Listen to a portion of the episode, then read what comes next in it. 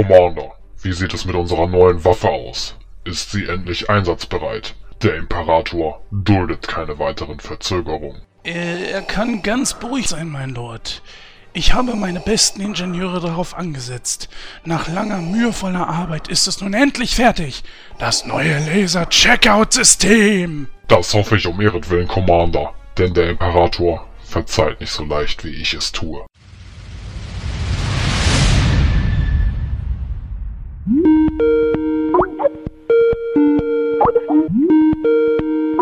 Seid gegrüßt, mein Imperator. Ich spüre eine starke Erschütterung der Macht. Ist unsere neue Waffe einsatzbereit? Gewiss, mein Imperator. Ich präsentiere euch voller Stolz das neue Laser-Checkout-System. Mit dieser Waffe wird es uns möglich sein, sämtliche Barcodes dieser Welt zu lesen. Nichts kann uns dann mehr aufhalten. Demonstrieren Sie Ihre Waffe, Commander. Selbstverständlich, Lord Christoph. Reichen Sie mir die Ravioli-Dose. Nun werde ich den Laser auf den Code der Dose richten und Feuer frei! Beeindruckend. Wirklich beeindruckend. Hey, frohes neues Jahr zusammen. Sag mal, habt ihr, äh, was zum Teufel macht ihr da? Ähm, ich, ich kann das erklären. Das hoffe ich. Was zum Henker machst du mit meinem limitierten Darth Vader Helm? Weißt du eigentlich, wie teuer der war? Und verdammt, der war noch OVP, du Penner. Tut mir leid, Julian. Und wieso fresst ihr meine Ravioli? Ja, ich spüre deinen Zorn. Strecke sie nieder! Ich glaube, heute kann ich mir keine Schachtel Bugallet leisten.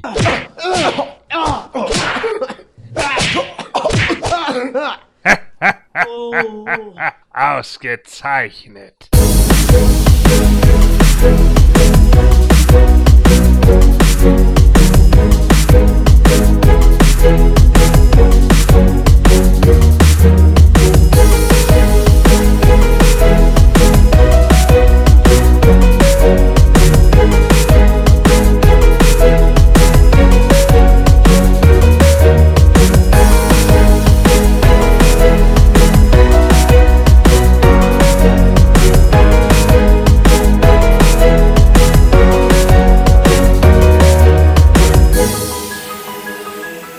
Hallo und frohes neues Jahr! Herzlich willkommen zu der 72. Ausgabe von Nightcrow. Ich bin der Christoph und äh, auch im neuen Jahr begrüße ich ganz recht herzlich an meiner Seite den Gordon. Hallo! Den Julian. Hallo! Und auch den Jens. Hallo Jungs. Hallo? Ja. Jens Sind alle ist, älter geworden. Ja, Jens, Jens, ist, Jens ist inzwischen um die 20 Jahre gealtert. Deswegen nennen wir ihn jetzt auch nur noch Yoda. Nee, ich lasse mich jetzt nur noch zukünftig in Deutsch synchronisieren. Also deswegen mache ich das jetzt so, ne? Das ist ein gutes Stichwort, aber da kommen wir später zu, Jens. Genau. Erstmal, meine, erstmal meine Frage vorab. Äh, wir sehen uns ja jetzt auch wieder das erste Mal dieses Jahr und deswegen direkt mal meine Frage an den Jens. Wie war denn dein Silvester? Bist du gut reingekommen? Ja, bin gut reingekommen und es war recht ruhig. Also, wir haben auch keine Knaller oder sowas verbraucht. Gar nichts. Keinen Bock drauf gehabt. Äh, wir haben uns so ein bisschen draußen von anderen Leuten, die ihr Geld in die Luft geblasen haben, haben uns ein bisschen was angeguckt. Und das war's. Aber ansonsten war es sehr ruhig. Julian, war das bei dir auch so ruhig wie bei Jens oder bist du rausgegangen und hast einen Knaller nach den anderen angezündet? Zünd den Knaller. Irre, ne? Nee, leider nicht. Äh, muss ich passen. Nö, es war ganz gemütlich so, also mit äh, Familie und äh, Raclette und ja, wir haben tatsächlich vorher Raketen noch geschenkt gekriegt vom letzten Jahr, aber die waren ja nicht schlecht, ne? Ähm, es waren so um die um die zehn Stück und dann hatten wir da tatsächlich auch noch so eine Viertelstunde draußen unseren Spaß, aber sonst haben wir uns das Feuerwerk angeguckt und ja, war ganz nett, war schön. War auch nicht so kalt. Wir hatten, glaube ich, irgendwie acht bis zehn Grad oder so und das ging dann schon. Da spricht der Julian was Gutes an. Raclette ist ja so eine klassische Tradition, was man zum Silvesterabend macht. Ich habe es zumindest gehört, mir selber ist das auch unbekannt, wenn ich ehrlich bin. Aber Gordon, wie sieht's denn bei dir aus? Gab es bei dir Raclette und danach äh, wird, wurde geknallt oder Nee, war es ich- auch eher ruhig? finde irgendwie Raclette immer scheiße, weil man da immer nur so Mini-Tellerchen hat und nie satt wird. Ähm, deswegen. Oh, kommt drauf an, was du drauf tust. ah ja, okay. Also Äh, stapeln bis zum geht nicht mehr. ja, das stimmt wahrscheinlich. Ähm, ja, nee, Raclette ist so, ja, weiß ich nicht, das ist so ein Überbleibsel von Anfang der 90er. Äh, Uh. Ja, aber ja, ich meine, äh, gut, ne? Du guckst ja jetzt momentan auch die alten Pay-Per-Views mit dem Ultimate Warrior, also passt dann Raclette auch wieder. So, also von daher. Äh, wir hatten hier ein Buffet äh, bei mir im Silvester. Ähm, es waren mehrere Leute da, ich weiß gar nicht wie viele, im Endeffekt, ich glaube 15 oder so, und haben hier in einer etwas größeren Runde dann äh, mit Freunden und Bekannten gefeiert. Und äh, ja, das war ganz lustig.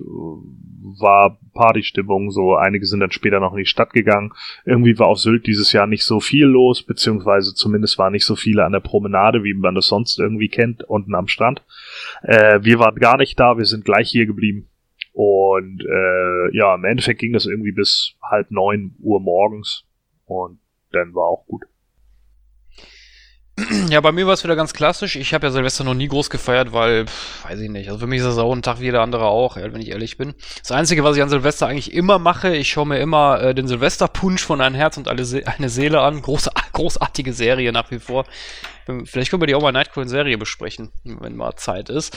Äh, und ansonsten, ja, was weiß ich, Feuerwerk habe ich natürlich auch geguckt, wobei hier war jetzt auch nicht so viel los. Es ging eigentlich. Wahrscheinlich, weil die ganzen Volldeppen ihr Feuerwerk schon vorher verballert haben.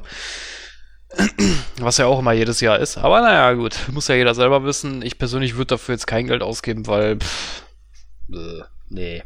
da gebe ich mein Geld lieber für andere Sachen aus. Ja, nee, man hat ja auch selber nichts davon, ne? Also man steht ja direkt drunter. Mal angenommen, du, du jagst so eine Rakete hoch und dann stehst du direkt da drunter und das wirkt ja ganz anders, als wenn du es jetzt so aus der Ferne irgendwie siehst, wie sich das so am Horizont alles so entwickelt. Das finde ich irgendwie viel spannender. Ich weiß auch nicht. Also selber was abschießen sieht- ist jetzt nicht so. Ja, spannender würde ich jetzt nicht sagen. Ich würde eher sagen, es sieht schöner aus, ne? Wenn du es halt, was weiß ich, wenn du es beobachten Ja. kannst. Aber wenn du die Dinger selber anzündest, ja, hast du nicht viel wirklich davon, finde ich. Also da ist stimmt auch der Überraschungseffekt auch irgendwie nicht so ganz da, ne? Da Nee, weiß man ja, dass jetzt gerade eine hochgeht. Manchmal sieht man das ja gar nicht, ne? Ja, richtig. Oder, oder du, du machst das so, wie, wie, wie einige Leute hier gemacht haben. Das ist mir nämlich auch schon, auch schon mal passiert. Da bin ich irgendwie die Straße lang spaziert, da fuhr irgendwie ein Auto vorbei und dann schmeißt irgend so ein Volldepp mir einen Böller vor die, vor die Füße, wo ich mir nur so gedacht habe, Alter, aber das ist mit dir nicht richtig. Das ist wirklich mies. Also, das hat auch mit Spaß nichts mehr zu tun. Ja, so ist das Ja. leider. Ja, ist traurig, aber wahr. naja, aber wie gesagt, das neue Jahr hat ja jetzt frisch angefangen und ähm, wir schreiben heute den 10. Januar. Äh, ich denke mal, so viel ist bei euch noch nicht passiert, aber trotzdem stelle ich mal die Frage, Jens, so ein neues Jahr, hat sich da irgendwie was getan bei dir oder war es dann auch eher so ruhig und gemächlich? Also bei uns ist es zum Beispiel so, ähm, wir haben im Januar äh, so der ganze Arbeitsstress bei uns zum Beispiel rum. Also wir haben im Januar ist es eigentlich immer so bei uns, dass wir kaum was zu tun haben. Also heute auch wieder, ich habe heute wieder, glaube ich, um 1 Uhr Feierabend gemacht oder so, weil, ja, weil halt nichts zu tun ist, ne? Wie ist es denn da bei dir? Ah, kurz was trinken. Bisschen die Kehle benetzen. Äh, wie ist das bei mir? Ja, das alte, äh, das neue Jahr fängt so an, wie das alte aufgehört hat, mit einem kaputten Auto. Äh, meine Frau kam jetzt um die Ecke und äh, meinte, der ist der Auspuff abgeflogen. Ich sag, du Scheiße. Naja, das durften wir dann heute erstmal wieder erledigen, kurz noch hier bevor der Podcast-Aufnahme. Und ich hatte schon befürchtet, so jetzt kommt wieder die Riesenrechnung. Ich habe so die Schnauze voll von der Karre. Äh, nee, also ich werde sie wieder verkaufen. Wir werden uns ein anderes Auto besorgen. Jetzt steht uns eigentlich auch das wieder bevor. Da habe ich natürlich überhaupt keine Lust drauf. Ansonsten ähm, gute Vorsätze, weiß nicht. Ähm, es ist, es ist tatsächlich, wie du schon sagtest, auch so, so ein Tag wie eigentlich jeder andere, ja. Und äh, die Probleme hören ja nicht auf, nur weil jetzt der Jahreswechsel da ist, ja. Und auch die guten Dinge werden ja nicht aufhören, äh, nur weil jetzt plötzlich die Uhr von 23.59 auf 0 Uhr schlägt und wir jetzt ein neues Jahr haben. Von daher, ähm, ich habe wenige gute Vorsätze, die äh, ich dieses Jahr umsetzen möchte. Oder besser gesagt, Pläne. Und ich denke einfach, das ist auch gut so. Ja, tief stapeln und dann vielleicht doch mehr erwarten. Ja, So. Ja, erwarte nichts, dann kannst du auch nicht enttäuscht werden. Ja, das, genau so. Ja, so, so könnte man es am besten, glaube ich, angehen. Ja, dann ist es mit der Motivation aber auch nicht so weit her, ne? Ja, das macht Also ja nichts. so ein bisschen was muss ja schon bei sein. Gordon, du als Pädagoge, ich denke mal, du hattest wahrscheinlich die erste Januarwoche noch frei, oder? Äh, ja, ich hatte noch frei, weil ich noch Überstunden hatte. Und die habe ich dann erstmal abgefeiert. Und ähm, ich glaube sogar einen Urlaubstag aus dem alten Jahr hatte ich auch noch. Das musste dann halt erstmal alles verbraten werden und seit gestern ging dann die Schule wieder los. Ja, also konntest du dich dann noch äh, seelisch drauf vorbereiten, sag ich mal, oder? Ja, das konnte ich. Das ist großartig. Ja, Julian, wie war es denn bei dir? Hast, du dir, erste- hast du dir was vorgenommen? Die erste Januarwoche, auch nee, die war eigentlich auch noch relativ ruhig. Ähm, auch noch so Geburtstagsnachfeiern und was es noch so alles gibt und ja, also auch noch so ein paar Familientreffen, die das neue Jahr eingeleitet haben. Ähm, das wird jetzt so ein bisschen weniger. Was habe ich mir vorgenommen? Ich möchte natürlich noch mehr podcasten und ich möchte noch mehr Zeit darin investieren. Bist doch weil es einfach irre, eine ehrlich. weil es natürlich eine große Leidenschaft ist von mir.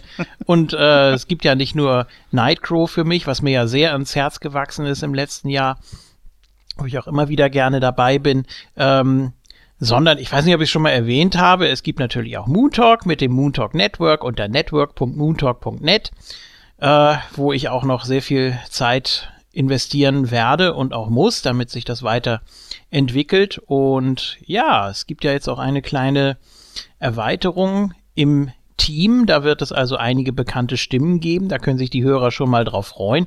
Wer kann da bloß dabei sein? Hm, ich möchte ja hier nichts weiter anteasen. Soweit äh, wird es dann zu entsprechender Zeit an entsprechender Stelle geben. Und ja, wir haben uns sehr viel vorgenommen für 2017. Wie ist denn das eigentlich bei dir, Christoph? Ich meine, ich habe auf Facebook gelesen, so du bist auch nicht so derjenige, der sich da die guten Vorsätze vornimmt, oder habe ich da was Falsches gelesen? Doch, ich habe mir vorgenommen, mehr Kaffee zu trinken. Ah, Oder wie, wie, wie Gordon das beim Himanischen Quartett, wo ich da zu Gast war, so schön formuliert hat, da kann ich ja gleich die Tränen der Kolum Kolum kolumbischen Bauern trinken.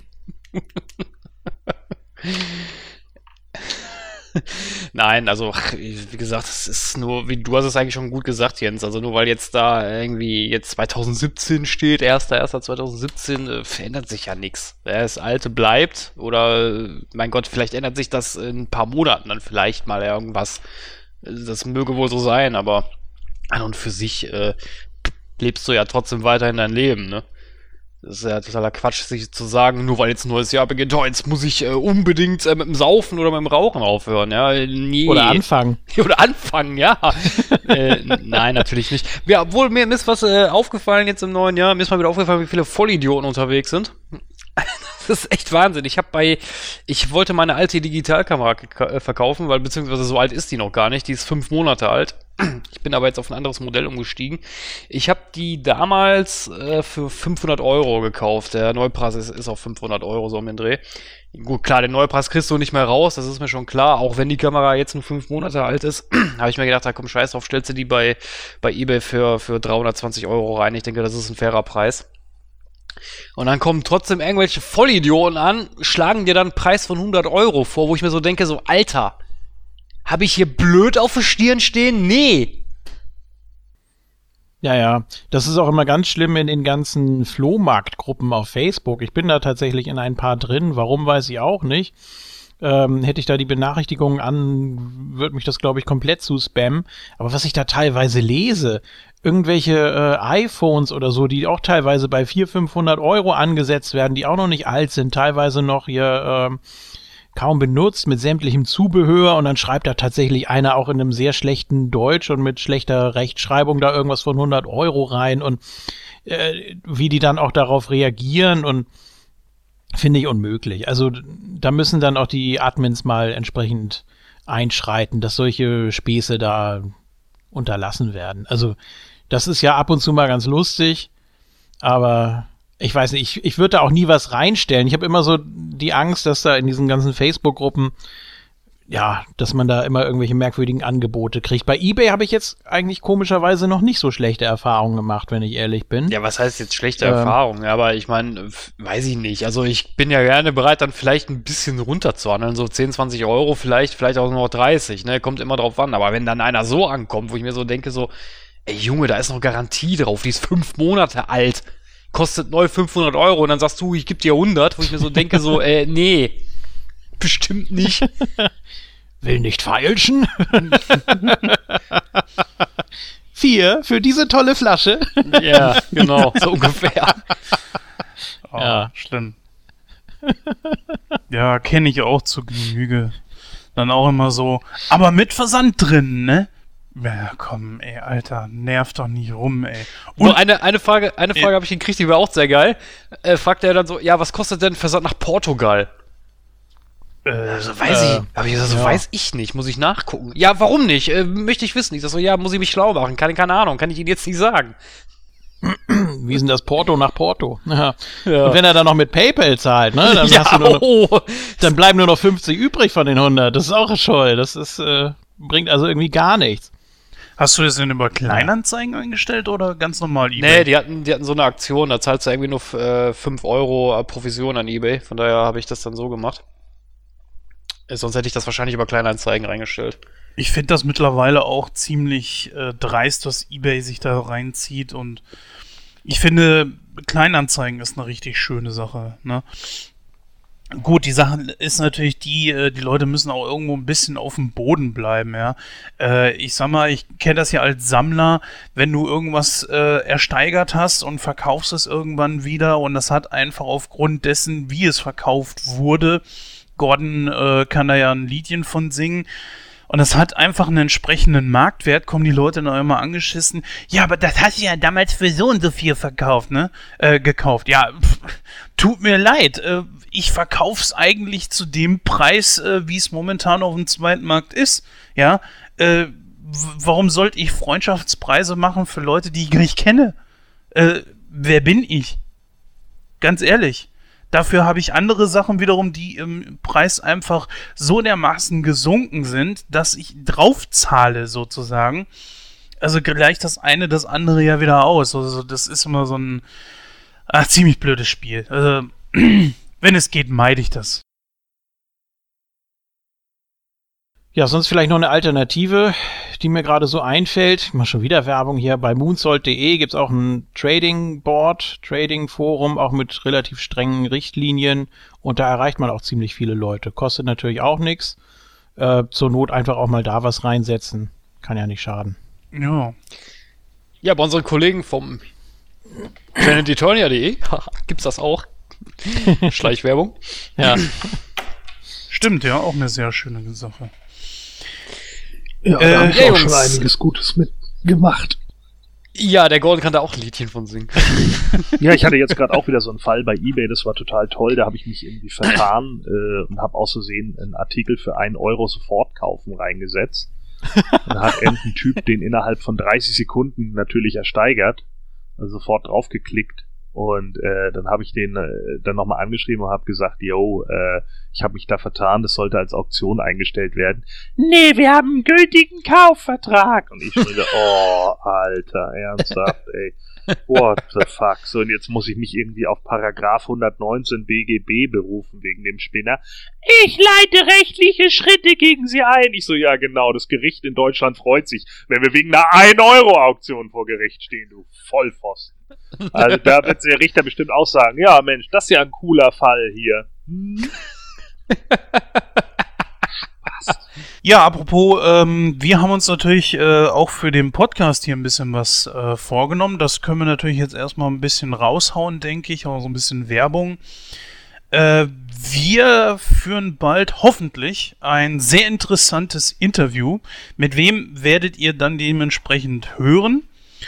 Ähm, trotzdem kann man natürlich ein bisschen spoilern. Ähm, wir werden demnächst Batman hält die Welt in Atem besprechen in der Ausgabe 73. Da freue ich mich jetzt schon drauf.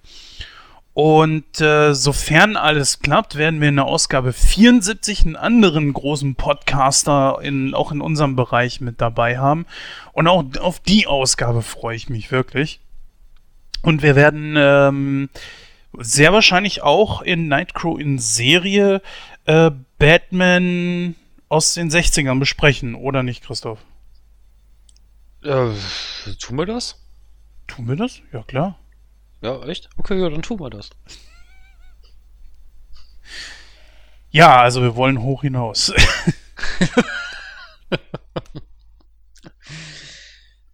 Ja, dazu aber später mehr. Heute haben wir natürlich ein rappelvolles Programm. Na gut, so rappelvoll ist es jetzt nicht, aber wir haben unter anderem wieder einen Hollywood-Stammtisch im Gepäck und natürlich äh, müssen wir natürlich die, die Gewinner unseres Gewinnspiels noch bekannt geben und wir sprechen über einen aktuellen Film, der derzeit noch im Kino läuft. Das aber alles gleich. Vorher gebe ich natürlich noch ab an unsere Susi. Bitteschön.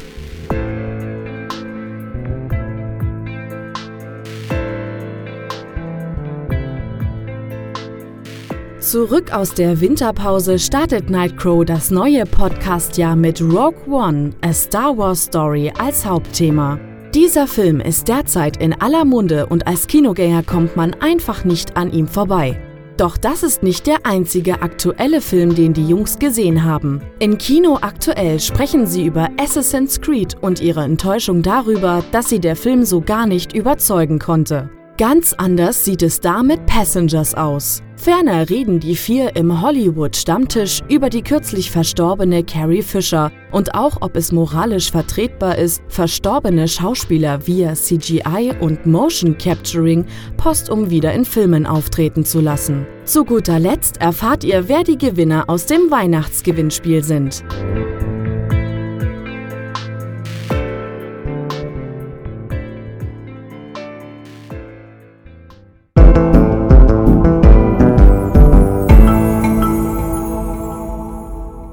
Ja, vielen herzlichen Dank, Susi. Und dann kommen wir direkt zu unserem Hollywood-Stammtisch. Und äh, ja, im letzten Jahr ist ja leider noch etwas passiert, was äh, besonders natürlich für Star Wars-Fans äh, nicht gerade sehr quicklick war.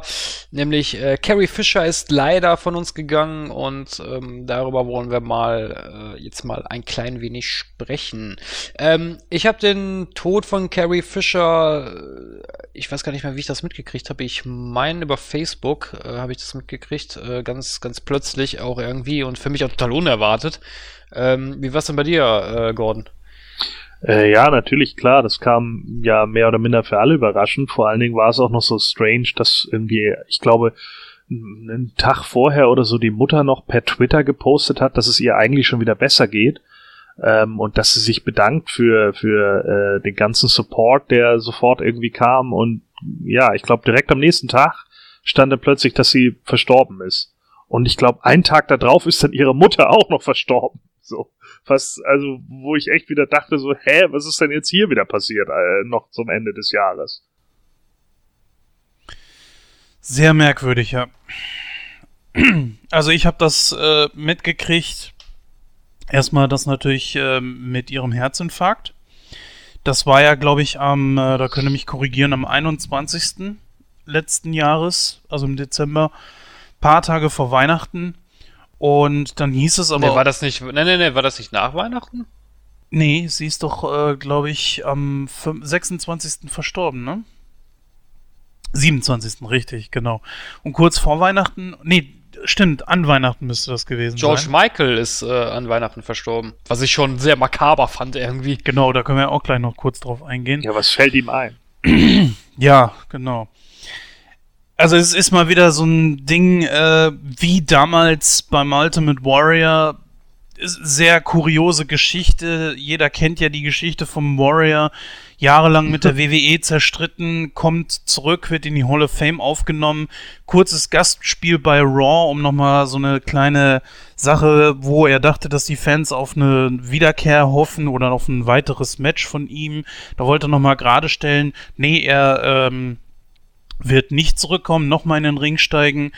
Ja, und am gleichen Tag äh, auf Rückfahrt oder am nächsten Tag, weiß nicht genau, war er tot, nachdem er sich verabschiedet hatte. So nach dem Motto, es ist jetzt alles gut und tot. Es und ich habe ihn noch live gesehen. Stimmt, du warst ja da, genau, Mhm. ja. Ja. Und Und bei er hat Carrie natürlich, Fisher. also er hat, er hat wirklich tatsächlich ge, ge, ge, äh, ge, geatmet wie ein Pfeifkessel, ne? Also man hat schon gemerkt, irgendwie so ganz gesundheitlich ist er wahrscheinlich nicht so auf der Höhe, aber dass es dann so äh, stark irgendwie um ihn stand, hätte ich, hätte ich auch nicht gedacht. Also das, die, die erste Nachricht, die ich damals bekam, als ich in New Orleans irgendwie unten ins Foyer kam, wo dann ja offenes WLAN war, war dann von einem Kumpel von mir, der nur geschrieben hat, was hast du gemacht? Der Warrior ist tot. Und ich hing da, what? Und bin erstmal irgendwie zu dem, zu einem Rezeptionisten gegangen und, und äh, hab dann danach gefragt und der hat es dann bestätigt, dass er irgendwie auf dem Parkplatz zusammengebrochen ist. Puh. Ja, richtig. Ich glaube, er hat da gerade mit seiner Frau äh, das Hotel verlassen und wollte gerade los und dann ist er zusammengebrochen. Wir haben ja auch einen äh, ausführlicheren Tribut dem Warrior gewidmet in unserer Ausgabe 330. Natürlich auch äh, auf dem Moon Talk Network zu hören. Ähm, das war schon sehr makaber, hat uns alle auch sehr, sehr mitgenommen damals. Aber ja, das, dieses Timing ist auch so, ja, so, so absurd und so merkwürdig irgendwie, als ob er mit der WWE seinen Frieden geschlossen hat und dann, äh, ja, das dann sozusagen sein Abschied war. Und hier fand ich es auch, also bei Carrie Fisher fand ich es auch vom Timing so krank einfach ist. Also das, das Schicksal, das ist, das ist so bitter. Soweit ich weiß, ist sie gerade von London nach LA geflogen, war gerade auf Promotour für ihr neues Buch, ne, glaube ich, war mit ihrem Bruder auch äh, an Bord. Ähm, und ich hab's bei Sky News, glaube ich, so durch Zufall habe ich äh, reingezappt und da lief das dann äh, am unteren Bildschirmrand durch, dass sie einen schweren Herzinfarkt hatte und dann kam ja auch raus, sie hätte zehn Minuten äh, nicht geatmet und das ist natürlich schon äh, sehr, sehr bitter. Ähm, und ja, das, das Bordpersonal oder die Ärzte dort, die haben sich dann ja auch gleich um sie gekümmert und ja, dann hieß es ja erst, sie sei stabil gewesen. Äh, ja, und dann ist sie kurz nach Weihnachten doch leider gestorben. Und dann auch noch, äh, ich habe es ja angesprochen, die Mutter. Ähm, Einen Tag später, den- ne? Einen Tag ja, später. Die, die bei den Vorbereitungen zur Beerdigung äh, einen Schlaganfall erlitten hat und äh, den dann auch nicht überlebt hat. Ähm, das ist ein, ein sehr, sehr bitteres Schicksal natürlich für die Familie und mit Timing meine ich eigentlich, ähm, ja, ihren Gastauftritt, den wir sicher auch gleich nochmal kommen werden, wobei sie das ja natürlich nicht äh, selbst persönlich war, aber äh, immerhin war sie dann nochmal Äh, zu warte sehen kurz, und warte kurz. Ähm, ich habe da deswegen auch schon ein bisschen Ärger mit Faktenkult be- bekommen.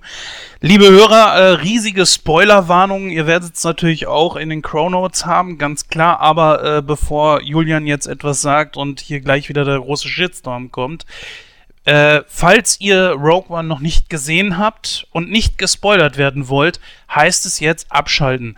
Denn ab jetzt kommen Dinge aus dem Film, die möglicherweise euch spoilern könnten. Das heißt also, wenn ihr das, äh, wenn aber trotzdem gerne weiterhören wollt, bleibt natürlich dran. Ansonsten später hören oder sucht euch einfach einen anderen äh, Podcast aus unserem Nightcrow Network raus. Ja, es ist, ich denke, es ist wichtig, dass Ja. wir das hinter uns haben, denn die Fans reagieren da ja sehr allergisch drauf. Deswegen, äh, ich wollte dich da auch nicht unterbrechen, Entschuldigung an der Stelle, aber Nee, nee, das also ist völlig gerechtfertigt. Der läuft ja auch noch in den Kinos, also Genau. äh, hier in Hamburg zumindest noch in einigen. Ähm, dann macht das natürlich schon Sinn, ja. Genau. Ja, du warst, ähm, ja, jetzt kannst du es ja erwähnen, du warst bei Carrie Fisher in ihrem Auf Auftritt in Rogue One, Ja, quasi. Ja, wobei, wenn ich da kurz einhaken darf, in Episode 8 sehen wir sie ja auch nochmal, ne? Das ist ja Das- schon abgedreht. Ja, das, ähm, man plant ja schon, ich weiß nicht, ob ich da jetzt so weit vorausgreifen darf, äh, ihren Charakter, also Prinzessin Leia, auch sterben zu lassen. Mm, Ich weiß nicht, wie sich da die Lager spalten, wer dafür ist und wer dagegen ist. Ich bin eigentlich so, ja, so vom Bauchgefühl bin ich eigentlich ziemlich dagegen. Ach was, Ähm, wir, wir, das macht man dann am besten so wie bei dem Groß äh, Moff Tarkin. Einfach mit Motion Capturing. Ja, nein, aber man kann ja auch einen Charakter so rausschreiben, ne, dass sie sich irgendwie äh, zurückzieht von ihren militärischen Aufgaben oder sonst irgendwas und dass man dann, ja, vielleicht auch, wie auch immer man das dann darstellen will, dass man über Hologramm mit ihr äh, kommuniziert oder sonst irgendwas und dass sie dann so ein so einen friedlichen Ausstieg einfach hat, ne? Und jetzt nicht so groß aufopfert. Wobei es natürlich auch eine schöne Hommage wäre an ähm, Han Solo, ähm, dessen Tod ja von ihm selbst gewünscht wurde. Harrison Ford hat ja gesagt, äh, am liebsten schon am Ende von Episode 6 aber das, das, tut mir leid, aber das hätte man nicht bringen können. Also das, das wäre ja ein bisschen zu bitter gewesen. Also damals 83 war das natürlich auch noch ein bisschen wichtiger, so eine Trilogie äh, versöhnlich abzuschließen mit einem Happy End und das hätte da überhaupt nicht reingepasst, meiner Meinung nach. Ähm, die Geschichte, ja, kann man sagen, dass, dass die soweit von ihm erzählt wurde. Äh, ja, und was, was hat man jetzt in Episode 7 gehabt? Man hatte da eine trauernde Prinzessin Leia und um die muss man jetzt natürlich auch erstmal eine weitere Geschichte dann finden. Oder hat man ja schon gefunden, die wir noch nicht kennen. Also was ich so ein bisschen schade finde, ist, ähm, das kann man jetzt von meiner Seite aus verstehen oder nicht. Ich persönlich finde es immer ein bisschen doof, wenn es heißt Rip Leia. Ja, äh, hier ist Carrie Fisher gestorben und nicht irgendein dover Charakter aus Star Wars. Das muss ich jetzt mal ganz klar sagen. Ich finde, ich finde alleine diese, diese Abkürzung schon scheiße. RIP, ja. Als wenn man hier nicht mal wenigstens zu Ehren, wenn man diese Person wirklich schon betrauern möchte, kann man auch schon wirklich schreiben, Rest in Peace oder Ruhe in Frieden kann man in Deutschland wenigstens schreiben. Nicht diesen Piss wie RIP Lea. Und das fand ich echt kacke, weil die Frau heißt Carrie Fisher. Mag sein, dass das ihre größte Rolle ist, das ist definitiv ihre größte Rolle, das ist ganz klar, aber nicht Prinzessin Lea ist hier gestorben, sondern Carrie Fisher. So, und dieses RIP finde ich allgemein ziemlich beschissen, sage ich jetzt mal ganz ehrlich, so wie ich es sehe. Leute, wenn ihr dazu was schreiben wollt, dann schreibt doch sowas wie Ruhe in Frieden, vielen Dank für alles, Carrie oder sonst irgendwas und nicht RIP Lea ja, ist heutzutage jede Taste, die man drücken muss, zu viel. Äh, ich persönlich verstehe es nicht. Tut mir leid. Außerdem äh, darf man auch nicht vergessen, die Frau hat noch in viel, ganz vielen anderen Filmen mitgespielt, also nur in Star Wars. Das sollte man dabei auch nicht unter den Tisch fallen lassen. Meine Meinung. Ja, gut, also klar, man identifiziert sich natürlich dann auch schon mit der, mit der Hauptfigur. Also jeder, jeder kennt sie als Leia, ne? Also da ist es dann natürlich äh, schon legitim, würde ich sagen. Oder ich weiß nicht, bei, bei, ähm, bei Götz George zum Beispiel, wie viele Posts habe ich dazu Schimanski gelesen? Das kannst du dann da genauso eigentlich drauf anwenden. Also das finde ich gar nicht so schlimm. Natürlich muss man da ein bisschen ausführlicher dann werden, wenn es einem wirklich äh, am Herzen liegt, dann kann man ruhig ein bisschen mehr dazu schreiben. Äh, es sei denn, es fallen einem keine passenden Worte ein oder dann macht man das eben später, um die Gedanken nochmal so zu sammeln. Ähm, aber nur so ein kurzes Rip ist natürlich, ja, also ich sehe es, ja, also ich sehe es, entschuldige, dass ich hier unterbreche, aber ich finde, das ist ein mhm. ziemlich emotionales Thema auch von meiner Seite aus. Mhm. Äh, ich würde, ich meine, dieses, dieses RIP ist ja schön und gut, ist ja noch okay irgendwo und jeder kann es ja auch mal so machen, wie er will. Ja, ich, ich, ich gebe ja nur meine Meinung wieder und dafür haben wir diesen Podcast, ja. Und ich finde einfach so, man kann auch wirklich mal schreiben, Rest in Peace, ja, und nicht nicht Lea, sondern die Frau hieß Carrie Fisher, anbei man auch sagen muss, es mag ihre größte Rolle gewesen sein und sie hasst Star Wars nicht oder hat Star Wars nicht gehasst, aber sie hat durch Star Wars extreme Probleme gehabt. Es war nicht nur ein Karriereschub für sie, sondern sie hat darunter auch ziemlich gelitten. So die Megarollen kamen dann nicht mehr danach. Das muss man mal ganz klar sagen. Das war bei Mark Hamill genauso. Ja, also das war nicht nur Segen für sie. Ja, das stimmt nicht ganz. Mark Hamill hat ja als Synchronsprecher mehr Karriere gemacht. Er spricht ja seit Jahren den Joker. Richtig, aber ein Brad Pitt ist er nie wieder geworden. Ja, ja das nicht, das ist richtig. Aber ne? das ist dann auch wieder die Frage, ob das jetzt der Fehler von Star Wars oder von Mark Hamill selber war. Ne? Ich meine, die Rolle des Indiana Jones zum Beispiel, die ihm ja ursprünglich gegeben werden sollte, hatte er ja abgelehnt. Ne, das hätte er ja übernehmen können. Also von daher, äh, ist das jetzt der Fehler von Mark Hamill oder der Fehler von Star Wars? Also, sorry, aber das, das nein, ist nein, mir... da, da verstehst du mich falsch. Also das hat nichts äh, mit Star Wars zu tun. Ich liebe Star Wars. Ich liebe das ganze Universum. Es ist nur so, äh, dass man einfach auch, ich weiß nicht, das ist so eine Art Wertschätzung eigentlich. Es geht ja nicht nur bei äh, Carrie Fisher nur um Star Wars. Wie gesagt, die war ja auch in so vielen Sachen drin. Das erinnert mich gerade an diese äh, Sheldon Cooper-Szene aus The Big Bang Theory, die natürlich auch lustig ist, wo er da vor äh, James Earl Jones steht und er meint so, Sie sind bestimmt hier wegen Star Wars. Und er so, mhm. Und äh, Sie wissen, dass ich auch in anderen Filmen war. Mhm. Aber die sind Ihnen scheißegal, oder? Mhm. Äh, ja. Ähm, Aber verdammt, ich liebe auch Star Wars. ja, aber es, es ist Ja, einfach so die Oder der Wertschätzung. Klingelstreich, ne? Ja. Auch eine schöne Szene. Ja, wo sie da zum Schluss noch bei, bei Carrie Fisher klingeln und sich dann im Gebüsch verstecken und dann und sie kommt dann raus, das ist nicht mehr witzig, James. Ist- Ja. Warum lache ich denn dann? und dann hast du die ganze Zeit eben Darth Vader vor Augen und das ist einfach eine schöne Hommage einfach nochmal und ja, also so ein bisschen, so ein bisschen äh, Nerd sein muss da schon erlaubt sein, finde ich.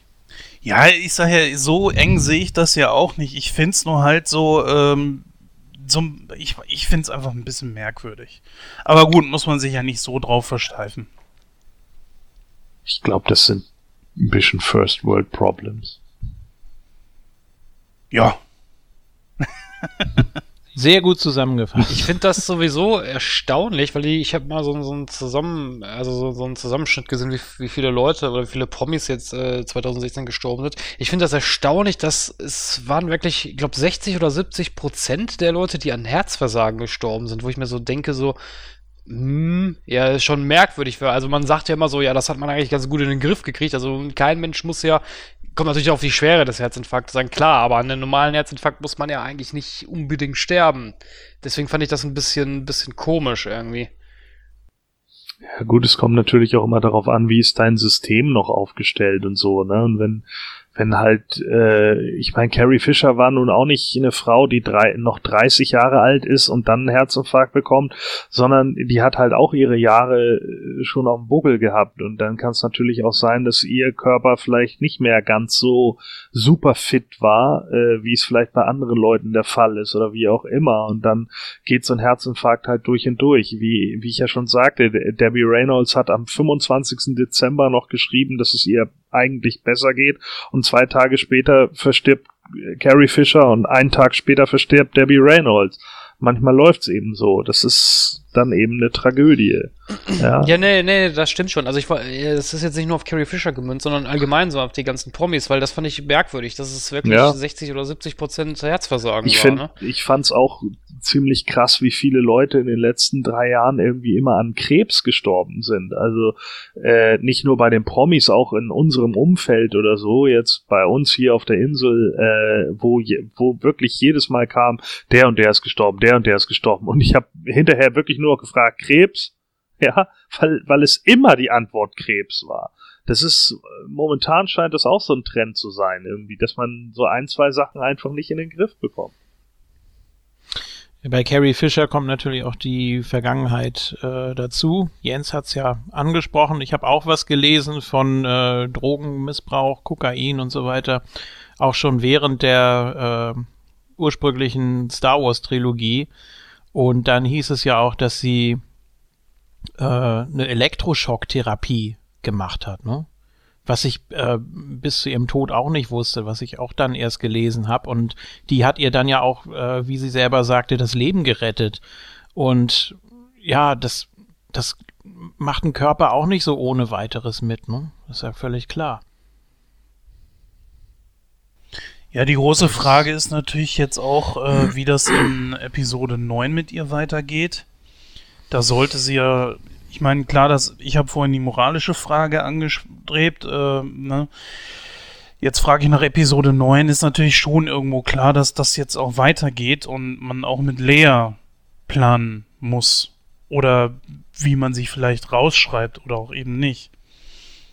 Episode 8 soll ja durchgehend mit ihr jetzt abgedreht worden sein.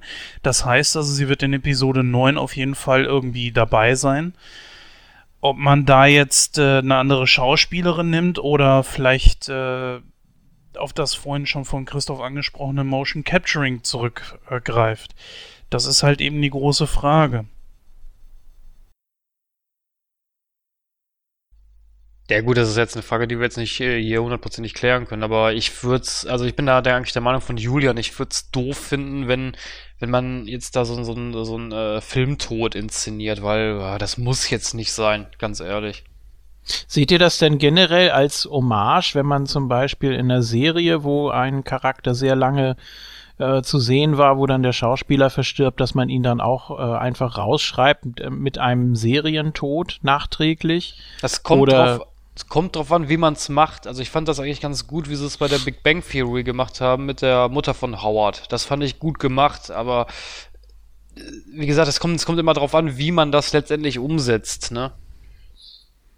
Ja, ja, gut, bei ich glaube, man kann das schon einigermaßen respektvoll oder so machen. Ich weiß nicht, die, wo wir gerade bei Big Bang waren, Kaylee Kurko, die hat ja vorher, glaube ich, in, wie hieß das noch? Alle meine Töchter oder meine wilden Töchter oder wie hieß diese Serie davor? Wo sie vorher mitgespielt hatte? Mit Katie Meine wilden Töchter? Meine wilden das Töchter hieß es so, mit Katie Segal. Ich glaube ja. Ähm, und da war es ja so, dass dass äh, John Ritter der der Vater war und der ist ja glaube ich zwischen äh, Staffel äh, zwei, Zwei, und glaub ich. drei äh, zwischen zwei und drei oder irgendwie so ist er glaube ich gestorben und ähm, da sind sie ja dann in der Serie auch mehr oder minder nur so in, in der Retroperspektive drauf eingegangen, so dass die Mutter dann halt irgendwie ja klar machen muss oder wie auch immer, dass äh, ja, dass dass äh, ne, der Vater jetzt gestorben ist und wie sie dann halt damit klarkommen. Im Endeffekt ist, glaube ich, die ähm, ist dann die Serie irgendwie nicht weitergegangen, wirklich, weil wahrscheinlich auch John Ritter dann einen relativ großen Anteil dran hatte, wie es eben manchmal so ist. Aber ja, ich fand die Idee, die sie dahinter hatten und wie sie das gemacht haben, eigentlich schon ganz gut gemacht. Witzig war es halt auch, dass sie dann Katie Segal tatsächlich auch bei Big Bang Theory dann als ihre Mutter genommen haben. Ein Beispiel vielleicht noch, äh, um das Thema abzurunden, was mir jetzt auch gerade noch einfällt, äh, bei Monk, als äh, Stanley Camel, also Dr. Kroger, gestorben ist, da haben sie ihn auch gleich rausgeschrieben mit dem Serientod, haben dann auch nochmal das Foto zum Schluss da eingeblendet und äh, ja, haben dann auch nichts weiter gesagt dazu, wie er gestorben ist, aber äh, ich habe dann im Nachhinein gelesen, dass man auch viele kleine Gags und, und Gimmicks da in die Folge mit eingebaut hat. Ähm, Dinge, die ihm, die ihm gefallen haben an seiner Rolle und auch so Ideen, die er hatte noch und das ist dann natürlich eine sehr schöne Hommage dann. Ja, ich hatte ja vorhin kurz angemerkt, ähm, dass man eventuell, äh, ja, wenn jetzt Carrie Fisher halt leider verstorben ist und ihr Charakter eben fortbesteht. Wie gesagt, in Episode 8 sehen wir sie ja nochmal und ähm, wenn der Charakter aber auch in Episode 9 auftreten sollte, könnte man das ja theoretisch äh, ja mit Motion Capturing machen. Jetzt ist natürlich meine Frage, ist das ist das in Ordnung, wenn man das so macht? Also wäre wäre das äh, moralisch vertretbar oder halt äh, wäre das äh, ja nicht nicht äh, ähm, angemessen äh, ja dem dem Tod ihr gegenüber? Wie, wie seht ihr das, Julian? Ja, man hat es ja auch bei Peter Cushing so gemacht, ne? Also bei Moff Tarkin, ähm, übrigens meiner Meinung nach die beste CGI, die ich je gesehen habe. Ähm, Ja, der, auch Scha so. der Schauspieler ist ja auch schon seit über 20 Jahren tot. Ähm, Finde ich auch eine schöne Hommage. Es waren nicht viele Szenen, war natürlich auch sehr aufwendig und wahrscheinlich auch äh, nicht gerade günstig, das so zu produzieren. Ähm, aber man hat ihn eben sehr, sehr gut dargestellt und äh, natürlich war die Rolle jetzt nicht so wichtig, aber man hat eben versucht, da auch sehr eine Brücke zu schlagen zu den, zur alten Trilogie, beziehungsweise insbesondere zu Episode 4. In den anderen hat er ja nicht mitgemacht, logischerweise. Ähm, Obwohl, das stimmt nicht. Das- in Episode 3 siehst du ihn auch äh, kurz. Ja. Ich weiß aber nicht, ob sie das da auch mit Motion Capturing gemacht Nein, haben. das war ein Nein, anderer ja. Schauspieler. Aber der sah dem auch sehr ähnlich, fand ich. Ja, sie haben das halt, sie haben ihn halt von der Seite so gefilmt, ne? Ähm, ja, mir, ich muss sagen, mir gefiel das Motion Capturing nicht so gut. Können wir ja gleich noch drüber sprechen. Ja. Ja, ist natürlich. Ähm, nein, ich wollte nur sagen, dass es eine, dass es eine schöne Hommage ist und dass man das ruhig machen kann. Dass man ja eigentlich auch dadurch, dass man sich Mühe gibt, den Charakter so darzustellen oder den Schauspieler so darzustellen, ähm, dadurch ehrt man ihn doch.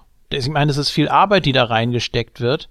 Und ich sehe das jetzt nicht so als äh, Leichenfledderei oder sowas, wenn man da jetzt irgendwie noch die, die Figur oder die Mimik oder sowas da äh, missbraucht oder sonst irgendwas, so sehe ich das überhaupt nicht. Ich weiß natürlich auch nicht, ob da nicht vielleicht auch die Nachkommen oder so dann gefragt werden, ne? Ähm, ob man dann einfach, ähm, was weiß ich, keine Ahnung. Bei, gehen wir mal wieder ins Beispiel Wrestling, als Eddie Guerrero gestorben ist, wurde ja auch seine Familie gefragt, ob man ihn für die Storyline nutzen darf oder Paul Bearer für den Undertaker für eine Storyline, ob man ihn dafür nutzen darf. Und das haben die Kinder dann letzten Endes abgesegnet und haben dafür wahrscheinlich auch noch Geld gesehen oder so. Äh, demzufolge konnten sie es dann halt machen. Wie das jetzt bei Star Wars gelaufen ist, weiß ich nicht. Ich bin auch ehrlich gesagt, ich weiß nicht mal, ob Peter Cushing Kinder hatte.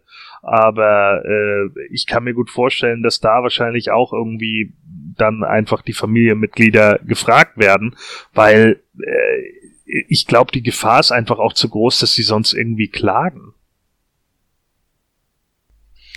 Ja, das kann, das denke ich auch. Also ich bin mir, äh, weil, ja, wie, soll ich mich ausdrücken? Also ich bin mir schon der, schon sicher, dass man da halt äh, sich äh, ja eine gewissen Rückendeckung, sage ich jetzt mal, holen muss, weil du kannst ja nicht einfach irgendwelche Leute dann auf die Leinwand wieder bringen, die wie im Fall von von Cushing, der jetzt schon 20 Jahre tot ist, und dann machst du da äh, äh, oder designst du sein sein sein Äußeres eins zu eins nach. Äh, und bringst das dann auf die Leinwand. Ich denke, das, das geht einfach so nicht. Ich denke mal, da muss man sich schon auch eine Erlaubnis für holen. Das sehe ich genauso. Solange es jemanden gibt, den man fragen kann, finde ich das okay. Solange auch entsprechende Gelder fließen, geht es auch natürlich wieder um den schnöden Mammon, aber äh, ich sag mal, wenn Disney dran verdient, dann können sie auch ein bisschen was abdrücken und dementsprechend kann natürlich zum Beispiel, sagen wir mal, wenn jetzt Cushing, heißt es eigentlich Cushing oder Cushing? Cushing. Ich habe immer, ich habe immer Cushing gesagt, ja, ich weiß auch nicht warum. Naja, wenn er jetzt irgendwelche Nachkommen hat oder so, ähm, oder Enkel oder was weiß ich, ja, dann können die das Geld halt eben kriegen, ja, oder man spendet es. Irgendeinen Zweck wird es da mit Sicherheit schon geben. Auf der anderen Seite sehe ich das immer so, ich finde das immer blöd, wenn äh, irgendwelche Charaktere mit irgendwelchen neuen Schauspielern besetzt werden. Das finde ich doof. Äh, wir haben jetzt zum Beispiel äh, ja, nehmen wir zum Beispiel einfach mal Spock. Ja, jetzt haben wir Jason Quinto. Ja, ist es schwer für mich, ihn als Spock zu sehen, obwohl er schon die Sache echt gut macht. Aber trotzdem ist es immer so, ein, so, ein, so eine Gratwanderung. Auf der anderen Seite, ja, Christoph hat es angesprochen, ist das Leichenfledderei nicht unbedingt, wenn man es, ich finde, wenn man es aus der Sicht der Kunst sieht. Es ist auch eine gewisse Art der Ehrung, finde ich, dass man einfach sagt, das können wir nur mit dem machen, weil der ist so wichtig für diese Rolle. Ähm, ja, und wenn dann einer noch sagt äh, von der Familie, also ich kannte diesen Mann besser als jeder andere, der hätte das auf jeden Fall, äh, hätte der dazu Ja gesagt, dann finde ich das auch okay. Natürlich sollte man das jetzt nicht wirklich ausreizen, indem man sagt, hey, wir machen jetzt eine ganz neue Geschichte, einen ganz anderen Film, mit dem Cushing noch nie was zu tun hatte und äh, machen da dann, was weiß ich, jetzt einen schnöden Mammon, ja. Das fände ich zum Beispiel nicht okay. Aber für das bisschen, was man ihn da im Film drin gehabt hat, fand ich das in Ordnung. Und ja gut, über äh, das Motion Capturing sprechen wir ja gleich noch. Es wird ja auch immer im Abspann erwähnt. Ich habe es jetzt nur äh, überflogen. Ich bin ja ein Abspanngucker. Ich bleib immer äh, als äh, letzter da noch sitzen im Kino. Ähm und dann wurde es ja auch zum Schluss nochmal eingeblendet mit Erlaubnis von äh, Peter Cushing so und so. Also ich glaube irgendeine Stiftung sogar, die dahinter stand. Ähm, und bei Carrie Fisher hat man dann auch natürlich den Namen eingeblendet. Äh, also das macht man dann auf jeden Fall schon. Ne? Also es ist jetzt nicht so, dass man da einfach sagt, ja, egal wer das, was das für ein Schauspieler ist, den kennt man von früher und wir äh, morphen den uns jetzt irgendwie zurecht und dann passt das schon, sondern Äh, es wird natürlich erwähnt, klar. Ja, wie gesagt, also wenn das mit irgendwie einer Erlaubnis ist von jemandem, der die Person irgendwo kannte, äh, mit verwandt ist, ja, also so ein Kumpel zweiten Grades, keine Ahnung, soll es natürlich nicht sein. Aber dann finde ich das schon in Ordnung. Die Erben oder so, dann äh, zum Beispiel, nehmen wir mal an, es gibt ein Biopic über Elvis und man würde jetzt echt Motion Capturing damit, äh, dafür verwenden. Hm, würde man Priscilla fragen, würde man, äh, wie hieß die, die Tochter noch von ihm zum Beispiel fragen und äh, würde sagen, wir vergüten das auch und wenn sie es hinterher spendet, ich sage ja, irgendeinen guten Zweck wird es da mit Sicherheit für finden und äh, ich finde sowas eigentlich dann schon wirklich besser. Es sollte nur nicht auf eines hinauslaufen, dass äh, Schauspieler jetzt eigentlich komplett ersetzt werden. Ne, solange das jetzt ein ne, Animationsfilm ist, wie wir es mit dem, ähm, ähm, wie war das? Midnight Express? Nee, wie heißt dieser Weihnachtsfilm noch? Wir haben ihn letztens noch angesprochen. Polar Express. Polar Express, danke. Genau. Äh, dann, das ist natürlich was anderes, aber solange es nicht darauf hinausläuft, von wegen, wir machen jetzt ganze Filme und äh, wir schmeißen jetzt hier zwei Generationen, die nie miteinander hätten spielen können, zusammen, dann, äh, ja, bitte, ist, ist das eigentlich in Ordnung? Ja, sehe ich auch so. Ähm, wenn man jetzt natürlich nur so eine Ergänzung, so eine, so eine, äh, ja, Geschichte ergänzen will, wie jetzt zum Beispiel bei Clone Wars oder so, da kommt es dann ja auch nicht so darauf an, dass die aussehen wie in den Filmen, sondern da geht es ja mehr darum, eine Geschichte zu erzählen. Oder jetzt bei äh, Resident Evil Degeneration, also der vierte Teil da, der ja auch komplett animiert ist. Ähm, ja, hat mich das jetzt auch nicht so weiter gestört. Also man muss nicht immer die, die Schauspieler haben, sondern ähm, ja, also so um die Geschichte voranzubringen. Und natürlich wird man Schauspieler nicht ersetzen können. Das, das geht einfach nicht. Also erstmal ist es natürlich sehr aufwendig zu produzieren. Ich glaube, das ist einfacher, den Schauspieler dann, äh, solange der verfügbar ist und solange er noch lebt, äh, zu, zu aktivieren, ähm, als da jetzt einen kompletten Film auf dem Niveau von äh, Tarkin jetzt äh, zu produzieren. Ich glaube, das ist, das ist eine Heidenarbeit. Ich finde es eher posthum Leute zum Beispiel aus dem Film zu entfernen, wie den Originalschauspieler in Episode 6, der äh, statt der Darth Vader gespielt hat, ich weiß gerade den Namen nicht, dann Sebastian Shaw? Mag sein, weiß ich gerade nicht. Dass man, du meinst den Demaskierten, oder? Genau, ja. Der wurde dann ja als Machtgeist ja. am Ende von Episode 6 äh, dann eingeblendet neben Yoda und Obi-Wan. Ja. Und dann hat man ja, ähm, na, wie hieß er? Hayden Christensen. Genau, hat man den durch Hayden Christensen ersetzt. Das wiederum finde ich, das ist eher, äh, das ist zwar keine Leichenfledderei, aber hinter, ich weiß nicht, das finde ich ziemlich dämlich. Macht auch überhaupt keinen Sinn, denn man hat auch Alec Guinness als Machtgeist, äh, wie du es genannt hast, gezeigt und nicht äh, Ewan McGregor. Also ich verstehe das, äh, ich verstehe die Logik nicht. War das nicht wer, David, wer, David Prowse, der Schauspieler? Der war im Kostüm, ja. Ähm, der Demaskierte war Sebastian Shaw und die Stimme war James Earl Jones. Also drei Leute haben sich Darth Vader praktisch geteilt.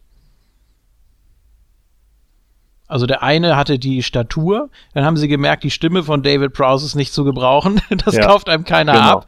Hat man ja auch mal so äh, Ausschnitte gesehen bei YouTube.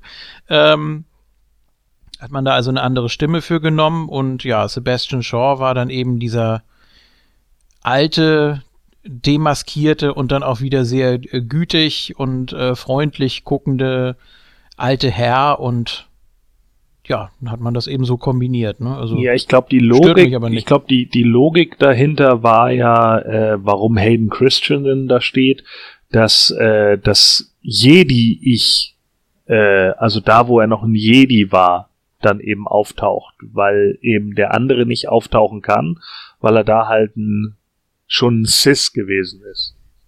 Ja, aber war der Demaskierte dann wiederum noch ein Sith? Ja. Also ich meine, da war ja in dem Moment wieder der Vater von Luke und das hatte dann ja äh, auch mehr Bedeutung. Das hat dann ja überwogen, denke ja, ich. Ja, wahrscheinlich hätte es also dann eigentlich ja der vernarbte Typ sein müssen.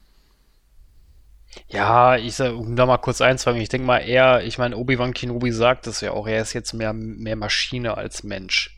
Also von daher fand ich das, also ich muss ganz ehrlich sagen, ich fand es auch ein bisschen doof irgendwo, weil ich das dem Schauspieler, der damals halt die Rolle gespielt hat, irgendwie respektlos gegenüber fand. Aber ich sag mal, von der Storyline her war es schon logisch, aber naja, aber man hätte, man hätte sich auch schenken können eigentlich.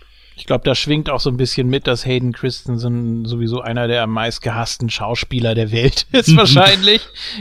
ich glaube, dass das da eine wichtige Rolle spielt. Ich fand jetzt seine Darstellung nicht so schlecht, also gerade in Episode zwei und drei ähm, ja, man, man soll ihn ja hassen, ne? Und äh, man soll ja auch so sehen, wie er, wie er sich wandelt und so, gut, okay ähm, kann man natürlich immer noch mal auf den Schauspieler gucken und sagen, ja, das war jetzt nicht so toll, aber äh, ich finde das jetzt auch nicht so schlimm, ehrlich gesagt. Also ich habe nichts gegen ihn. Da ging mir der Jaust aus, dem, aus Episode 1 immer mehr auf den Sack als wie Kristen. Jetzt habe ich aber euch einen Stich versetzt, wa? Nö, warum? Der ging mir, aber ich finde Episode 1 und 2 sowieso scheiße. Aber ja. naja, gut, das ist ein anderes Thema. ähm, ich würde sagen, dann beenden wir mal unseren Hollywood-Stammtisch und gehen über zu unserem nächsten Thema. Und zwar wäre das dann Kino aktuell. Bis gleich.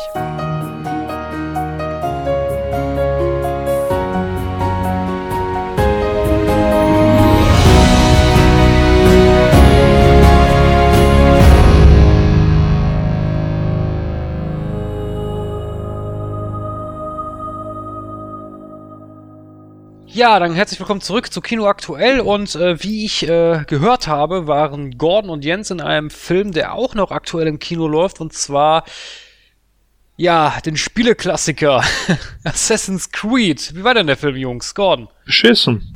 Wie nicht anders zu erwarten. Wie, wie das halt so die Faustregel für Videospielverfilmungen ist, ne?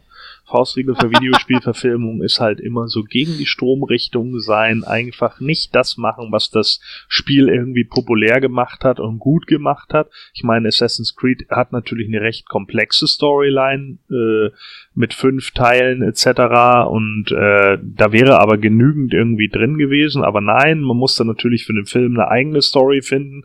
Und diese Story war wieder so an den Haaren herbeigezogen und da waren so viele Plotholes drin und noch so viel Blödsinn nebenbei äh, dass es äh, mir, mich schon wieder geschüttelt hat. Also das war äh, alleine, also wenn wir in den Film Assassin's Creed, ich gehe jetzt gleich mal in Spoiler, ja, also wenn wir in den Film Assassin's Creed reingehen, dass man da irgendwie einen Gro Großkonzern hat, der offenbar irgendwie dazu fähig ist, in der Zeit rumzufuschen, theoretisch, weil man einen Nachfahren mit seinem Vorfahren per Gehirn synchronisieren kann. Um, ja, das ist schon so, ja, ne? Also da habe ich auch schon gesagt, ja, genau. Das könnt ihr, aber ihr schafft es dann nicht, die Gehirnströme irgendwie selber zu synchronisieren. Nee, das geht natürlich nicht, nee, klar. So, okay, das könnt ihr nicht, weil ihr da nämlich Trottel seid, aber in dem Punkt, aber alles andere geht natürlich. Also wir reisen so gesehen durch die Zeit und zwar auch so sehr, dass es dann andere Leute sehen können. Okay, ich lasse mich jetzt mal auf die Story ein. Ist ja Sci-Fi, ne? Ja, okay, dann mache ich das also und gucke mir das dann an und dann finden sie irgendwie dieses eine Ei, das die Welt regieren könnte, schon seit Anno Dunnemal, ja, seit 1600 Grünkohl oder 1400 Grünkohl hat da irgendjemand so ein komisches Ei gefunden, das den freien Willen der Menschen beeinflussen kann. Ich so, ja, ach so. Und das muss er denn da irgendwie suchen, aber er weiß eigentlich gar nicht, was er sucht. Und nur so, so, so einen Schwachsinn baut man sich dann da auf und dann will er da ausbrechen mit den Assassinen. Übrigens das dümmste deutsche Wort, das es gibt, weil man ja Attentäter nicht mehr sagen darf, weil das ist ja alles Yalla Yalla. So, ja. ist es jetzt immer Assassine, weil das ja was anderes ist als Attentäter. Hier dies. So, und dann sitzt man irgendwie da und er ist dann mit den neuen Assassinen, mit denen man versucht hat, in die Vergangenheit zu fliehen, kämpft er dann gegen diesen Konzern. Mit Pfeil und Bogen und Messer. Und diese ganzen Typen, die bei diesem Weltkonzern, der das kann, angestellt sind, haben alle nur Schlagstöcke. Keiner hat eine Schusswaffe. Ja, das ist ja sehr realistisch. So. Ne, das ist wahrscheinlich so wie bei Demolition Man, sanfte Grüße. Ne, wir haben alle keine Waffen mehr in der Zukunft. Und deswegen haben halt alle nur Schlagstöcke in dem Bullshit. Das sind halt einfach so Szenen, die sind so dermaßen Hanebüchen und dumm, das ma macht so einen Film einfach kaputt. Dann kommt eben dazu, dass man erst so groß auffährt, ja, wir haben den heftigsten Stunt von einem Stuntman, der 750 Kilometer die Schlucht runtergesprungen ist. Und das ist der heftigste Stunt, den man in den letzten 25 Jahren gesehen hat. Ja, schön, dass der überhaupt nicht in Szene gesetzt wurde, sondern mit 26 Schnitten komplett zerschossen wurde und man überhaupt nicht weiß, welcher von den beiden Sprüngen war es jetzt eigentlich. Der erste oder der zweite? Und das hätte man jetzt nicht am PC machen können. Wenn das so ein geiler Stunt ist, dann setze ich den verdammt nochmal so in Szene und zwar in einem One-Shot. Nein, auch das wird natürlich nicht gemacht. Davon ab dann natürlich, dass überall nur 10.000 Schnitte sind. Dass es also wieder so läuft, wenn sie durch diese altrömischen Gebäude oder, oder äh, wo auch immer sie da längs rennen. Ja, äh, äh, Rennen ist natürlich alles so schnell geschnitten, dass du überhaupt wieder gar nichts erkennst. Zwischenzeitlich weißt du gar nicht, wer was ist schon gerade mit der 3D-Technik ist das total ätzend. Das verwischt dann nämlich oftmals. Und ja, ich habe gute Augen, ich trage keine Brille. So, das ist halt einfach nur anstrengend. Dann ist irgendwann mal ein Kind im Weg. Da habe ich dann so gedacht, hä, ist er jetzt gerade irgendwo längs gerannt? Ach, das war ein Raum. Ah, okay, ja, cool. Das konnte man durch den schnellen Schnitt gar nicht sehen. Und so zieht sich dieser gesamte Film weiter. Er wird dann noch in irgendeiner, er wird ja die ganze Zeit in so einer Maschine festgehalten, damit er ja Wände hochklettern kann. Wenn er Wände hochklettern kann, dann trägt diese Maschine Maschine ihn also hoch, damit er das Gefühl hat, eine Wand hochzuklettern in diesem Virtual Reality, äh, in dieser Virtual Reality, äh, ja, Maschine da. Und dann springt er irgendwo runter und haut auf den Boden. Und dann geht die Maschine dabei kaputt. Eine Maschine, die irgendwie 1000 Kilo tragen könnte, geht durch einen keine Ahnung, Michael Fassbender, der, was weiß ich, 95 Kilo wiegt, lass ihn 105 Kilo wiegen, natürlich plötzlich kaputt, weil er so viel Impact hat, dass er auf den Boden haut. Oh mein Gott. Was für ein Haufen gequälte Scheiße. Und dann finden sie endlich diese lächerliche, dieses lächerliche Ei, das den freien Willen bestimmen kann. Ein Apfel. Ja, oder Apfel, ja. Entschuldigung. Oh, es war der Apfel, ja, richtig. Der, der, im, der Apfel, der ja im, im Spiel irgendwie was vollkommen anderes ist, sondern eigentlich nur so eine, so eine aussagekräftige äh, Sache für dafür, dass die, die, ich glaube, im Spiel ist es so, ich habe die Spiele selber nicht gespielt, man mag mich, man mag mich korrigieren, wenn es jetzt falsch ist, aber ich versuche es mal knapp zusammenzugeben. Äh, es ist ja so, dass da irgendwie Leute feststellen, die Menschheit geht immer irgendwie durch Katastrophen vor die Hunde und die versuchen da irgendwie gegen anzuarbeiten, ja, in, mit dieser anderen Welt. Was ja grundlegend eigentlich gar keine schlechte Storyline ist. Damit kann man ja arbeiten. So. Und dann könnte man ja auch einen Konzern dagegen bauen, der sagt, nee, so läuft's nicht, wir arbeiten dagegen an, weil ihr alles nur Spinner seid oder wie auch immer. Das wäre schon ein besserer Grundplot als der Schwachsinn hier. Also findet man jetzt diesen Apfel in einer Kathedrale bei den Mönchen oh mein Gott, Christopher Columbus hat die bekommen, äh, Christopher Columbus hat diesen Apfel bekommen. Wo hat er den hingebracht? Ja, da und dahin in die Kathedrale. Oh ja, krass. Und dann gehen sie in diese Kathedrale und dann kommt da hinten so ein Priester an, der sich natürlich denkt, aha, ja, sie sind also der Vorsitz von irgendeinem Konzern, aber klar, weil sie ja irgendwie die Freimaurer sind oder die Simpsons Steinmetze, keine Ahnung, gebe ich ihnen dieses Schächtelchen einfach mal und mach das auf. Und dieses dieser scheiß Apfel liegt nicht mal in irgendeinem Geheimversteck. Nein, der liegt da die ganze Zeit in diesem Schächtelchen. Ja, den habe ich hier seit 500 Jahren rumliegen. Ich hatte nie eine Ahnung, was das ist. Aber jetzt, wo ich weiß, dass es der Apfel des freien Willens ist, hier, bitte. Danke, jetzt kann ich die Welt beherrschen. Alter. Weißt du, es ist alles, das macht so viel Zahnschmerzen, ja, so, so, so viele Wurzelbehandlungen kann ich gar nicht haben, wie viel das so ein Blödsinn. Dieser Bullshit-Film. Und dann hat er diesen scheiß Apfel, hält ihn nach oben, natürlich bei der großen äh, Verhandlung der Freimaurer oder wer auch immer die jetzt gerade wieder sind. Äh, Illuminaten bestimmt oder irgendwie so. Ich hab's schon wieder vergessen, weil die Assassine kämpfen ja gegen die andere. Jens, wer waren die anderen? Die, Ass die Illuminaten? Nein, Templer. Die Templer, ja genau, Entschuldigung. Ja, das war die dritte, der dritte Geheimbund, den ich natürlich vergessen habe. Die großen Tempelritter, ganz klar. So, und dann steht er da also vor der, vor dem äh, Konglomerat der Tempelritter, hält dieses Ding hoch Und dann ist, dann kommt da ein Assassine rein, macht den Typen kalt und nimmt ihm den Apfel ab.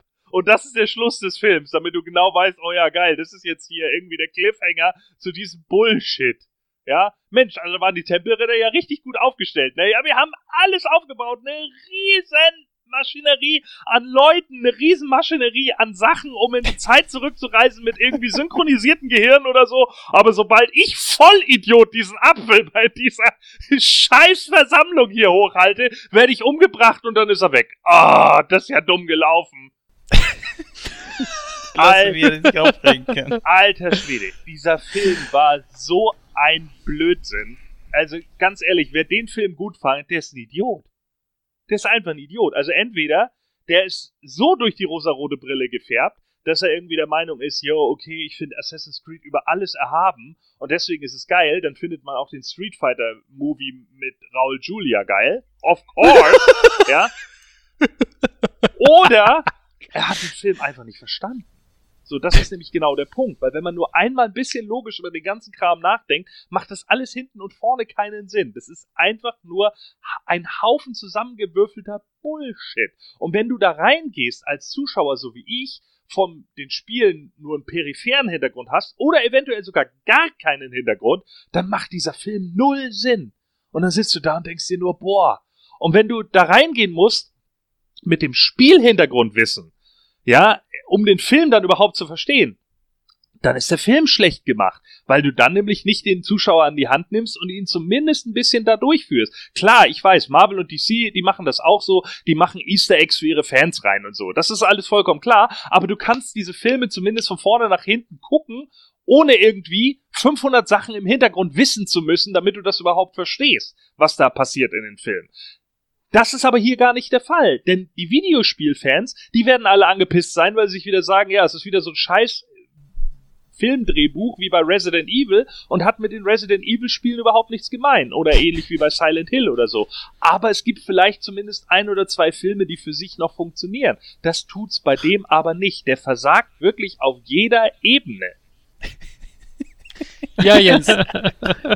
ja, Jens, jetzt mal äh, die Frage Moment, an dich. kein, kein Prozent.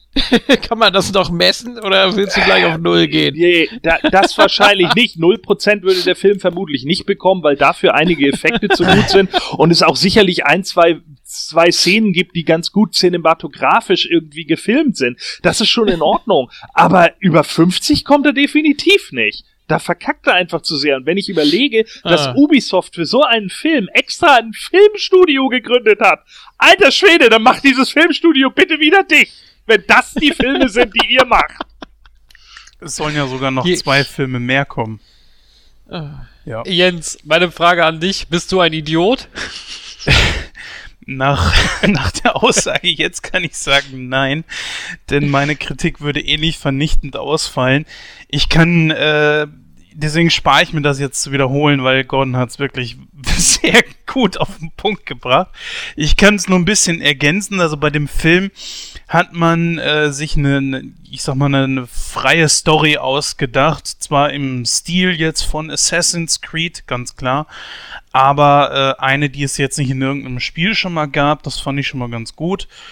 Auf der anderen Seite wiederum äh, gibt es ja den sogenannten Animus, der total anders aussieht als wie in den Spielen. Dieser komische Roboterarm, der Fassbänder da hin und her geschleudert hat. Das ist doch nicht der Animus. Normalerweise liegt man auf so einem komischen Tisch und kriegt dann die Verbindung zu der Vergangenheit. Aber doch bitte jetzt nicht äh, mit diesem komischen Roboterarm dort. Äh, nee, weiß ich nicht. Ja, ich habe einfach Schwierigkeiten mit diesem Charaktergehalt, weil der null Hintergrund hatte. Ich habe mit dem weder mitgefiebert noch sonst irgendwas und dann hat man am Anfang noch versucht, da so ein bisschen Tiefe reinzubringen, wo seine Mutter umgebracht wird, als wo er ein kleiner Junge ist, von seinem eigenen Vater, der ein Assassine war. Und er will ja unbedingt seinen Vater umbringen und äh, hat es wohl nicht richtig geschafft. Also er hat es wohl versucht und ist deswegen auch angeklagt worden. Saß im Gefängnis, musste dann da rausgeholt werden von der eigentlich sonst wirklich genialen Marion Cotillard. Ja, ich habe sie in einem anderen Film gesehen, äh, Vertraute Fremde, zusammen mit Brad Pitt. Den Film muss man nicht mögen, aber er war schauspielerisch sehr gut gemacht. Die Frau kann einiges. Da hättest du eine Litfaßsäule oder eine Tanksäule hinstellen können. Die hätte mehr ausstrahlen können. Dabei kann die Frau so viel. Äh, mit Jeremy Irons ist genau das gleiche. Das ist ein Schauspieler, der ist zwar jetzt nicht irgendwo in einer Riege, sage ich jetzt mal, mit ähm, einem De Niro oder so, ja, das ist, das, das muss man mal ganz klar sagen, aber er ist schon ziemlich gut. Und aus dem hat man auch nichts rausgeholt. Fassbender hat man ja extra geholt, um da nicht so 0815-Typen stehen zu haben, der zwar hier irgendwie ein bisschen Martial Arts oder sowas kann, was dort ja verwendet wird in dem Film, äh, oder auch halt in, in den äh, Spielen, äh, und hat keinen Hintergrund für diesen Charakter. Die Leute konnten nichts aus diesem Film machen. Und Fassbender hat's versucht. Cotillard durfte ja nicht. Und Irons, der sonst auch wirklich einen guten Antagonisten hat, äh, abgeben kann, hatte auch keine Chance. Der ja hier auch der Antagonist war. Tut mir leid. Durchgefallen. Also es gibt selten Videospiele, die gut verfilmt sind. So auf Anhieb fällt mir nicht ein einziger ein. Da gibt's aber bestimmt irgendwo was. Äh, ich würde auch ungefähr so bei, ja, mich bei Gordon einfinden. Ich gucke gerade mal äh, auf Movie Pilot, haben die Leute, die Kritiker haben nur sogar noch 4,8 gegeben und die Community 5,7. Da würde ich auch noch nicht mal mitgehen. Sehr nee. enttäuscht war ich von diesen äh, Sequenzen aus der Vergangenheit. Wo war man da überhaupt? Äh, Spanien? Ja, gut möglich. War doch, äh, ähm, ja, wie auch ja, immer. Wird ja Spanien gewesen sein müssen, weil wir äh, uns ja da mit, mit äh, Kolumbus auseinandergesetzt haben, also Spanien mhm. oder Portugal. Ja. Da muss ich mal die deutsche Synchro einfach äh, nicht loben, sondern tadeln. Ey, wenn ihr da schon den ganzen Film übersetzt und diesen Part auslasst, das ist Blödsinn. Ja, mhm was, was bringt mir das, dass ich in der Vergangenheit jetzt auf einmal anfangen muss, das zu lesen? Ich kann kein Spanisch, mein Englisch ist sowieso generell nicht das Beste. Äh, ich kann dagegen zum Beispiel überhaupt kein Spanisch und auf einmal muss ich anfangen, den Film zu lesen. Warum gucke ich denn so selten mal in der OV, obwohl ich das ganze OV-Gewichse sowieso nicht ganz verstehe? Äh, sage ich ganz ehrlich, dann hättet ihr die paar Sequenzen dort auch noch synchronisieren können. Und das hätte ich besser gefunden, als wie, kann ich auch das Buch lesen, ja? Bringt mir nichts. Also damit können wir es eigentlich auch abschließen, denn äh, eine Filmempfehlung gibt's auch von mir nicht. Naja, ich finde halt auch immer, ich finde es halt momentan auch so ein bisschen dreist irgendwie äh, von Hollywood bei solchen Sachen, glauben die denn wirklich, dass, dass ihre Zuschauerschaft nicht mehr aufpasst? Also, dass, dass die wirklich, äh, also bei Amazing Spider-Man 2 ging es mir zum Beispiel ja genauso, ja?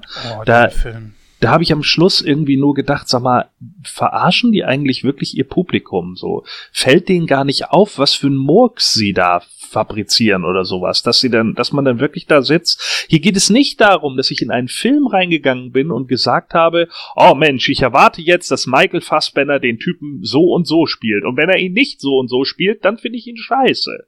Denn das konnte ich ja gar nicht, denn ich kenne die Assassin's Creed Spiele nicht. Ja, ich weiß nicht, wie Ezio sich verhält. Ich weiß nur, dass der Junge so heißt und dass er dann da irgendwie rumläuft. Keine Ahnung so. Das, davon bin ich überhaupt nicht ausgegangen. Aber was da gemacht wird als Film, wie du schon auch richtig sagst, Jens, der Hintergrund, das ist ja ein Debakel. Das ist doch eine Alibi-Geschichte. Ja, oh, ich verfolge meinen Vater, weil er meine Mutter abgestochen hat. Ja, wow. Mensch, also da bist du, das ist aber Tiefgang jetzt. Das ist ja fast so viel Tiefgang wie beim Green Lantern Film. Ich habe Angst vor Flugzeugen, weil mein Vater mal abgestürzt ist. So, ja, das sind so Sachen, wo ich irgendwie denke so, nee, das ist nicht euer Ernst. Das ist einfach nothing. Aber ich meine, immerhin muss man ja fairerweise sagen, die äh, Kinokassen dankt's ihnen ja auch momentan nicht. Äh, wenn wir jetzt sehen, dass der Film jetzt irgendwie zwei Wochen lang oder drei Wochen lang läuft oder so, am 4. Januar diesen Jahres hat der Film 95 Millionen eingespielt. Er hat ungefähr 125 Millionen gekauft, äh, gekostet, Entschuldigung. Das heißt also, in dem Moment ist er noch 30 Millionen alleine hinter dem, was er gekostet hat, hinten dran Demzufolge wird der Film sehr wahrscheinlich ein Flop und äh, wird sich im Endeffekt nicht rentieren. Und das kann ja dann schon heißen, dass Ubisoft in Zukunft keine weiteren Filme mehr macht. Ja, jetzt haben wir lange über den Film gesprochen. ich, perso ich persönlich kenne die Assassin's Creed-Reihe auch nicht. Ich habe das nie gespielt, von daher hat mich da jetzt auch nichts ins Kino gezogen. Äh, mir, mir graust es nur davor, weil ich bin sehr großer Metal Gear-Fan und ich habe ja gehört, dass sie das verfilmen wollen und da habe ich Angst vor. Aber naja, dann lassen wir uns mal überraschen. Ja, aber ist es nicht so, dass da der Macher von Metal Gear mit drinne ist? Ich habe, also nach meinen Informationen ist wohl Kojima nicht mit dabei. Ja, okay, ja, dann wird's wahrscheinlich ein Flop. Ja, richtig. ja, dann würde ich mal sagen, gehen wir mal äh, weiter in unserer Rubrik. Hat denn jemand anderes noch irgendwas gesehen im Kino? Ich glaube, Jens, du warst noch mal, äh, hast dir noch irgendwas angeschaut im Kino, oder? Ja, heute ist ja der 10.1., wo wir aufnehmen wir versuchen ja die Ausgabe ein bisschen schneller rauszubringen. Äh, dementsprechend ist der Film, den ich gesehen habe, auch noch brandaktuell. Geht um Passengers. Gab es ja noch andere Filme mit dem Namen. Ich glaube auch noch gar nicht so lange her. Auf jeden Fall ähm, haben wir hier Jennifer Lawrence und Chris Pratt in einem wirklich guten Sci-Fi-Film äh, ich würde mal sagen, Sci-Fi-Romanze. Ja, der Trailer gibt ein bisschen was anderes wieder. Es sieht ein bisschen aus wie so ein Actionfilm, was der Film letztlich selber äh, kreiert. Äh, hm, ist eine große Mischung eigentlich aus allem. Ich, film, äh, ich fand den Film unglaublich großartig. Kurz mal eben darum, worum es bei dem Film geht, ist auch schnell erzählt. Wir haben in einer nicht näher definierten Zukunft, das muss aber wirklich weit von unserer entfernt sein, haben wir ein Raumschiff, das äh, auf dem Weg ist zu einem anderen Planeten, der äh, sehr, sehr weit von unserer Galaxie weg ist und das Raumschiff ist ungefähr 90 Jahre, glaube ich, unterwegs. Oder sogar 120 Jahre, weiß ich nicht mehr genau. Auf jeden Fall äh, wacht dann plötzlich äh, Chris Pratt auf und sieht sich der Tatsache gegenüber, dass er viel zu früh aufgewacht ist, rund 90 Jahre bevor überhaupt äh, ja die aus diesem Kälteschlaf ähm, ja wieder erwachen sollen.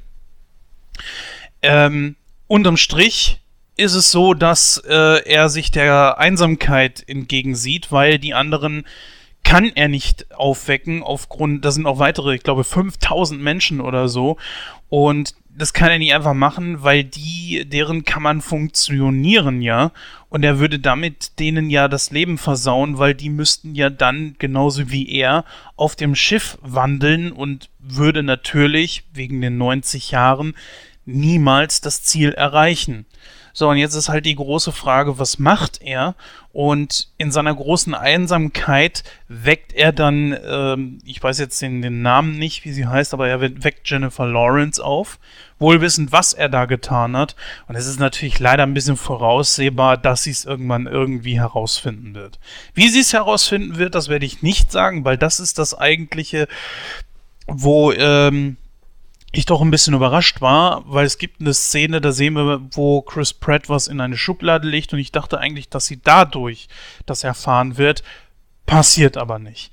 Ähm, ich werde jetzt auch so weiter nicht auf den Film eingehen, um nicht zu viel zu spoilern. Sache ist die, hier haben wir von allem etwas dabei. Der Film hat eine schöne Romanze, der Film hat viel Action mit dabei, ganz besonders zum Schluss. Die Romanze äh, endet natürlich zu dem Zeitpunkt, wo äh, Jennifer Lawrence herausfindet, was Chris Pratt gemacht hat. Dann kommt eine Szene sehr stark, ähm, weil sie verliebt sich natürlich in ihm. Das sieht man ja schon durch den Trailer, da verrate ich ja nichts mit. Und letzten Endes, wie gesagt, findet sie es heraus und ihre Gefühle äh, drehen sich ins Gegenteil um und sie will auch gar nichts mehr von ihm wissen. Sie meidet ihn, wo es nur geht und sie verfällt in eine ziemlich große Depression. Und eines Abends liegt er da im Bett und plötzlich kommt sie an und äh, schlägt ihm im Bett liegend voll in die Fresse. Nicht einmal, nicht zweimal, ein paar Mal. Tritt sogar zu und will ihm letzten Endes sogar einen Stuhl über den Schädel ziehen. Und absolut stark gemacht von Jennifer Lawrence, eine super Schauspielerin, mag jeder so sehen, wie er will, ja, genauso wie bei Chris Pratt. Beide haben eine sehr gute Leistung abgelegt. Äh, es ist natürlich auch mehr oder weniger so ein Zusammenspiel von beiden, die über den Film so 98 Prozent hin äh, alleine sind. Ja, ich kann den Film nur empfehlen. Ich guck mal kurz, was hat denn hier Moviepilot gegeben? Ja, die Kritiker äh, von meiner Seite aus nicht verständliche 4,9, absoluter Schwachsinn. Die Community gibt 6,7. Leute, ich weiß nicht, was ihr für Filme schaut. Äh, ihr müsst in die richtigen Kinos reingehen, da wo der Film auch läuft. Ich weiß nicht, was ihr gesehen habt. Ich würde sagenhafte 88% geben. Ich habe mich sehr gut unterhalten gefühlt. Der Film geht nicht so lange, hat äh, von jedem etwas und ja, er hat auch übrigens unglaublich starke Szenen drin, also sollte man sich auch im Kino unbedingt angucken. 3D mm, geht. Ist in Ordnung. Macht für so einen Film, der ja größtenteils animiert ist, auf jeden Fall Sinn. Was leider wieder ist, es ist 3D, also wieder viel zu dunkel. Ja, dann würde ich sagen, beenden wir die Rubrik für heute und ähm, ja, da bleibt eigentlich jetzt eins noch übrig und zwar haben wir letztes Jahr ein Gewinnspiel veranstaltet. Ja, liebe Zuhörerinnen und Zuhörer, wer hat denn da wohl gewonnen? Und den Gewinner unserer Verlosung, den geben wir genau jetzt bekannt und das macht wie immer unsere Susi. Bitteschön.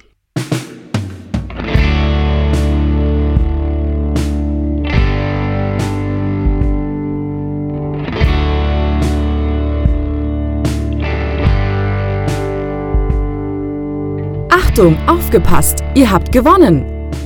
Vor einiger Zeit veranstaltete nightcrew.de sein Weihnachtsgewinnspiel und fünf Leute konnten gewinnen. Auf eine Blu-ray und oder eine DVD freuen darf sich Matthias Freimuth aus Rauderfehn, Arvid Holte aus Hamburg, Patrick Süß aus Pürbach in Österreich, Sandra Kramp aus Bayreuth und Stefan Nübler aus Amberg. Wir gratulieren und wünschen viel Spaß mit euren Filmen.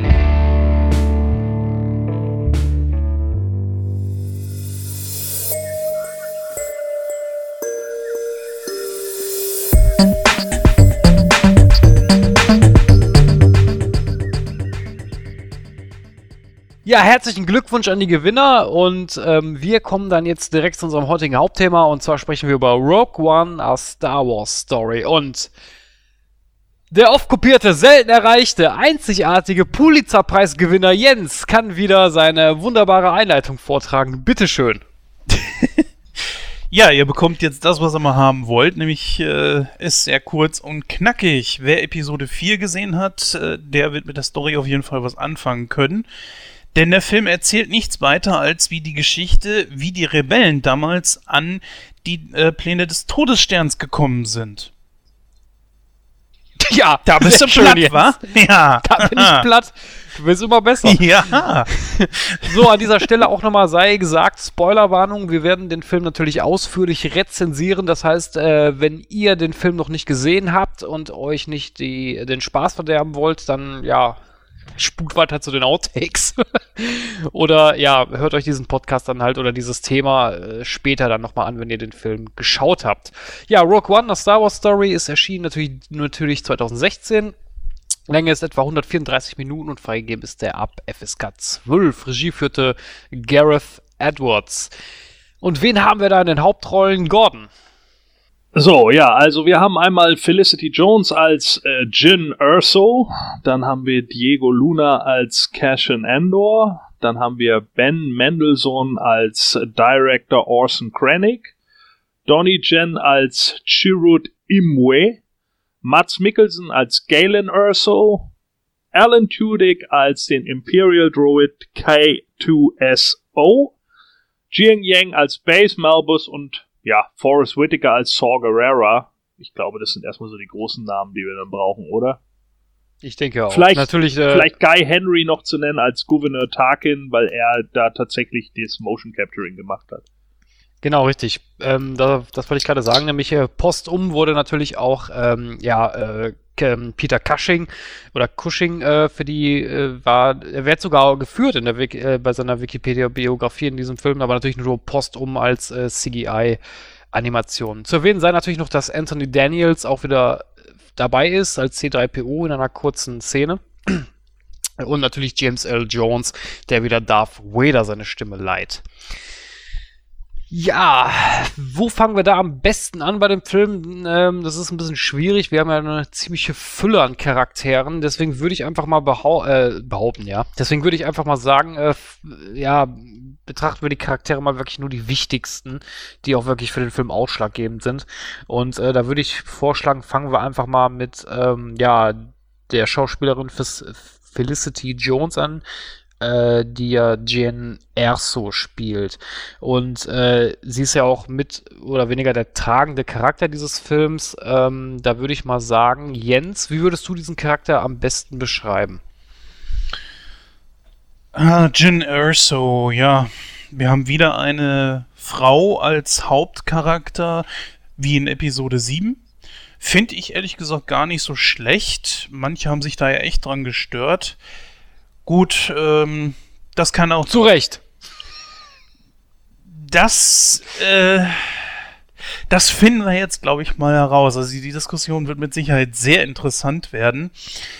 Ja, Jyn Erso, was kann man über sie sagen? Ich finde, Felicity Jones hatte da auch nicht die große Möglichkeit, viel reinzubringen.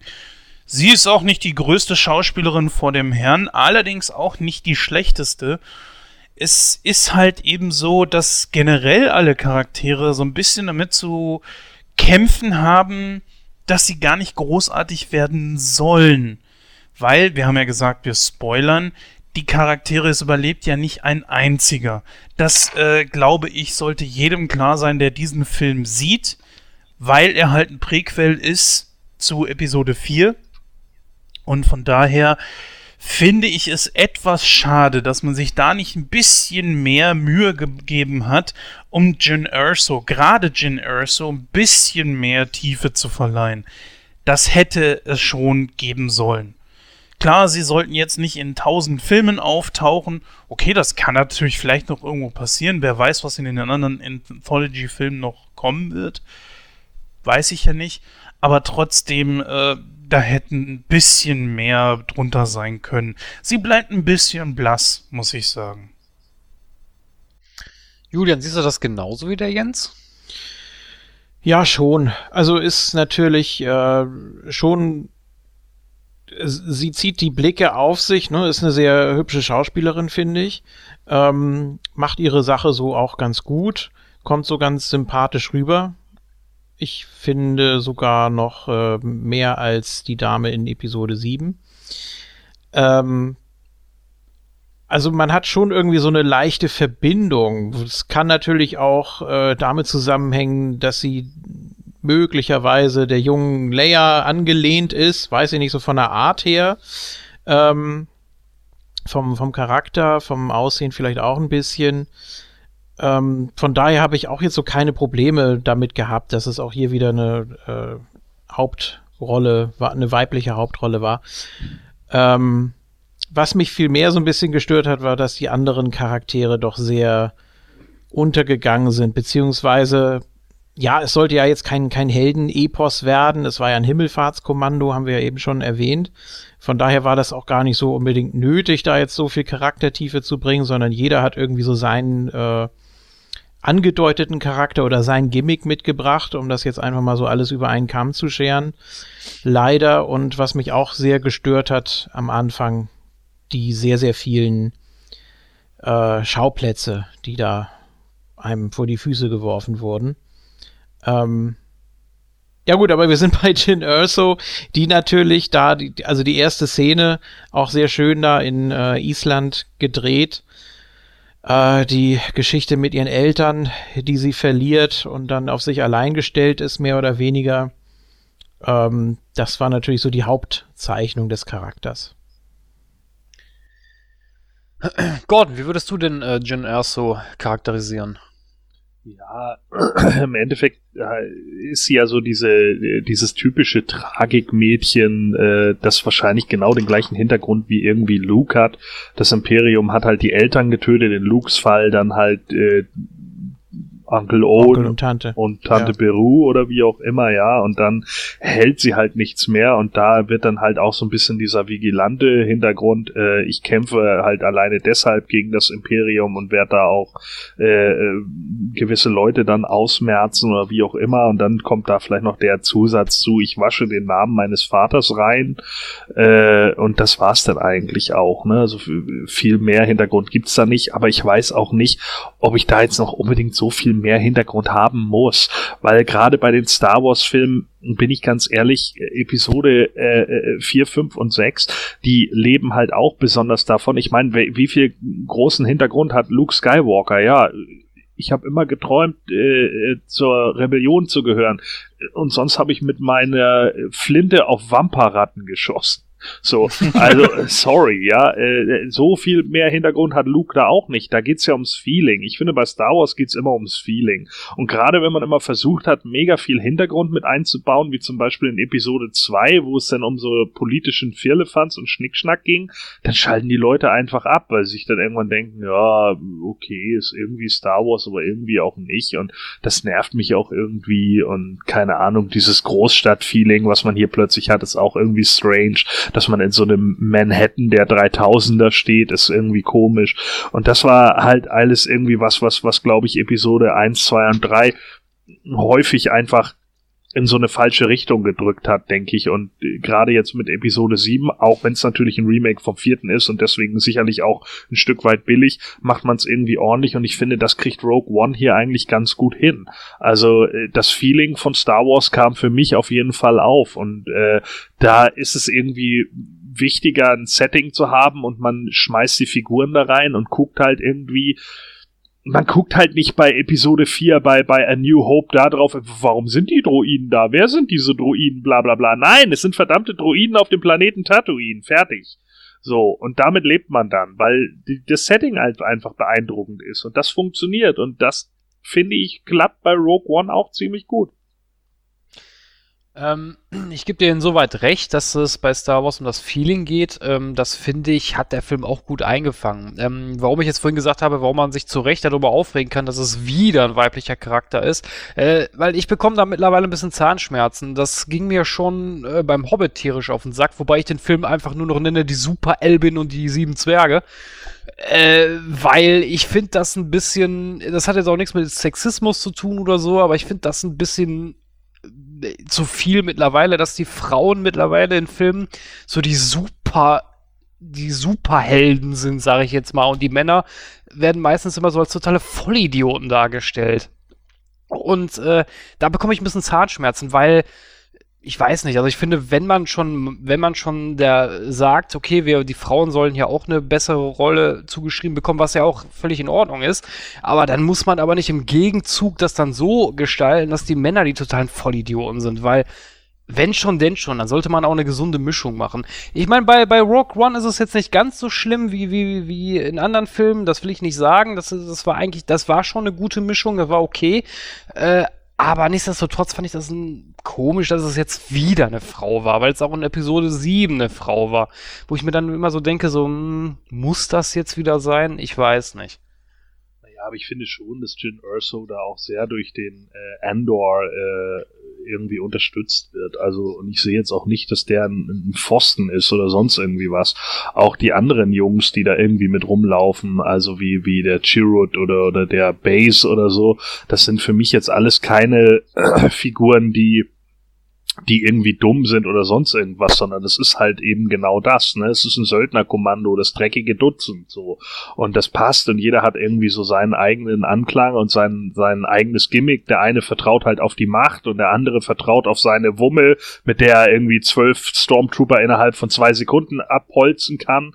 Und das gehört dann da halt irgendwie mit rein. Also ich hab nicht so das, das arge Problem damit, dass jetzt eben die Felicity Jones da äh, die Hauptrolle bekommen hat. Also ich, ich verstehe den Aufschrei des, des der Star Wars Fans da nicht. Oh, es ist jetzt hier irgendwie zu viel Female Power da drin. Ich meine, dann könnte ich auch sagen, ja, Prinzessin Leia, trifft mit jedem Schuss, den sie abfeuert, in eine neue Hoffnung einen Stormtrooper, ja, dann ist sie auch deutlich besser als Solo oder als, als Luke Skywalker. Und das Ganze wurde noch bei Spaceballs parodiert, wo dann irgendwie Ja. äh, Prinzessin Vespa, der hat mein Haar angesenkt und dann Ja. alle Typen über den Haufen ballert. So. Also von Ich da. halte Ja gut, nicht wobei, wobei, wobei ich muss ja dazu sagen, die Stormtrooper treffen ja eh nichts. Das ist in dem Film ja auch so, Ja. die treffen einfach nie. Ne? Also, Das Nee. fand ich auch wieder total witzig. Ja, ausschlaggebend für die ganze äh, Reise des Films, sage ich jetzt mal, ist ja natürlich ähm, Erstens äh, Vater, nämlich hier gespielt von dem wunderbaren Mats Mikkelsen, nämlich Galen Erso. Warum ist der Charakter so wichtig? Nun, er ist natürlich letzten Endes dafür verantwortlich, dass der Todesstern überhaupt gebaut wird. Ähm, wie fandet ihr denn da so die Brücke, sage ich jetzt mal, die zu Episode 4 geschlagen wurde, Jens? Äh, also wenn ich ehrlich bin, ist das das Coolste mit an dem ganzen Film. Weil schon immer, und da bin ich nicht alleine, mir es mir ein Dorn im Auge war, dass der Todesstern so leicht im ersten Film schon zerstört wurde. Dass man es jetzt hier so macht nach dem Motto, das habe ich aber extra gemacht, das war ein Geniestreich. Super. Einfach nur klasse. Wobei, ich, wenn ich da kurz einhaken darf, warum haben sie dann bei dem zweiten Todesstern die gleiche Schwachstelle wieder eingebaut? Weil die wahrscheinlich auch wieder die gleichen, ähm, die wussten ja nicht, wodurch der erste Todesstern zerstört wurde. Und ja, warum sollte man die Pläne vom ersten nicht wieder nehmen?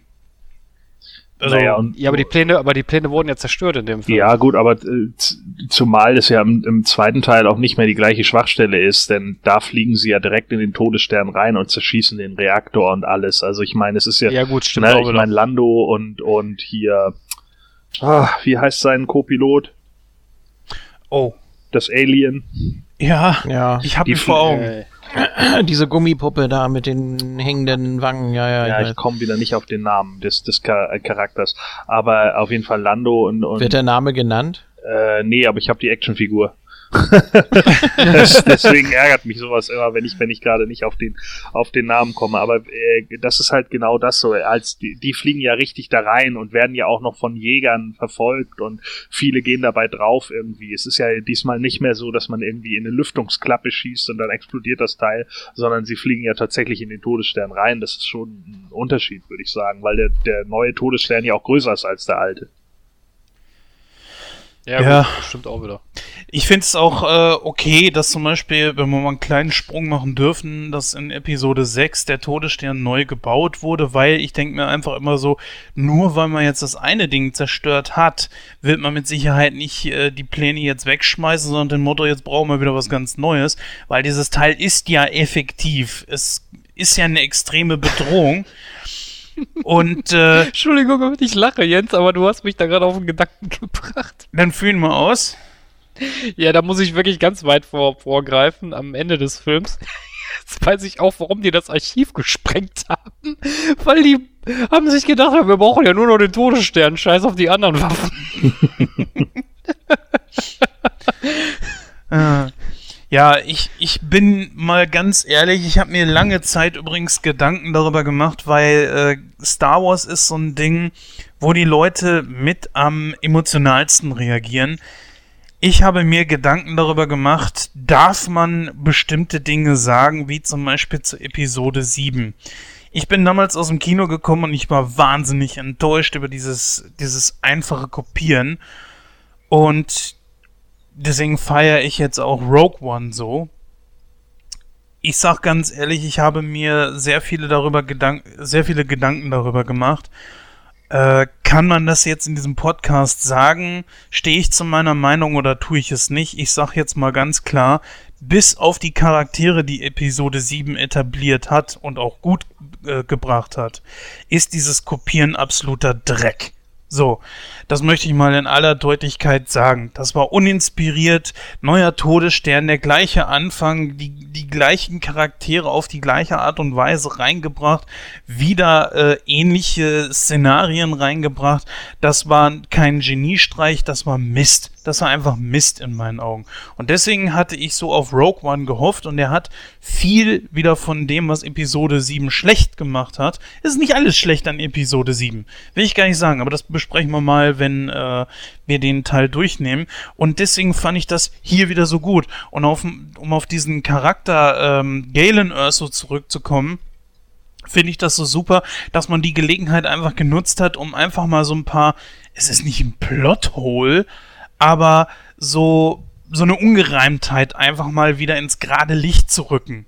Und das ist richtig gut gelungen. Und durch diesen Charakter Galen Urso äh, hat man jetzt einfach äh, ja die Gelegenheit genutzt, wie ich es gerade schon sagte.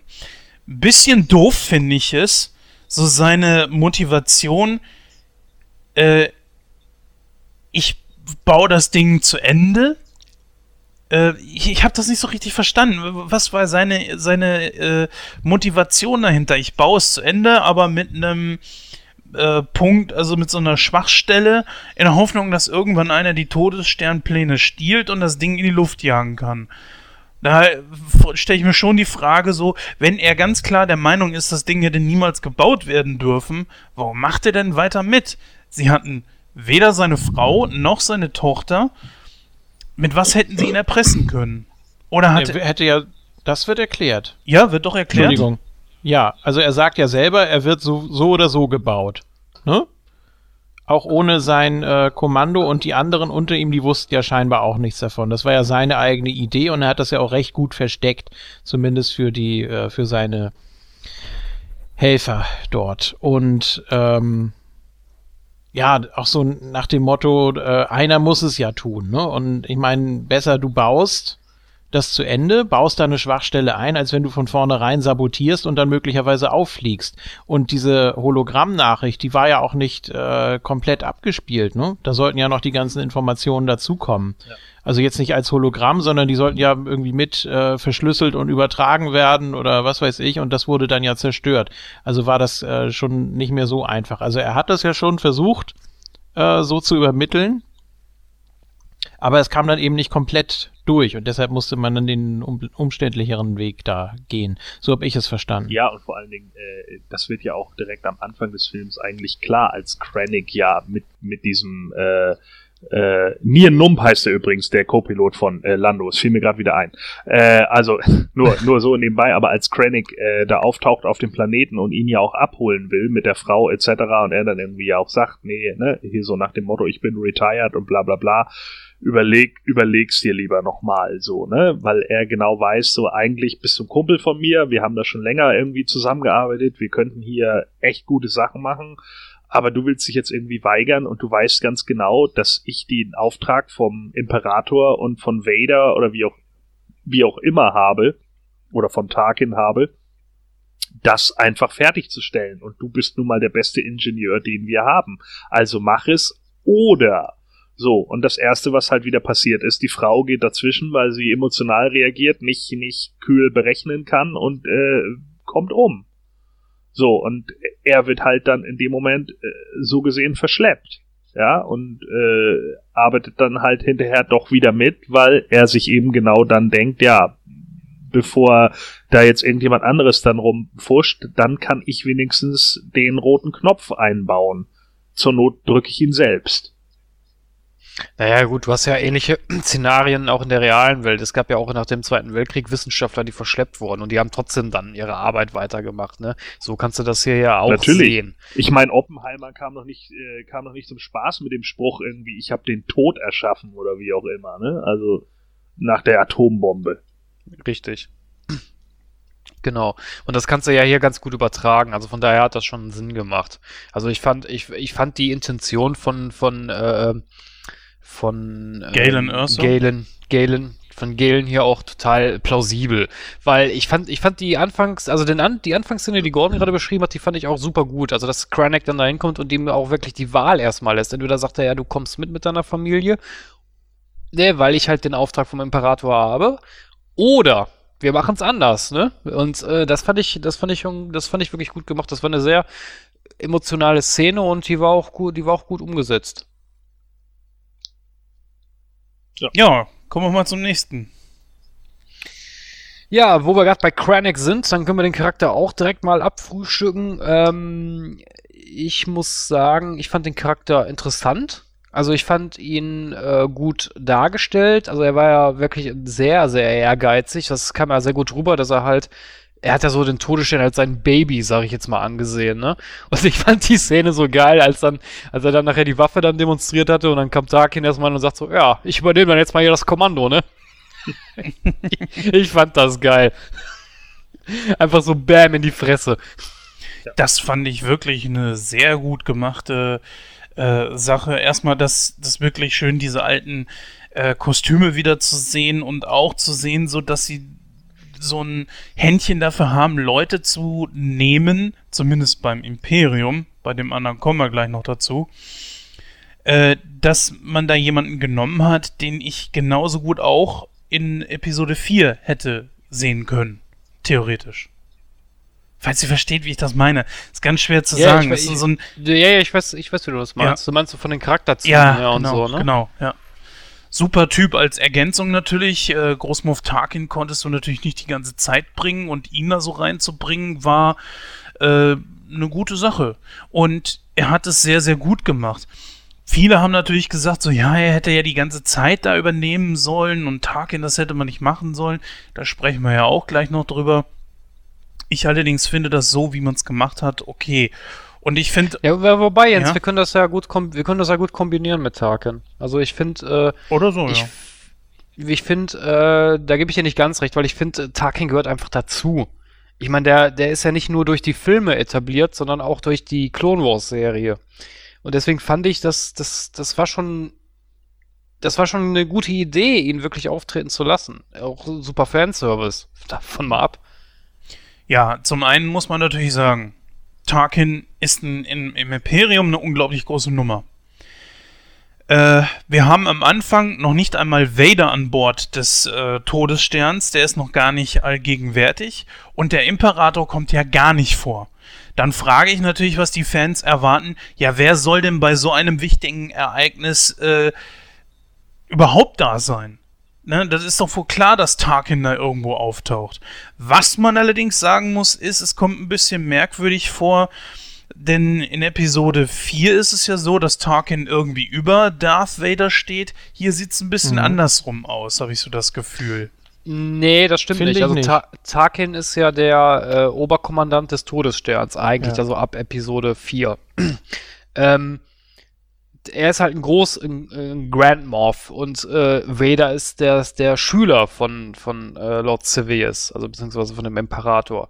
Äh, ich glaube nicht, dass er, dass er über Vader steht. Das, das denke ich noch nicht mal. Obwohl, es gibt ja auch so eine schöne Szene in Episode 4, wo er, ich glaube, das ist sogar Tarkin, wo er sagt, ja, ihre, ihre veralteten Regeln oder Religion, das ist, äh, das hat ja, spielt hier keine Rolle mehr. Und Ja, dann ja. bäumt sich ja Vader auch nochmal auf und zeigt ihm dann nochmal oder demonstriert nochmal die Macht, um ihn dann zu zeigen. du pass äh, mal auf. War nicht Tarkin. Du- war das nicht Nein, Tarkin? das äh, Tarkin geht dazwischen und sagt so, Vader, Sagt hören Sie Vader. auf. Nein, Vader, Ach ja, Vader stimmt, lassen genau. sie ihn los. genau, Ja. richtig. Ja, stimmt, hast recht. Dieses Kräftemessen nützt keinem. Ja, genau. Richtig. Ja, genau, richtig. Aber nein, nein, aber es war aber auf jeden Fall auch ein Grand Moff, der das gesagt hat. Er steht Und, Episo äh, in Episode 4 definitiv über Vader. Vader Ja. gehorcht ihm. Das sehe ich nicht so. Ich glaube, das ist eher so, so nach dem Motto, okay, äh, ja, dann lasse ich ihn Naja, halt los, also, so, aber äh, eigentlich ist es mir egal. Vader ist halt Gut. der Günstling des Imperators. So, wenn der Imperator ansagt, so Tarkin hat das Kommando über den Todesstern, dann äh, hast du dich auch ein Stück weit daran zu richten. Den, den er da choked, der ist kein Gro Grand das ist kein. Das deutsche Wort wäre übrigens Mufti, Großmufti. Ja, aber es hört sich so dumm an, deswegen äh, bleiben, Ja. ble- bleiben wir mal Grand Moff. Ich weiß gar nicht, der, der, den er choked oder so, das ist, glaube ich, nur ein äh, Junior Admiral. Okay. Nein, also äh, man weiß ja auch, dass Darth Vader dem äh, Imperator komplett untergeben ist. Ne? Er fällt vor ihm auf die Knie, er ist sein, sein Gebieter und sein Lord und was weiß ich nicht alles. Und äh, wenn Tarkin äh, zumindest vom Rang her über ihm steht, dann wird er da auch äh, Respekt vorhaben, ne? weil er ja auch dem Imperator ständig Rechenschaft schuldig ist, was den Bau des Todessterns angeht und so weiter.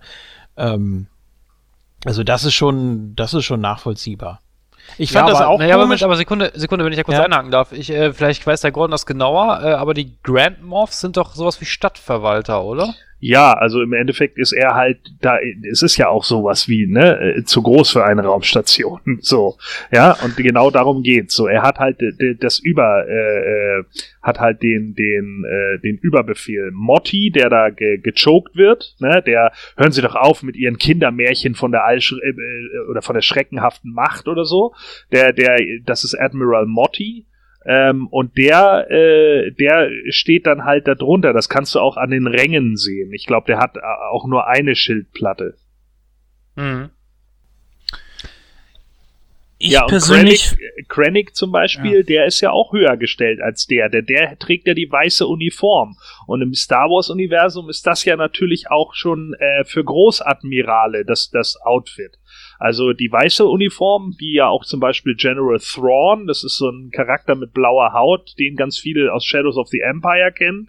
Der ist ja einer der einzigen nicht-humanoiden oder nicht-menschlichen sozusagen Wesen, äh, die das geschafft haben, überhaupt in diese, äh, in diese Position zu kommen und so. Äh, das ist natürlich dann auch die besondere Auszeichnung. Ich glaube, die nächste höhere Auszeichnung sind dann goldene Schulterplatten. Ähm, ist, ich, ist das der Vater von Tarkin? Ich weiß jetzt nicht genau. Auf jeden Fall in Episode 4 sitzt ja auch einer, auch so ein Grand Moff mit einer weißen Uniform. Ich meine mal gelesen zu haben, der wäre sogar mit Tarkin irgendwie verwandt. Und das ist durchaus möglich, das weiß ich jetzt nicht. Der sitzt im Hintergrund, ne? Ja, genau, richtig. Ja, ich hätte, was, ich wollte gerade eben das noch einwerfen, was ich schön gefunden hätte, wäre bei der deutschen Synchro, dass man da statt Imperator, zumindest Tarkin, wenigstens ihn hätte mal Kaiser sagen lassen.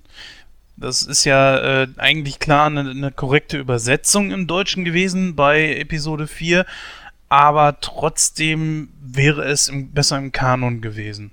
Die anderen hätten ja Imperator sagen können, aber ähm, ich hätte es besser gefunden. Ja, aber ich glaube, dass äh, später sagen sie ja auch Imperator. Ich glaube, das ist nur in Episode 4 so, ne? Ja, und es ist, glaube ich, auch nur Tarkin, der tatsächlich Kaiser sagt. Weil der Imperator wird ja in Episode 4 nicht wirklich erwähnt. Äh, Kaiser, was ja auch Imperator äh, dann heißt, oder Emperor, ne, wird ja nur auf diese Art und Weise dann äh, erwähnt. Das, das ist ja die, der einzige Hinweis in Episode 4 darauf, dass es da noch irgendjemanden Übergeordneten gibt. Und im Deutschen war es halt eben der Kaiser. Ich, Ich hätte es schön gefunden. ähm, also. Ich fand die, das Zusammenspiel zwischen Tarkin und Krennic super. Also äh, ich habe es ja vorhin kurz erwähnt, so dieses Bam in die Fresse, dass, dass Tarkin ihn ja wirklich auch nur für seine, für seine Zwecke nutzt. Ne? Er ist ja der, der, also Krennic ist ja der, der Haupt, äh, äh, ich weiß gar nicht, er betreut ja das Projekt halt Todesstern und er sagt ja auch immer selber, das ist ja mein, mein Verdienst und ich will den Imperator damit beeindrucken. Und ich fand das ja, diese, diese, diese Konkurrenz, die die beiden da zwischeneinander haben. Ich habe immer, immer so, so dem, bei dem Film den Eindruck gehabt, so, ähm, dass das wirklich noch gar nicht so raus ist, wer dann jetzt wirklich den, die, das Kommando darüber übernimmt, weil Krennic ja der Meinung ist, äh, ja, ich übernehme das Kommando, ich mache hier die, die, äh, die Badass-Sachen nachher mit dem, mit dem Todesstern. Ist er, er ist ja sogar extra noch nachher, fand ich auch eine super Szene, wo er nachher bei Veda ist und Veda ihm dann auch noch sagt, so, passen Sie auf, dass ihr Ehrgeiz sie nicht auffrisst. Und ich fand das, ich fand das super dargestellt. Und dann wirklich, als an Tag nachher kam, der Todesstern ist fertig, so, ja, ich übernehme dann jetzt hier das Kommando. Ich fand das so geil. Genau, und das ist ja auch so dieses Übliche in diesen äh, Kastensystemen, ne? dass gerade die Leute, die am egoisch, äh, egoistischsten und narzisstischsten sind, äh, vielleicht sogar am psychopathischsten sind, äh, immer weiter aufsteigen. Und die können das natürlich auf den Tod nicht haben, wenn dann plötzlich Leute irgendwie sich ihnen in den Weg drängeln. Vollkommen scheißegal, ob sie da selbst die Arbeit für geleistet haben oder nicht. Nur wenn sie selber die Arbeit noch geleistet haben, das ist natürlich noch doppelt so schmerzhaft. Und wenn du dann noch an Charakter gerätst wie Vader, der dann auch noch die Macht hat, äh, wo am Anfang natürlich sich alle denken, ja, ja, die Jedi, ne, ich habe noch nie selber einen gesehen, ist für mich nur ein Mythos, so ein Blödsinn. Und dann auf einmal merkst du, fuck, ich kann nicht mehr atmen, weil der Typ nur seine zwei Finger bewegt. Äh, dann, dann wird dir natürlich auch diese Ohnmacht klar, die du in dem Moment dann hast, ne? Der ist als Mhm. Person deutlich mächtiger als ich. Ähm, Grand Moff Tarkin wurde ja in Episode 4 von Peter Cushing oder Cushing äh, gespielt. Ähm, der Mann ist jetzt seit, ich glaube, knapp 20 Jahren tot. Äh, deswegen hat man ja auf Motion Capturing zurückgegriffen. Ähm, ich muss ganz ehrlich sagen, als ich im Kino saß, ist mir das erst gar nicht, also ich habe mich null spoilern lassen von dem Film, deswegen wusste ich, wusste ich darüber überhaupt nichts. Und deswegen, als ich den Film gesehen habe und ich habe den, den Charakter gesehen, habe ich erst gedacht so, what the fuck, der ist doch tot. Wie geht denn der Scheiß jetzt? Ich habe wirklich gedacht, das ist Peter Cushing bis, bis der Kollege, mit dem ich im Kino war, der sagte mir dann so, äh, nee, das ist äh, Motion Capturing. Und ich habe mir dann auch erstmal gedacht, so, oh, okay. Also ich war, ich persönlich war beeindruckt. Äh, der Kollege, mit dem ich im Kino war, der sagte so, ja, ist okay, ist ganz nett, aber er, er meinte, das Gesicht wirkt halt anders. Ja. Also es wirkt heller als die anderen Gesichter. So. Den Eindruck hatte, den Eindruck hatte ich persönlich jetzt nicht. Also ich fand das gut gemacht. Sehe ich genauso. Also, folgendermaßen. Als es losgeht und man ihn das erste Mal sieht, nur in diesem, in der Reflexion der Scheibe, das ist genial. Ja, da habe ich gedacht, wie, wie geil ist diese Szene gerade. Man nimmt einen Actor, man nimmt ja Guy Forbes, der ihn ja spielt. Der hat ungefähr die gleichen Gesichtszüge wie er, kriegt die Frisur so hingestylt wie er und filmt den von hinten und macht vorne per CGI das Spiegelbild vom Original. So. Das fällt auch nicht so auf, weil es eben ein Spiegelbild ist. Und da habe ich gedacht, das, das ist genial. So, was, was in dem Moment Industrial Light and Magic da wieder hingezaubert hat, war der Oberhammer. Nur, das Problem ist, ähm, Industrial Light and Magic, klar, die sind der Marktführer, was Special Effects angeht, steht für mich auch außer Frage. Aber ich glaube, sie sind ein bisschen zu selbstverliebt, was ihre Großaufnahmen angeht. Und das ist für mich das ganz große Problem. Ja, für, für das, wo CGI momentan ist, setzt dieses CGI, was wir da sehen, neue Maßstäbe. Für ein Videospiel hätte ich es grandios gefunden. Da hätte ich gesagt, unfassbar, was sie da rausgeholt haben. Aber in einem Film merke ich einfach immer noch zu sehr, dass das Gesicht ein Stück weit glänzt. Das sieht man auch an den Augen immer noch.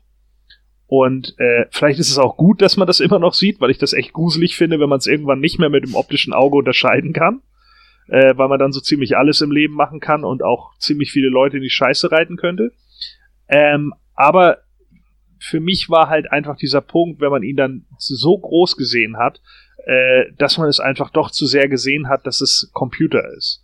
Das hat mich im Endeffekt ein Stück weit dann daran gestört. Ich hätte es, glaube ich, besser gefunden, wenn man ihn mehr aus einer totalen gesehen hätte oder vielleicht auch ein bisschen mehr im Schatten. Dass es nicht so sehr auffällt, dass das äh, besser kaschiert wird, dass, dass es eben Motion Capturing mit CGI obendrauf ist. Das hatte ich, das Problem hatte ich halt auch teilweise wieder bei, bei Episode 7 wo sie extra Masken gebaut haben für Monster und dann nochmal wieder CGI drüberlegen mussten. Was ich nicht verstehe, weil man es einfach immer sieht. Man sieht immer, dass es Computer ist. Und äh, das war für mich eigentlich das, das größte Problem daran. Also, ohne die Leistung jetzt zu schmälern, ich sage ja, äh, es ist gutes Motion Capturing, es ist auch gutes CGI, aber für meinen Geschmack sieht man es einfach zu sehr immer noch, dass es Computer ist. Julian, wie ist denn deine Meinung dazu?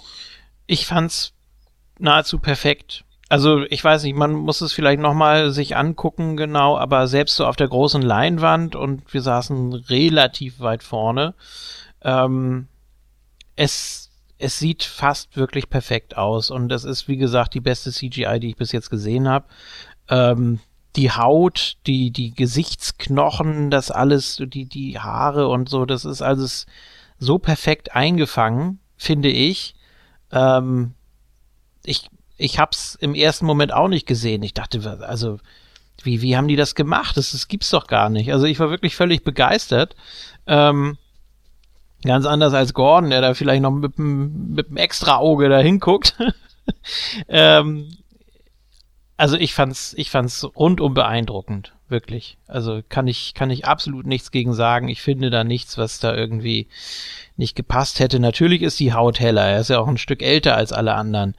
Ähm, ja, ich habe ich hab auch versucht, da jetzt irgendwie so auf die, auf die Lippenbewegungen zu achten. Vielleicht war da mal irgendwie für die Millisekunde oder was, was zu, zu, zu flüssig oder, oder nicht authentisch, aber ich fand es insgesamt wirklich äh, sensationell. Ich muss sagen, wo wir gerade bei dem Thema sind, ich hab, mir ist das am Schluss bei äh, Prinzessin Leia aufgefallen. Weil da Mhm. fand ich das Motion Capturing schlechter. Ja, äh, da sieht man ja auch, dass es eigentlich eine andere Schauspielerin ist, die äh, sonst irgendwie nichts gemacht hat. Die hat nicht mal einen Wikipedia-Eintrag. Ähm, ja, das ist also traurig, ne? Und man sieht es auch an den Augen und auch, und auch am Mund, an der Mimik. Ähm, das ist nicht die Leia aus Episode 4 vom Anfang, wenn man sie das erste Mal sieht. Also, was ja dann wirklich nur, äh, weiß ich nicht, vielleicht ein paar Minuten bis eine Stunde oder so danach spielt. Ähm, Sehe ich nicht so. Äh, Finde ich nicht so gut getroffen. Was ich ganz witzig finde, übrigens äh, zur, zur letzten Szene da, dass man da tatsächlich für dieses eine Wort da Hoffnung, dass man da die Original-Synchronsprecherin wieder von äh, Leia, also von Carrie Fisher, da äh, für genommen hat. Äh, also du, das, du, wo, äh, Entschuldigung, wenn ich dich unterbreche. ja. Ähm, ich bin mir jetzt nicht hundertprozentig sicher. War das bei Tarkin auch der deutsche Synchronsprecher aus den alten Filmen? Das war, soweit ich weiß, Friedrich Schönfelder und der ist auch schon vor einigen Jahren gestorben. Ah, also schade. das äh, ist, glaube ich, nicht möglich. Vielleicht einen, der so ähnlich klingt oder so, habe ich Ja, jetzt aber, so aber er gar nicht klang, er klang ähnlich, fand ich. Ja, bei Leia sieht man es halt, also ich fand, als, als sie sich nur umgedreht hat, fand ich es richtig gut. Als sie dann gesprochen hat, sieht man es irgendwie am Mund. Dieses Lächeln, Ja, das Lächeln wirkt, genau. wirkt etwas komisch, es wirkt ein bisschen schräg verzerrt. Äh, Ja. Da ist die Technik vielleicht noch nicht ganz so weit. Ähm, kann auch sein, dass sie das vielleicht in irgendeiner, wenn wir dann irgendwann mal die Special Editions von allen Sachen nochmal kriegen in 25 Jahren, so wie es bei den Originalteilen auch war, dass sie es dann irgendwie nochmal gerade biegen oder so, keine Ahnung. Aber am Anfang, als sie sich nur umgedreht hat, wenn sie, ich glaube, wenn sie nichts gesagt hätte, hätte ich es geil gefunden. Da war es dann wieder so, ja, ist trotzdem ganz cool, aber ähm, ja, da fehlt es halt so ein bisschen, fand ich. Äh, Jens, siehst du das genauso? Oder hast du, oder hast du, oder bist du der Meinung wie Gordon, dass du sagst, ja, das war, das war top umgesetzt mit Leia? Also bei Tarkin hatte ich es nicht so, ich hatte den Typen nicht mehr, mehr so hundertprozentig auf dem Schirm. Als er dann auftauchte, ich hab's nicht sofort erkannt, sag ich ganz ehrlich. Bei Leia sofort. Das war, das schien nicht, da schien nicht so viel Liebe zum Detail drin zu stecken. Das war so, so nach dem Motto, ja komm, die ist sowieso nur zwei Sekunden, mach mal schnell. Das war nicht, Na. das war nicht so schön gemacht. Sei ehrlich, das war nicht so schön gemacht. Ja, gut, weil man natürlich, ich glaube, wir kennen alle das Gesicht von, von der klassischen Leia auch äh, nochmal deutlich besser als das von Tarkin. Das kommt, glaube ich, auch nochmal dazu. Das hat man Sprich sich, bitte nur für dich selbst. Äh, okay, gut. Also einige von uns haben das Gesicht von Prinzessin Leia mehr ins Herz geschlossen als das von Moff Tarkin. Das äh, spielt da vielleicht auch noch mal ein Stück weiter rein, dass man das Gesicht einfach besser kennt und da auch mehr auf die Mimik und so weiter achtet. Und Moff Tarkin, ja, der guckt ja einfach nur böse und ist äh, einfach äh, streng und, und das, äh, das muss die Mimik eben hergeben. Ne? Also der lacht ja nicht, der zeigt keine wirklichen Gefühlsregungen, auch in Episode 4 nicht. Ähm, bei Leia ist das ja wirklich nochmal komplett anders. Mit der ist man ja viel mehr verwurzelt als Fan der ersten Stunde. Ne? Und ja, dann ist es dann natürlich sehr viel schwieriger, auch nochmal die Fans davon zu überzeugen, dass sie das jetzt sein soll. Ähm, ich weiß jetzt gar nicht, hat sie, hat sie wirklich noch was, nicht noch was anderes gesagt? Hat sie wirklich nur Hoffnung Ja, gesagt? Sie sagt nur Hoffnung. Also ich finde das so krass mit der Synchronsprecherin, dass man da hier wirklich, also die Sprecherin von damals, also auch äh, Bibi Blocksberg, äh, dafür genommen hat, dass sie einfach nur Hoffnung sagt. Und Ja. Ich finde das, äh, ich finde das toll. Also, Wir Deutschen machen keine halben Sachen. nee. Da wage ich zu, äh, zu widersprechen, denn da kommen wir gleich noch drauf. Ja, stimmt. Das, das ist richtig. Ähm, da, da, wo wir nämlich gerade bei der Stimme sind, können wir das nämlich auch direkt mal zu, mit, mit abhandeln, nämlich äh, die neue Stimme von Darth Vader. Die alte ist ja leider auch schon bereits verstorben, also in der deutschen Synchro. Äh, ich muss sagen, ich fand die schlecht. Also mir, mir hat sie nicht gefallen. Ich verstehe es noch nicht. Wir haben ja für Episode äh, 3 einen neuen Sprecher, das war Rainer Schöne. Rainer Schöne kennen wir alle als, mm, ja, du und ich zum Beispiel aus Rock'n'Roll Daddy, ne? Oder Mhm. die meisten jetzt von uns hier als äh, aus den Transformers-Filmen als Optimus Prime. Ist ein, Schau äh, ein Sprecher, den wir schon das ein oder andere Mal gehört haben. Oder aus äh, Spider-Man zum Beispiel, ja. Da war er der äh, Goblin. Auf jeden Fall hat er in der Special Edition, in diesen neu zugefügten Szenen von Episode 4, 5 und 6, da gibt es ja so ein Gespräch, glaube ich, in Episode 5. Das müsste da gewesen sein, wo Vader mit dem Imperator spricht. In dieser, Genau. diesem Raum, in diesem riesigen Hologramm vom Imperator. Da spricht Genau. auch Rainer Schöne ihn. Darf ich mal fragen, warum hat man ihn hier nicht genommen? Das ist doch, als ich die Stimme von Vader gehört habe, dachte ich mir schon wieder ein Student. Es kann nicht sein. Die, die, die, Stimmlage passt überhaupt nicht. Es ist doch kein Wunder, dass man damals James Earl Jones genommen hat. Das hat doch einen Sinn gehabt. Beziehungsweise damals den Petro, der jetzt leider nicht mehr äh, natürlich schon lange verstorben ist und ihn deswegen nicht mehr sprechen kann. Aber Rainer Schöne hat doch so eine tiefe Röhre. Warum hat man ihn nicht genommen? Stand er nicht zur Verfügung oder kapiere ich ehrlich gesagt nicht. Das hat mir ein Stück weit wirklich die Freude an Vader genommen. Ja, also sehe ich eh nicht. Also ich fand die Szenen mit wieder cool, keine Frage, vom, vom, vom Filmerischen her. Aber von der Synchro her fand ich das wirklich, weiß nicht, das klang total blechernd irgendwie. äh, Auch als, als hätten die da, da den Filter nicht richtig drüber gesetzt. Und die, die, äh, ja, die, die Stimme hat überhaupt nicht gepasst. Die war, ich weiß, ja, hoch will ich nicht sagen, aber die war schon höher als, als, als Beda eigentlich sonst spricht. Und das fand ich auch total dumm irgendwie. Das war die bitterste Enttäuschung, was die Synchro betrifft, seit Smaug. Smaug wurde in den Hobbit-Filmen so von, ich weiß, ich weiß jetzt gerade nicht, wer der Sprecher war. Das ist Cumberbatch.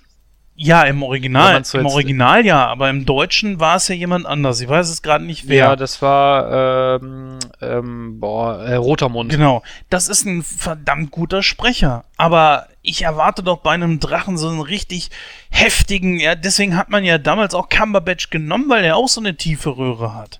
Ja, das, das macht man ja nicht aus Spaß.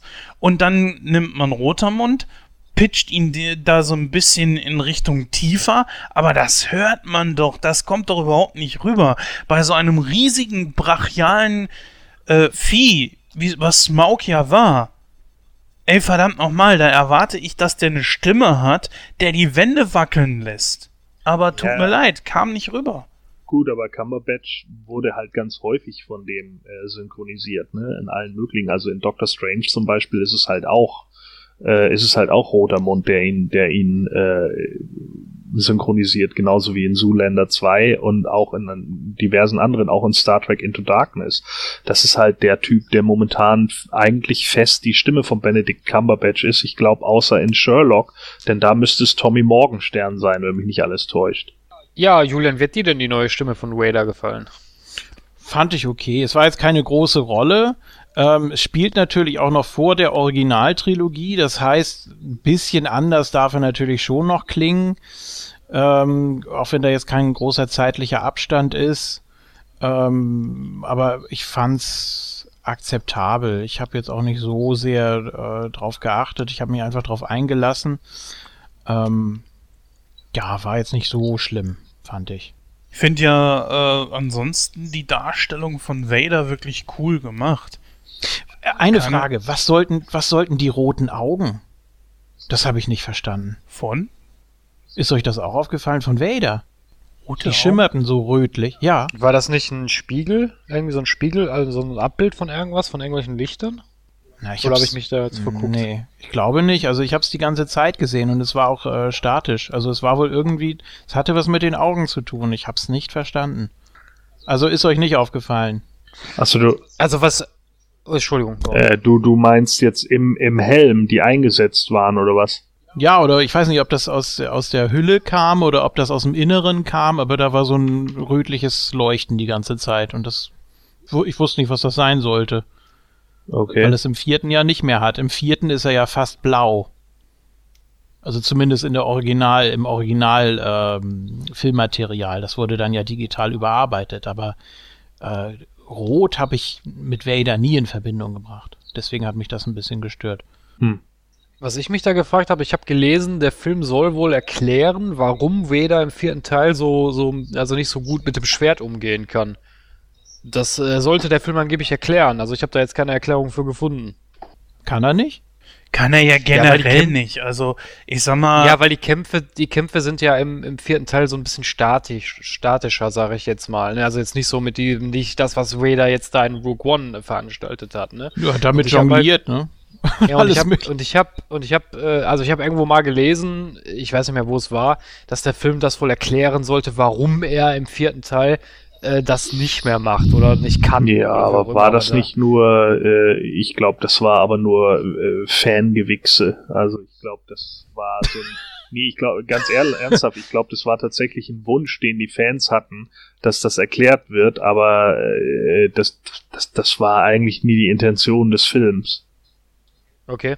Er hat ja auch da, als er da zum Schluss da diesen Flur da entlang geht im Schiff, um da äh, einen nach dem anderen Platz zu machen, das war ja irgendwie so halb äh, Schwert, dann mit dem hat er ja mehr so rumgefuchtelt oder mit jongliert und das andere war ja nur dieses Machtschubsen.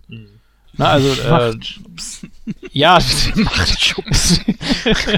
Wie willst du das nennen? Also, er hat ja irgendwie da so, man, man hat natürlich die Überlegenheit sehr gut dargestellt, dass er da einfach, dass ihm das nicht viel ausmacht, ne, dass das für ihn ja einfach nur so Fliegen im Wind sind praktisch, die er einfach nur so, so wegwedelt, ob jetzt mit Schwert oder ohne. Auf der anderen Seite natürlich auch diese Aggressivität, die allein schon dieses rote Lichtschwert äh, ausstrahlt, ne? Das war geil, ja. Das war eine richtig geile, Ja, ja. tolle Szene. Die gucken da in den, ins Dunkel rein und erst das Lichtschwert äh, bringt dann seine Silhouette zum Vorschein. Das war richtig gut gemacht. Das war Ja. ein Stilmittel, das sie öfter gebracht haben in den ganzen Filmen. Ne? Zum Beispiel mit dem Todesstern, wo anfangs erst äh, dieser Sternenzerstörer so aus dem Dunkel heraus ins Licht kommt und dann hinter ihm sich der Todesstern noch so aufbaut. Das war, hat man oft gemacht und das kam aber wirklich gut.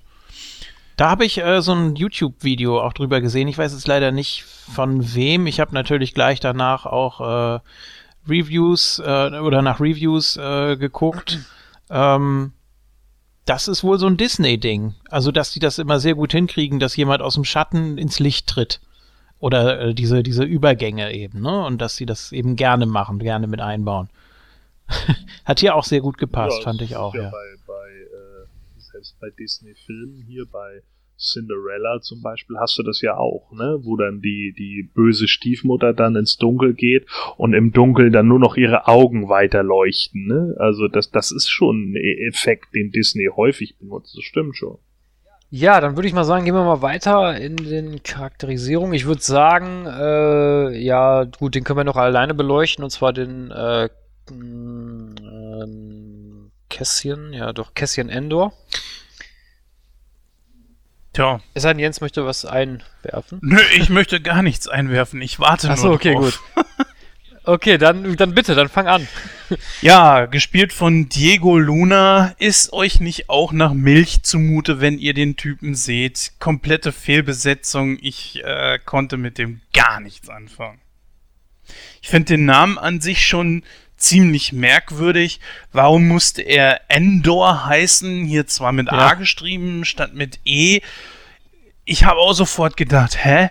Ähm, was soll das? Also Leute, nee, kommt, also da hätte man sich was anderes ausdenken können. Äh, wie gesagt, ich konnte mit dem Schauspieler. Für mich ist das ein Milchgesicht. Der, der kann vielleicht gut Kekse verkaufen oder so. Ich habe keine Ahnung. Aber da kommt doch nichts bei rüber. Der ist für mich. Ähm, ja, keine Ahnung. Ich weiß auch nicht wirklich, was dazu zu sagen. Leute, der hat in Dirty Dancing 2 mitgespielt, das reicht doch. Wieso nimmt man den für so einen Film, ja? War der billig oder so? Ich, keine Ahnung. Hat er eine Tür geklopft und hat gesagt, ich bringe noch ein paar Millionen mit, lasst mich die Rolle spielen. Ich weiß es nicht. Für mich ist das die einzige Fehlbesetzung in dem Film. Naja, gut, und dieser Pilot noch. Äh, der so ein bisschen Steampunk-mäßig da rumrannte mit seiner komischen Brille da. Äh, Da Ja. können wir ja gleich noch was zu sagen. Nee, also kurzum, nein. Ist für mich eine, eine Fehlbesetzung. Der Name ist scheiße, der Schauspieler war nicht gut. Ja, Äh, ja, als Ergänzung vielleicht noch die eine Szene, wo sie sich da wieder äh, sehr äh, typisch in die äh, feindlichen Outfits da schmeißen. Ne? Ist ja auch eine klare Kopie zu Episode 4. Ähm, kann schon gut äh, zu einem passen. Das kann einem auch gut stehen. Man kann das gut äh, rüberbringen. Aber ich fand hier in dieser grauen Uniform, der sah aus wie ein Student, der nebenbei als Postbote unterwegs ist. Einfach viel zu, viel zu lieb, viel zu adrett und sollte wahrscheinlich so rüberkommen oder vielleicht sollte es auch lustig aussehen, weiß ich nicht, aber es, ich fand das komplett stillos. Tut mir leid. Gordon, bist du der gleichen Meinung oder sagst du, das war ein Top-Charakter? Also ich hatte jetzt ehrlich gesagt nicht so das Problem mit ihm. Äh, für mich wirkte der jetzt, also der Cassian Andor wirkte jetzt auf mich nicht so äh, total Milchbubi-mäßig, wie auch immer. Der hat halt seinen äh, Drei-Tage-Bart und bla. Warum muss immer jeder irgendwie wie ein kantiges Kerbholz aussehen? Natürlich wird es da auch einige Leute geben, die dann vielleicht eher in, in diese äh, Riege schlagen. So, wir haben auch eine X, einige X-Wing-Piloten, die aussehen wie die letzten Huyos. Also, wenn's, wenn's, ja, sorry, aber also wenn's danach geht, meine Güte, ne? nicht jeder kann Wedge Antilles sein. So, also von daher ähm, habe ich da jetzt nicht so das Problem mit. Ich habe den einfach so als einen Nebencharakter gesehen, beziehungsweise Hauptcharakter, der eben so den Gegenpol äh, zur, zur Urso bietet und äh, ja, bei dem man sich auch am Anfang nicht so ganz sicher sein konnte, auf wessen Seite er eigentlich steht und wem vertraut er und wem nicht. Von daher, ja, also ich fand es jetzt nicht so schlimm. Ähm, ja, ich bin da ein bisschen zwiegespalten. Also, für, also vom Aussehen her, ja gut, ist jetzt kein, kein, äh, kein, kein, äh, ja, wie drücke ich mich aus? Holzfäller-Typ, sag ich jetzt mal, ne? Äh, aber mich hatte so ein bisschen an Chris Pratt in Guardians of the Galaxy erinnert, also an den ähm, Star-Lord vom Aussehen. Ich weiß nicht wieso, aber irgendwie, irgendwie kam mir so, kam mir so der Gedanke erstmal so in den Sinn. Aber gut. Äh, von daher, ja, der lief bei mir aber auch so unter ferner Liefen, also so nebenbei halt. Also es den habe ich auch nicht so wirklich wahrgenommen in dem Film, wenn ich ehrlich bin. Also da hatte ich eher den Fokus auf andere Charaktere. Ähm, ja, aber an und für sich war, war das schon, war das okay. Also es war jetzt keine, keine, keine Top-Leistung, aber es war okay. Also. Ja, ja, aber das ist Star Wars, man, da reicht okay nicht einfach so. Das ja. Ja, ich, ja, ja. Mein, einige haben ja behauptet, dass er äh, dass er der, der, das, das Äquivalent zu Kyle Katarn aus Dark Force ist, aus dem äh, Videospiel. Ähm, und äh, dass man den, halt diesen Charakter halt einfach wieder nur nicht genommen hat, weil halt Disney seine Original Characters haben will und nicht irgendwelche Sachen, die aus äh, Trivial Media, die nebenbei läuft, irgendwie bezieht. Deswegen sind die Romane und alles drumherum ja jetzt auch nicht mehr Canon. Und äh, es kann natürlich sein, dass sie ihn daraus genommen haben. Wenn sie ihn daraus genommen haben und er sieht ihm tatsächlich ein Stück weit ähnlich, dann ist der Charakter gar nicht so schlecht getroffen, muss ich einfach sagen. Ja, dann haben wir noch zwei Charaktere, ich denke, die können wir gut zusammenfassen. Und zwar einmal, ich hoffe, ich spreche das jetzt richtig aus, Shiroi, Shirot, oder wie nennt er sich? Dieser, der Blinde? Shirot? Nee, heißt er nicht Shiru? Shiru? Ja. Okay. Shiru und Base. Äh, ich fand die beiden Charaktere, ich fand die interessant, muss ich sagen. Also ich fand sie schon interessant. Also äh, vor allen Dingen Shiru fand ich, fand ich eigentlich super äh, dargestellt, weil ich fand das immer so geil, wenn er dann immer so stand und so wirklich so, ja, ich vertraue auf die Macht und ich vertraue auf die Macht und ich schaff das schon. Und äh, er war ja auch wirklich ein guter Kämpfer. Also das fand, also das war, war ordentlich umgesetzt, äh, die beiden, die beiden Charaktere. Ja, Donnie Jen halt, ne? Also den kennt man ja äh, aus diversen Martial Arts Filmen, äh, wie er spielt ja Ip Man, also äh, in, in der Ip Man Trilogie. Jetzt soll ja noch ein vierter Teil kommen. Da bin ich auch nochmal gespannt, was da denn kommt. Also den, den Lehrer von Bruce Lee sozusagen spielt er ja in der Ip Man Trilogie und äh, hat auch andere Filme hier mit, mit Leuten wie äh, Sammo Hung oder so gedreht in Killzone. Killzone, glaube ich, hieß der. Ähm, der, der spielt halt immer irgendwie solche ähm, Kämpfer mit äh, so ein bisschen buddhistischem Hintergrund, finde ich. Also das ist Mhm. häufig irgendwie der Hintergrund bei ihm und das kann er einfach und darin ist er gut und das hat er hier halt auch irgendwie wieder rübergesetzt, als, als er kam auf dem Bildschirm, guckten mein Kumpel Jörg und ich uns so an, Ip Man, cool, der macht ihn fertig. so, ne? Und weil wir die Das war auch, Weil- das war auch komischerweise mein erster Gedanke, als nachher die, die ganzen äh, Sturm, äh, Sturmtruppen da ankamen. Ich hab, ich hab gesagt, so, jetzt macht er gleich irgendeinen scheiß Move und er macht die alle platt. Und das ist halt bei Ip Man ist es ja ähnlich, ne? Also da, da kämpft er dann auch irgendwie, glaube ich, gegen so irgendwelche, äh, irgendwelche ähm, Swashbuckler da am, am, am, am Fischmarkt oder so und vermöbelt die dann, weil die in anderen alle Macht wollen. Und das ist halt einfach so was, was eigentlich ganz witzig war. Ne? Deswegen war das eigentlich ganz witzig. Ähm, Wen Jiang äh, kannte ich so äh, nicht. Ähm, habe ich also, wenn ich einen Film mal mit ihm gesehen habe, habe ich ihn, ist er mir nicht so im Gedächtnis geblieben zumindest. Äh, scheint ja auch mehr so Sachen, äh, ja, in, in seinen Heimatländern in China und so gemacht äh, zu haben, aber ich finde, der hat schon so ein bisschen äh, ja, hatte für mich schon fast so ein bisschen Oldboy-Feeling. Das fand ich eigentlich ganz cool. Ähm, Das war ein Sidekick. Also ich habe den so als Sidekick vom Shiro äh, verstanden. äh, ja, mit Sicherheit. Also das, das war halt einfach so dieses, dieses typische, ähm, ja, wie soll ich sagen, so, so, äh, so wie Choi Minzig oder so, weißt du, dieses typische abgewrackter Typ, der äh, einfach seine Sachen schon hinter sich gebracht hat und genau weiß, wie einfach der Krieg läuft. Ja, dem kannst du halt nichts Mhm. mehr vormachen und das ist so ein richtig alter gestandener Söldner und der macht da auch keine halben Sachen. Und das hat er gut umgesetzt so. Und das ist auch so ein Typ, ich glaube, dessen Freundschaft kannst du nicht einfach gewinnen, aber wenn du sie hast, hast du sie für immer. Das ist so der Charakter, den er für mich ausstrahlt und ich finde, den bringt er gut rüber. Das, äh, das hast du gut zusammengefasst. Äh, würde ich auch so sehen. Äh, Jens, bist du der gleichen Meinung wie Gordon? Nur beide Charaktere haben starke Szenen. Ich finde vor allen Dingen, die, wo ich mich sehr äh, weggelegt habe, war, ist das ein, ist das euer Ernst? Ich bin blind, muss ihm den Sack überziehen. Ja, Mhm. stimmt. Vor allen Dingen bringt dieser Charakter natürlich auch äh, so ein bisschen wieder diese Mystik mit rein, die der Film schon ein bisschen vermissen lässt, weil halt eben keine Jedis oder sowas mit drin sind. Dieses ganze äh, Gerede um die Macht und so weiter war, finde ich, für den Film sehr wichtig. Zwei neue Charaktere, die gar nicht so verkehrt waren. Mm, Nicht nur bezüglich des Witzes und der Action und so weiter, sondern er hatte ja wirklich so diesen äh, Jedi-Flair, ja, und das, das fand ich eigentlich ganz gut. Mm, ja, schade eigentlich nur, dass beide dann irgendwo ins Gras beißen mussten, aber das war ja letzten Endes irgendwo auch klar. Ähm, wo du das gerade ansprichst, ist eigentlich ein guter Punkt. Ähm, ob- obwohl, ach ne, da können wir später drauf eingehen. Ma- Machen wir das später, das halte ich mal, behalte ich mal im Hinterkopf. Genau.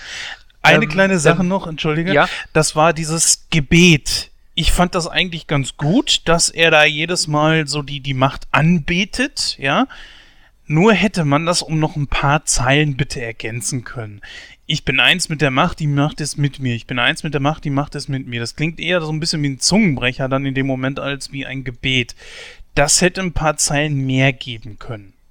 Das ist Jammern gebe auf ich hohem Niveau, ich Mantra. weiß. Ne? Ja, ich weiß, ich gebe dir schon recht, also man hätte das vielleicht noch ein bisschen ausschmücken können.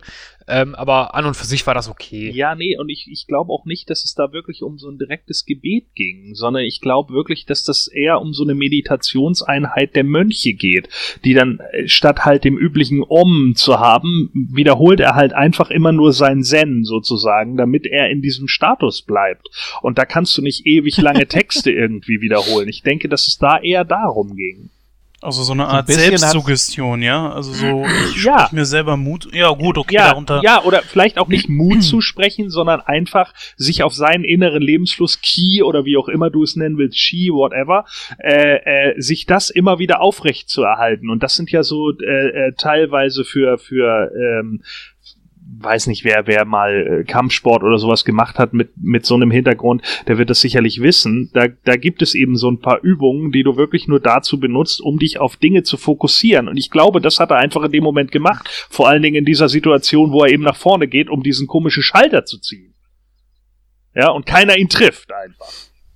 Ja, hat auch so ein bisschen was von äh, Indie 3, ne? Nur der bußfertige Mann wird bestehen, nur der bußfertige Mann Ja, wird bestehen. genau, sowas. Ja, ne? ja, also, genau. ne? Um ja, gut, einfach warum, warum, die warum ihn keiner Konzentration. Ja. warum ihn keiner trifft, wissen wir ja. Die Stormtrooper haben geschossen, ne? Ja. gut, das ist natürlich so ein Standardproblem einfach. Äh, die Masse macht's, ne, und nicht die Ausbildung anscheinend. Aber das zieht sich ja durch alle, durch alle Teile. Das ist schön, wie die sich da aufstellen, so in ihre, ihre Blöcke da und so eine Armee bilden, aber äh, wirklich gut sind die ja nun nicht, ne? Also, Wir können nicht mit Laserwaffen umgehen, aber wir können uns super in Reihe und Glied aufstellen. ja, also eigentlich kannst du die, die Stormtrooper selbst als Wurfgeschosse verwenden. Das hätte dann mehr Effekt, als wenn die irgendwie eine Waffe in die Hand kriegen. Ähm, Aber deswegen haben sie jetzt ja auch zum Beispiel in Rogue One diese Death Trooper und sowas, ja, dass man da halt einfach sieht, ja, es gibt hier auch noch eine Experteneinheit. So, das eine, das eine sind halt einfach so die, die, das Kanonenfutter, die, die Front, Frontsoldaten, die halt, wie du richtig sagst, durch Masse überzeugen und das haben sie halt über Jahre hinweg gemacht, was sich auch ein Stück weit widerspiegelt in dem äh, anderen Nebencharakter, in dem, äh, wie hieß der Rook? Äh, der ist ja auch eine Pfeife. Ne? Ich meine, ja, seien wir doch Ja. ehrlich, so der wird umgedreht und keine Ahnung, aber der weiß von nix, aber der ist halt auch noch super jung, so und der hat keinen keinen genauen Plan, der improvisiert halt vieles und manches funktioniert. So und das ist genau der Punkt und da sieht man halt einfach, wie viele von diesen Jungs da eigentlich auch ziemliche Pfeifen sind, weil's Ja gut, aber Ja.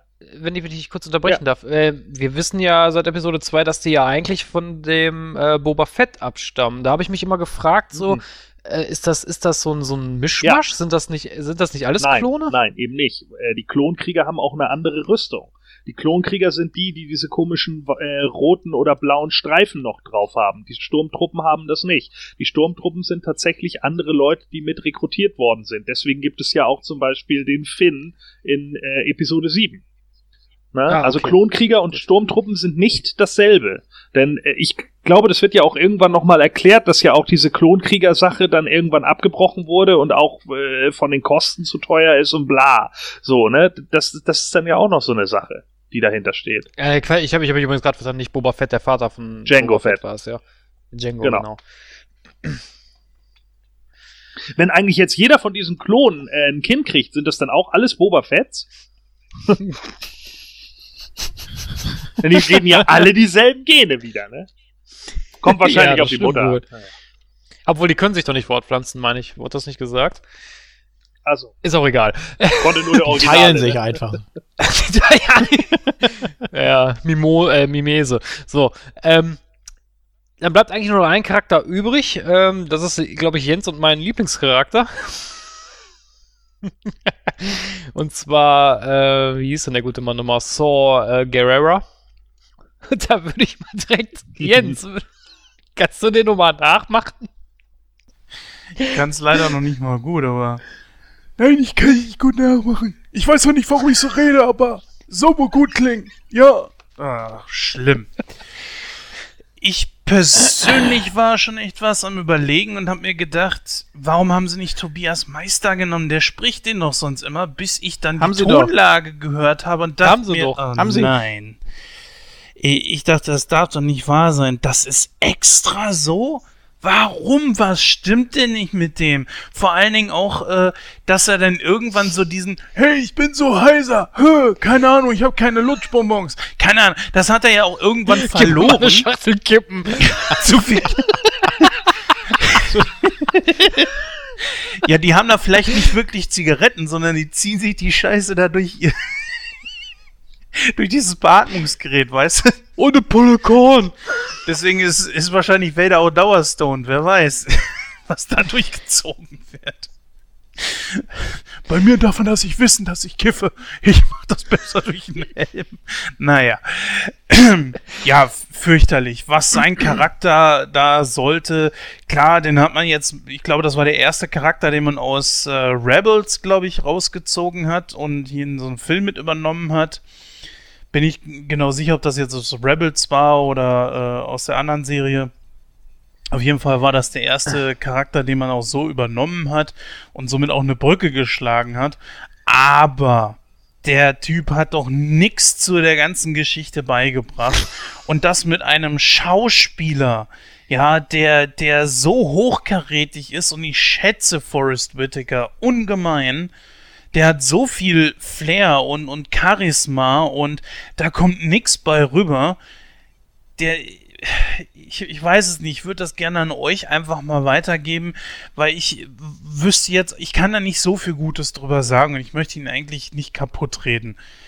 Äh, ich persönlich kann dem Charakter gar nichts abgewinnen. Für das, was da so ein riesen Hype draus gemacht wurde, wir müssen da unbedingt zu dem hin und bla bla und ja, komm, äh, warum denn eigentlich, Mann? Der macht doch nix. Äh, weiß ich nicht. Was er gut sagen konnte, war Bo Dallas. Nee, was hat er gesagt? Nicht Bo Dallas, sondern ähm, Bo Gallet. Genau, das konnte man sagen. Bo Gallet. Was willst du jetzt? Ja, Bo Gallet. Äh, ich, ich, saß im Kino und dachte, ja, was, was, was ist das jetzt? Ein Kommando zur Selbstzerstörung? Pampers holen? Ich weiß es doch nicht. Was ist ein Bo Gallet? Ja, das, das hätte, das war. Das ist eine Zigarettenmarke. Ja, ja vielleicht. Ist das ein Name oder? Zwölf Packungen Bo Gallet, bitte. Im, Im Imperial Shop. Dabei geht es um die Bo äh, Borgullets. Also das sind, äh, das sind im, im, im Star Wars-Universum Octopus-artige Kreaturen, die Gedanken lesen können. Ja, das haben wir ja hinterher dann auch äh, zu hören gekriegt, aber jemand, der das nicht weiß, der nicht so in der Materie drin ist wie ich zum Beispiel, ja, dem, dem, der sitzt da natürlich und denkt sich, hä, was ist jetzt los? Also in dem Moment wusste ich es natürlich nicht. Als es dann die Sache ja. da aufgeklärt wurde, war es ja klar. Aber, hm. Ja, Gon, äh, ich, ich bin hier nicht der Moderator, aber ich schieb das jetzt, ich bin immer so frei und schieb das mal zu dir jetzt einfach rüber, weil ich zu dem Charakter nichts sagen kann. Ich finde den hohl und langweilig. Kannst du da ein bisschen Positives beisteuern? Das ist ja auch das Gute an so einem Podcast, dass er meine, meinen Horizont vielleicht ein bisschen erweitert. Ja. Hier, ähm, also so viel kann ich dazu auch nicht sagen, weil ich die äh, animierten Sachen zu wenig gucke dafür. Ich gucke da immer mal rein, aber ähm, also Saw Gerrera ist ja in diesen animierten Serien auch mit vertreten und, und äh, taucht da immer mal wieder auf. Und äh, da wird dann halt so ein bisschen was irgendwie gezeigt. Keine Ahnung, warum er dann immer Bor Gullet sagt, weil er wahrscheinlich im Kopf irgendwie abgefuckt ist, nachdem sein Gehirn ausgelesen wurde. Was ja dann in dem Moment auch Sinn macht. Ich meine, das sind die letzten Stunden von Saw Gerrera, ne? Ich glaube, er sollte halt einfach einen kaputten, fertigen Typen spielen, der lange äh, gegen das Imperium gekämpft hat und. Bisschen paranoid Ja, auch, ne? genau. Ne? So, der mittlerweile einfach nicht mehr weiß, wo er da eigentlich steht und durch den Krieg auch kaputt gemacht wurde. Er hätte ja auch mit fliehen können als der äh, Stern da in die Luft gejagt wurde und der wusste einfach, nee, es reicht. Ja, selbst wenn ich jetzt noch weiterkomme, wie weit komme ich noch? So irgendwann ist auch mal gut. Und äh, äh das ist halt genau der Punkt. Äh, ich gebe dir aber insofern recht, der Charakter wirkt ein bisschen merkwürdig angelegt und, und äh, die, die Stimme nervt auch. Ich weiß nicht, ob der ob Forrest Whitaker im Original halt die ganze Zeit mit so einer Stimme geredet hat und dass er dann irgendwie dachte, ja, dann muss ich das im Deutschen auch tun. Das machen ja einige Synchronsprecher dann auch gerne mal, dass sie dann glauben, sie müssen genau den, den gleichen äh, Slang oder den, die, die, die gleiche Stimmmodulation irgendwie benutzen kann ich jetzt nicht sagen. Ich habe Rogue One noch nicht im Original geguckt. Vielleicht mache ich das nochmal und dann kann ich dir sagen, ob er dann auch die ganze Zeit so redet und dann wird das wahrscheinlich der Hintergrund sein. Wenn das nicht der Hintergrund ist, dann habe ich keine Ahnung, warum er es gemacht hat. Ja, vielleicht hat er sich gedacht, ja, der Typ ist so abgefuckt, da müssen auch die Stimmbänder kaputt sein. So, also das kann ich dir nicht sagen. Ähm, generell ist er natürlich auch vielleicht nur so ein bisschen Mittel zum Zweck, ne, dass man überhaupt erstmal so diese Identifikationsfigur hat, so von wegen, ja, für den kann ich irgendwie arbeiten. Aber dafür ist, halt, ist der Auftritt dann halt auch zu unbedeutend in meinen Augen. Also das äh, ist halt nicht sowas wie der Tod von, von Obi-Wan Kenobi ja, der hat ein ganz anderes Standing so und das ist äh, ja gut. Ähm, das muss man allerdings. Bitte? Entschuldigung. Was denn jetzt schon wieder los? Ich kann es mir vorstellen. Ich komme aber auch nicht. ich komme aber auch nicht drüber weg, ey.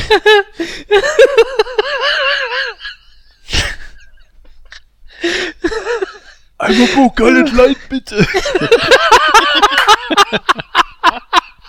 ich muss mich aber auch gerade echt zusammenreißen. Ja, ja, sehr witzig. Ohne Filter. Ohne Filter, die macht es mit mir, ja, genau. Ja. Ähm, Gedreht, damit sie so teuer ist. Ach ja, Entschuldigung.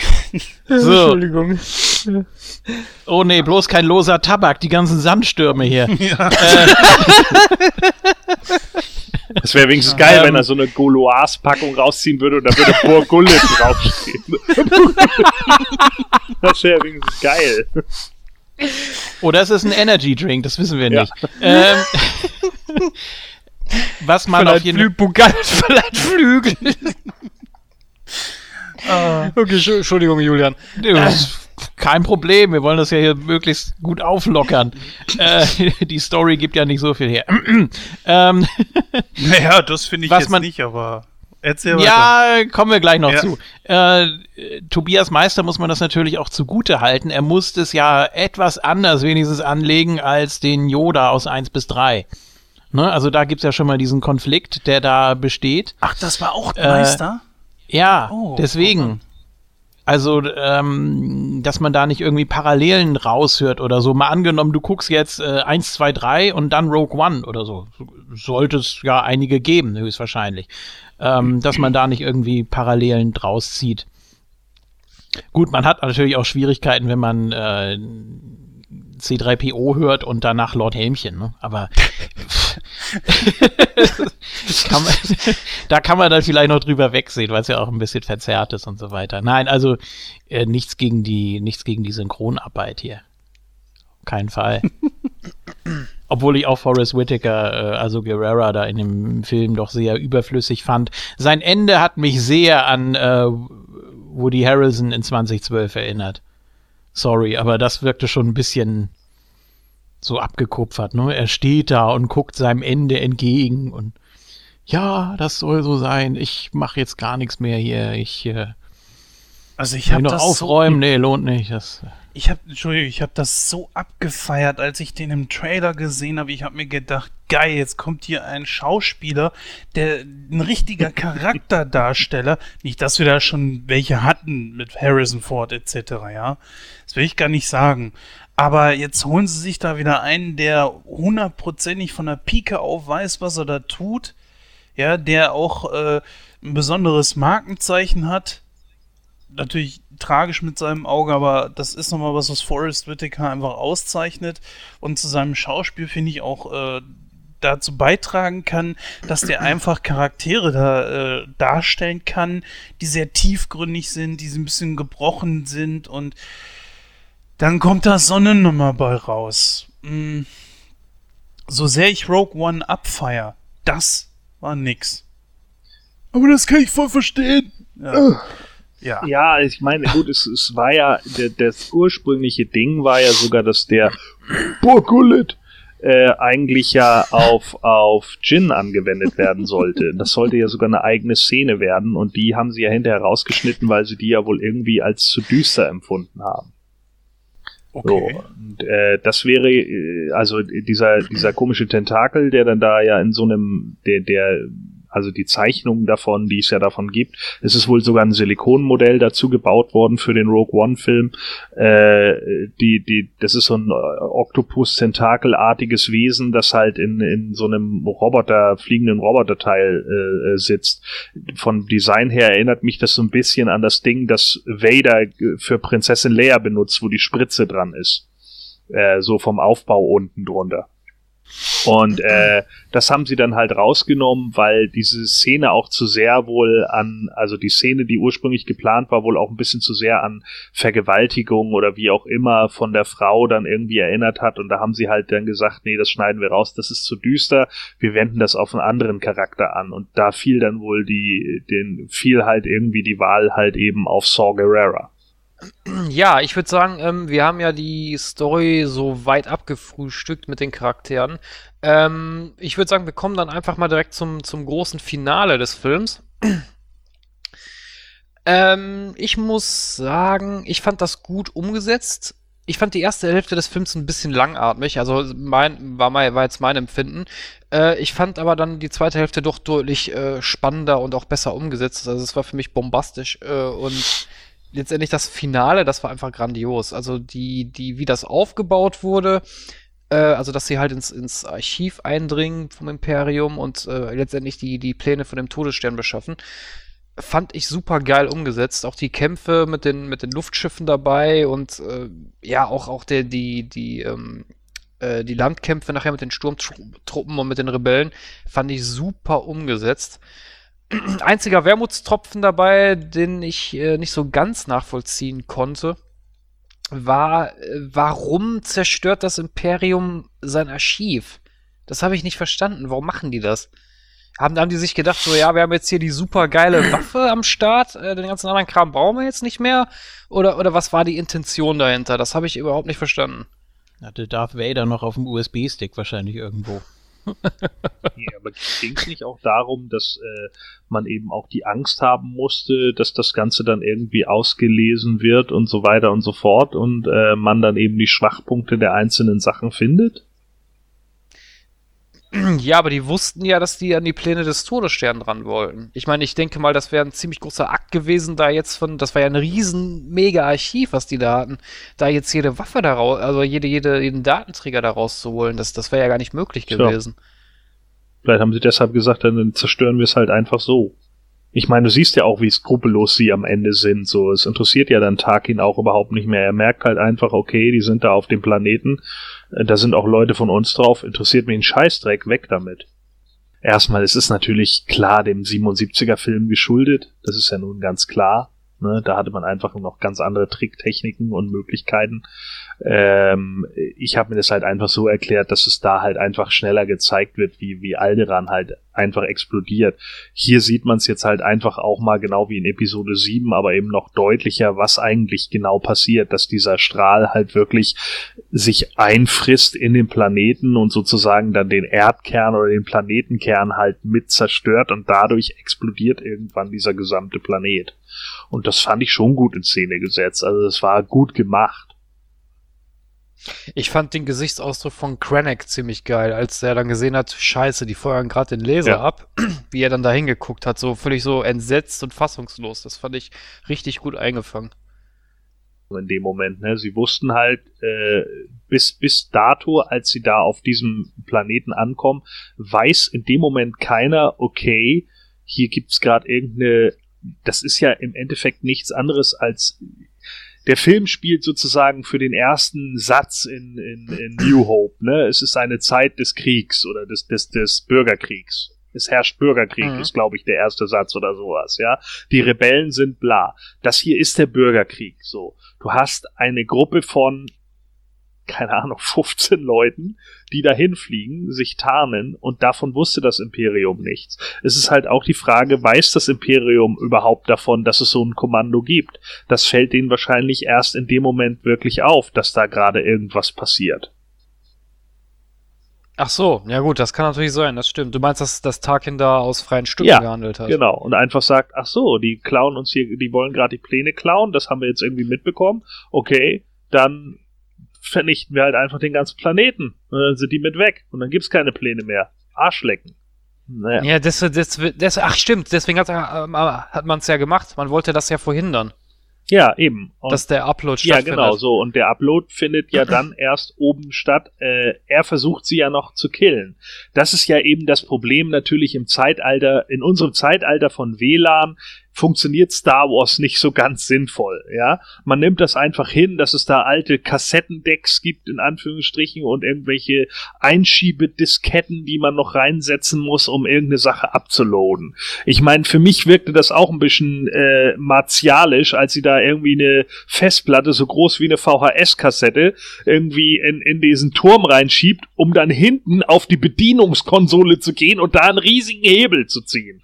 Aber so ist eben das Star Wars. Und Universum. Da können wir nicht mit unserem Handy-Maßstab von SMS ausgehen äh, und dann einfach sagen, ja, ich habe die Daten, ich schicke sie dir kurz per Bluetooth. So, ja. Hey, schickst du ja, aus. Genau, ne, hier hast du WhatsApp, Alter.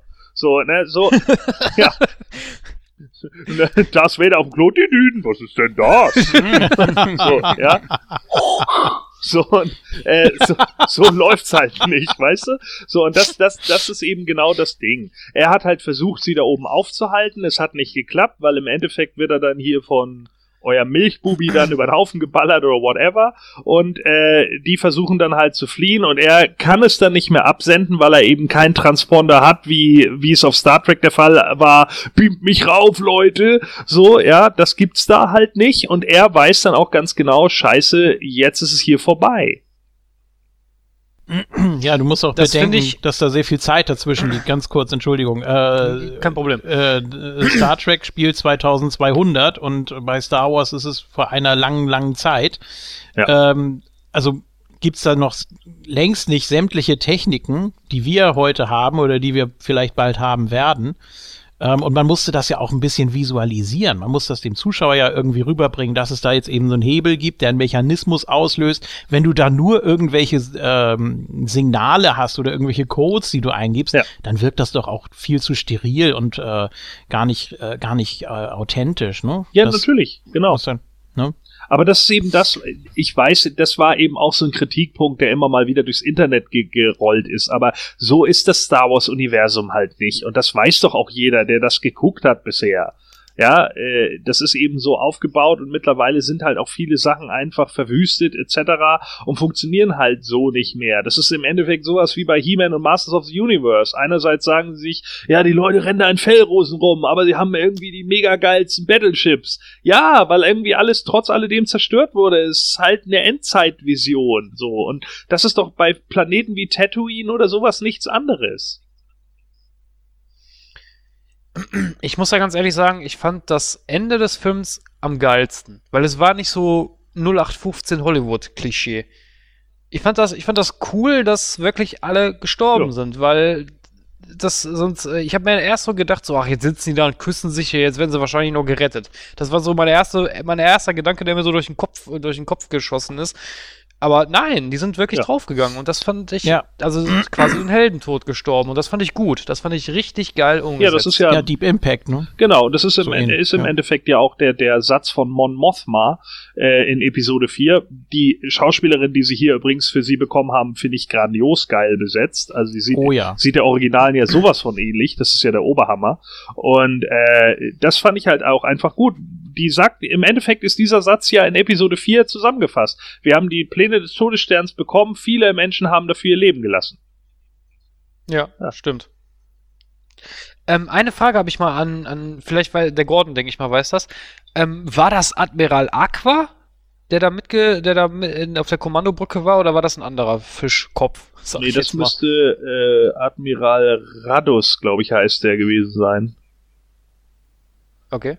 Wenn mich nicht alles täuscht. Ja, der, also im ersten Moment hatte ich jetzt an Admiral Aqua gedacht, weil er so ähnlich aussah. Nee, Akbar sah gesünder aus, in Anführungsstrichen. Also, Den, du nicht, du meinst jetzt- jetzt, den, der da auch wirklich redet und so, ne?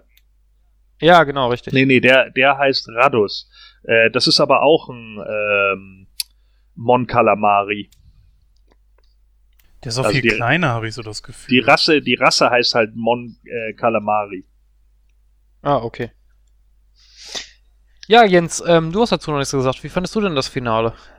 Also erstmal zum Zerstören der ganzen Infos, die also in diesem äh, ja, was war das? So, so ein dieses Gebäudes Ein halt. Archiv war das. Ja, dieses Ein Waffenarchiv ja, war dieses das. Archives finde ich auf der einen Seite sogar ziemlich logisch, weil das ist eine Zeit, in der das äh, Imperium noch nicht schalten und walten konnte, wie es wollte.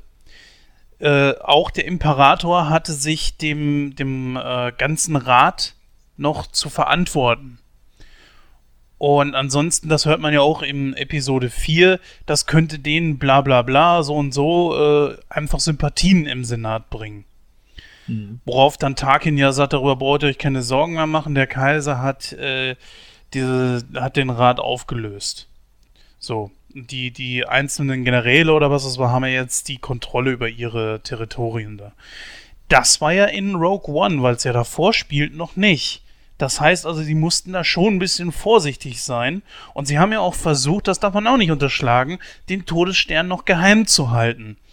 Und auch, was ich sehr cool finde, ist, dass der Todesstern, der in Episode 4 das allererste Mal mit Tatooine, nee, Alderan, einen Planeten zerstört, dass sie es hier noch nicht gemacht haben.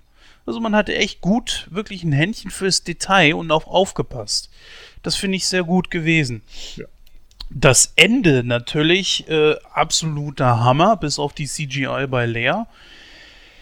Äh, ich frage mich natürlich, wie viele Stunden oder Minuten sind zwischen dem Ende und Episode 4.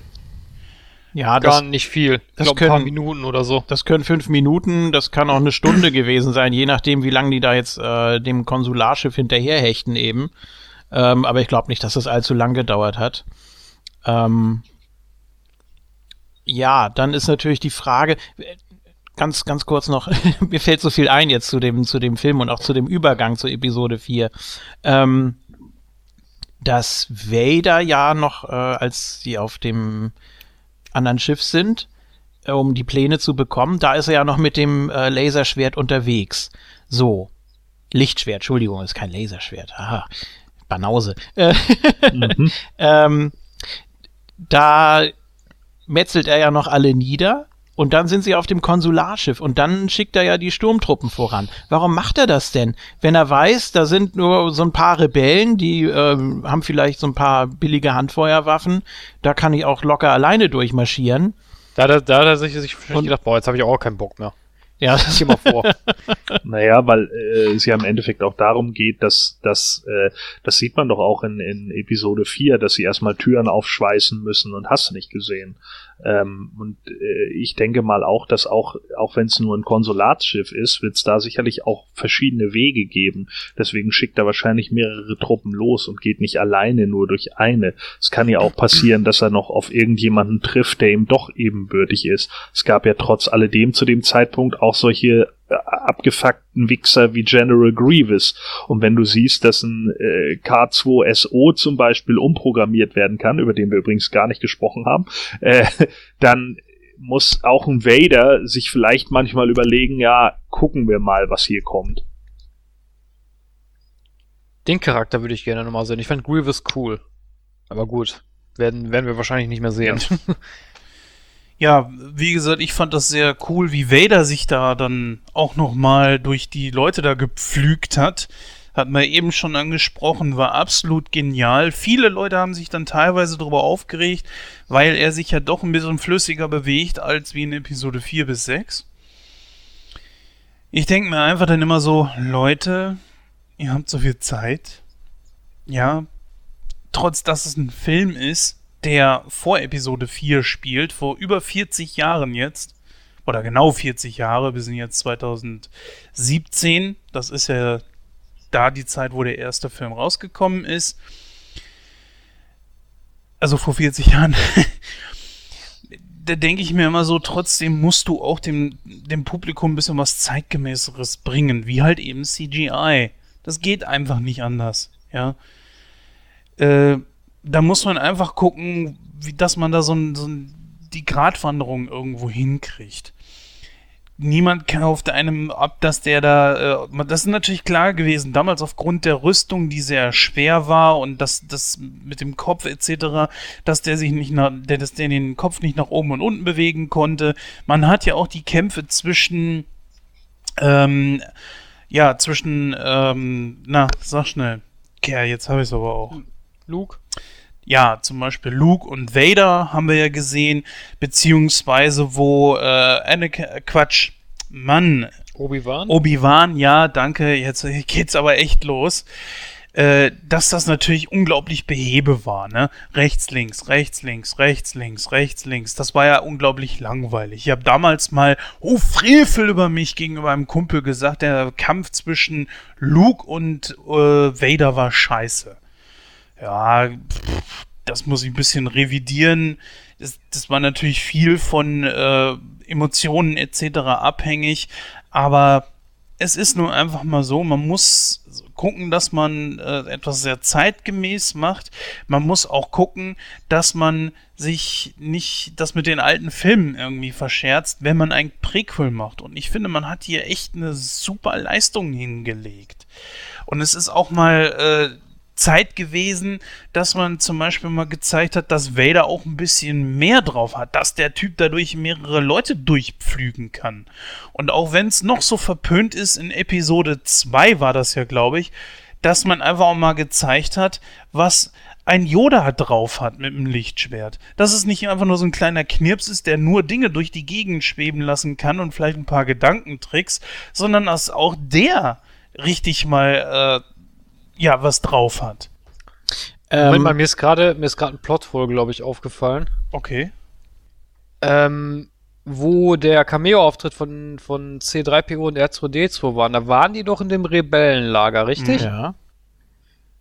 Wie hat dann Lea in R für R2D2 die, die Pläne äh, oder die Botschaft für Obi-Wan reingeschleust? Das verstehe ich jetzt nicht. Sie kam Der war später doch hinterher ja, gar mit dem anderen Schiff.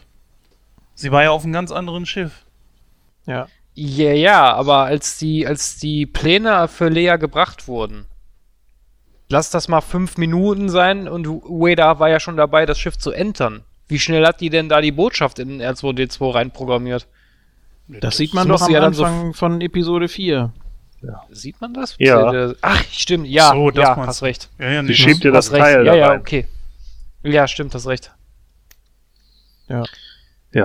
Übrigens auch, ähm, wurde glaube ich gar nicht angesprochen, oder? Wurde es in einer Ausgabe erwähnt? Der Tod von Kenny Baker ist ja letztes Jahr auch so ein bisschen untergegangen. Stimmt. Also R2D2, der Darsteller. Kann man in dem Zusammenhang vielleicht auch noch mal kurz erwähnen. Stimmt, ja. Ne? Ja gut, das kann man, so fies sich das anhört, für die Filme allerdings natürlich sehr verkraften. Anbei ich mich auch gefragt habe, ob Ja. äh, R2D2 nicht irgendwie jetzt sogar computeranimiert war. Na, Also in Episode kurze- 7 hat er ihn noch gespielt. Ja, Mhm. stimmt. ähm, Kleinigkeit noch, ähm, der Gordon hat es nämlich gerade gesagt, wir haben einen Charakter vergessen, das ist richtig, und zwar den ähm, K2SO. K2SO. Ich finde es übrigens cool, dass sie wieder 2 gesagt haben. Und Ja. nicht K2SO, sondern es ist K2SO, genauso wie es R2D2 ist. Genau. Ähm, ich würde sagen, den können wir kurz nochmal reinschieben. Ähm, da würde ich dann direkt mal den Gordon das Wort übergeben, weil er ja das angesprochen hat. Ja, das ist nett. Äh, ja, nee, ich, ich fand den Charakter eigentlich ganz witzig, weil es halt so ein bisschen so der äh, noch sarkastischere äh, C3PO irgendwie ist, so, also noch so ein bisschen äh, oben drüber, so der Sheldon Cooper des Teams. Ähm, deswegen fand ich den eigentlich ganz cool. Witzig fand ich halt daran, dass äh, Alan äh, Tudyk den spielt. Ich weiß nicht, ob jemand von euch den Film Tucker und Dale vs. Evil gesehen hat, aber äh, der, der das, äh, der ihn sp spricht und auch äh, da teilweise die, die äh, Stop-Motion-Sachen gemacht hat, das ist eben Tucker aus dem Film. Der macht halt unglaublich viel, äh, macht auch ganz viel ähm, Synchro. Äh, hat zum Beispiel äh, in, habt ihr Ralf Reichts gesehen? Also Wreck-It Ralph? Ja. der, da Ja. spielt der King Candy. Ja, das ist sein, sein Part in dem Film zum Beispiel. Und das ist natürlich schon ganz cool, äh, dass man dann auch jemanden nimmt, der das auch wirklich kann und das auch wirklich beherrscht. Und der hat auch teilweise improvisiert. Also zum Beispiel diese Sache, wo, wo sie dann da äh, äh, eingekreist werden von den Soldaten und er dann sagt, ja, äh, ne, ich bringe diesen, diesen äh, Flüchtling hier oder diesen Gefangenen bringe ich da und dahin. Und dann sagt er doch irgendwas und scheuert ihm eine. Das war zum Beispiel improvisiert von dem Schauspieler und das haben sie dann drin gelassen. Und das finde ich schon ganz cool, dass so, dass der die, sich dieser Szene auch so, so äh, angenommen hat. Wie fandet ihr diese Anspielung da von ihm? Äh, ich habe da ein ganz mieses Gefühl und dann unterbrechen sie ihn ja, weil man das ja eigentlich äh, nicht mehr hören will in den neuen Episoden. Das hat ja einmal äh, gepasst da von Han Solo und das war ja dann auch, ähm, das wird ja dann auch immer mit der Szene in Verbindung gebracht. Mhm. Äh, und seitdem wird das ja immer wieder äh, neu hochgeholt. Und äh, ich finde, ich habe da ein ganz mieses Gefühl, dass äh, das ist einmalig, das, das braucht man nur einmal. Und hier haben sie es ja dann wirklich so persifliert oder haben da auch wieder so diesen Fanbezug genommen, indem sie ihnen dann da das Wort abgeschnitten haben. Mhm. ja, richtig. fand ich auch gut gemacht. Ich fand den Charakter auch, ich fand den, äh, der hat so ein bisschen äh, die Situation aufgelockert. Äh, Gorn hat es eigentlich ganz gut wiedergegeben, so, so der über noch sarkastischer als, als äh, äh, C3PO. Fand ich super. Also ich fand auch den nachher, äh, als sie im Archiv waren und der Roboter sich quasi geopfert hat, das fand ich auch gut. Das fand ich gut gemacht. Oder auch, ja, ähm, ihr könnt da draußen im Weltall nicht überleben. Ich schon. Ja. Und dann diese, diese kurze Schweigemoment, ne? Wo ich auch irgendwie so denken, ja, Ja, ein Penner. Toll, ja. er hat übrigens witzigerweise auch schon in, also er hat schon Erfahrung damit, Computer oder Roboter zu spielen. Er hat nämlich auch in iRobot Sunny gespielt. Ah, okay. ähm, bevor wir zur Bewertung kommen, äh, ein paar Dinge können wir noch vielleicht ganz kurz anreißen. Und zwar äh, die Filmmusik. Die war nämlich diesmal nicht von John Williams. John Williams. Mhm. Das ist mir auch aufgefallen. Ich fand nämlich, die Filmmusik hat irgendwie. Die war nicht ganz stimmig. Ich fand die nicht ganz passend. Wie habt ihr das empfunden? Naja, so Ähm. viel Zeit hatte der Komponist ja in diesem Fall nicht. Wie viel Zeit hatte er? Drei, vier Wochen vor dem Film? Es war nicht Ja. ganz so viel, ja. Das, das musste sehr schnell gehen. Das war ja hier Michael Giacchino oder Giacchino oder wie der heißt, äh, der ja auch den Lost Soundtrack gemacht hat und äh, ja auch so ein Liebling von Abrams, der jetzt zwar hier nicht äh, was mit zu tun hatte, aber der macht ja die neue Trilogie. Das heißt, oder beziehungsweise Episode 7 hat er gemacht, wie es mit 8 ist, weiß ich ehrlich gesagt gar nicht. Ähm, das heißt, dass da auf jeden Fall eine Verbindung schon mal wieder besteht. Der macht ja auch jetzt äh, zu anderen Filmen noch sehr viel Musik mittlerweile. Ähm, ja, es war so ein bisschen disharmonisch, fand ich auch am Anfang. Überhaupt der Anfang, wie es wie es losging. Es kam ja die Einblendung, wie gewohnt. Äh, in einer weit, weit entfernten Galaxis. Und äh, Keine Laufschrift. ja, dann, ja, keine Laufschrift, erstmal das. Und dann kam ja sofort das erste Bild. Und ich saß da und dachte, hä?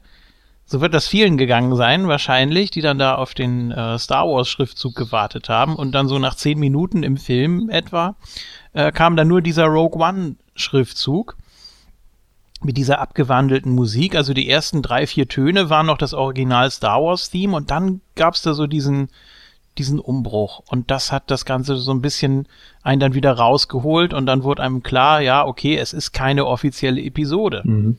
Genau. Ne? Ja. Das Fand ich, fand ich, ja, sehr gewöhnungsbedürftig. Also, Ja, Hat- aber ich fand es jetzt auch nicht so störend. Also ich, gut, ich meine, vielleicht ist der auch ein bisschen Disney-Inventar, ne? Der hat ja nun auch unglaublich viel für Pixar und so gemacht, Giacchino.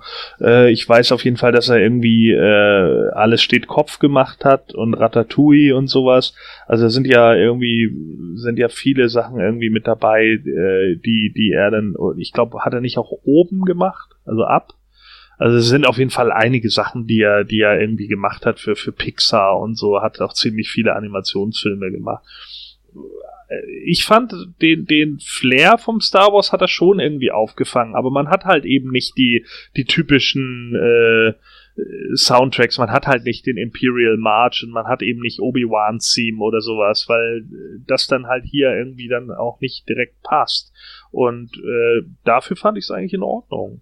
Also mir ist es nicht so negativ aufgefallen, muss ich sagen. Jens, äh, möchtest du da noch was zu sagen? Nein, also die Filmmusik war mir jetzt, die war jetzt nicht perfekt, aber sie war okay. War jetzt für den Film auch. Okay, danke. Ja. ähm, auf die Synchronsprecher sind wir ja schon mehr oder weniger eingegangen. Ein paar möchte ich aber ganz gerne noch erwähnen. Und zwar äh, Jin Erso wurde nämlich gesprochen von Yvonne Greizke. Yvonne Greizke hatten wir übrigens auch mal im Interview. Ich weiß jetzt allerdings nicht, welche Ausgabe das war. Jens, weißt du das so aus dem Stegreif gerade? Also natürlich weiß ich das aus dem Stegreif nicht, aber ich gucke mal in unser brandneues Archiv.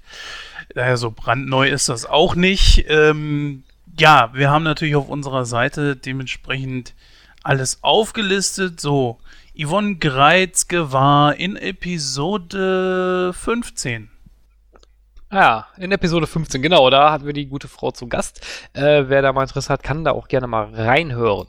Ähm, wen haben wir da noch? Zum Beispiel, eh genau, Axel Malzacher, der spiel, äh, spricht ähm, Galen erst so, beziehungsweise Mats Mikkelsen, ist, glaube ich, auch der Standardsprecher von Mats Mikkelsen. Ich bin mir jetzt nicht hundertprozentig sicher. Ich meine, bei dänische Delikatessen hätte er ihn auch gesprochen. Ähm, wen haben wir da noch? Genau, Tobias Meister hatten wir angesprochen, der spielt ja, äh, der spricht ja Saw Gerrera. Äh, Martin Kautz sagt mir jetzt gerade gar nichts. Der spricht nämlich Darth Vader. Das ist die neue Stimme. Aber ich weiß jetzt nicht, wo er. Ich kann ja mal gucken. Wo hat er denn sonst noch mitgesprochen? X-Men. Okay. Apocalypse. Okay. Du hast hier einige noch unterschlagen davor in der Liste, aber egal. Mach jetzt Ja, mal. gut. Keine Ahnung. Zwei vom alten Schlag. Ja, wie auch immer. Ja. Ja. Joachim Tenstedt. Joachim Ach ja, genau, Tenstedt wieder als C3PO, auch nur C3PO, für, für genau. einen Satz. Ne? Also ich finde das faszinierend, dass man da wirklich zwei äh, Synchronsprecher geholt hat, nur für einen Satz oder ein Wort. Ähm, da achtet man dann schon sehr drauf, finde ich aber gut. Genau, und natürlich Jürgen Kluckert, den kennt man ja auch, und der spricht äh, General Dodona. Ja, jetzt hast du noch äh, Thorsten Michaelis als Krennic unterschlagen. Ja, Äh, ja, richtig, stimmt. ne? äh, ja, also richtig, Martin genau. Lawrence und Wesley Snipes und noch äh, viele, viele andere. Ja, ich habe jetzt da auf Jens gehofft, weil der sich mit den Synchronsprechern ein bisschen besser auskennt.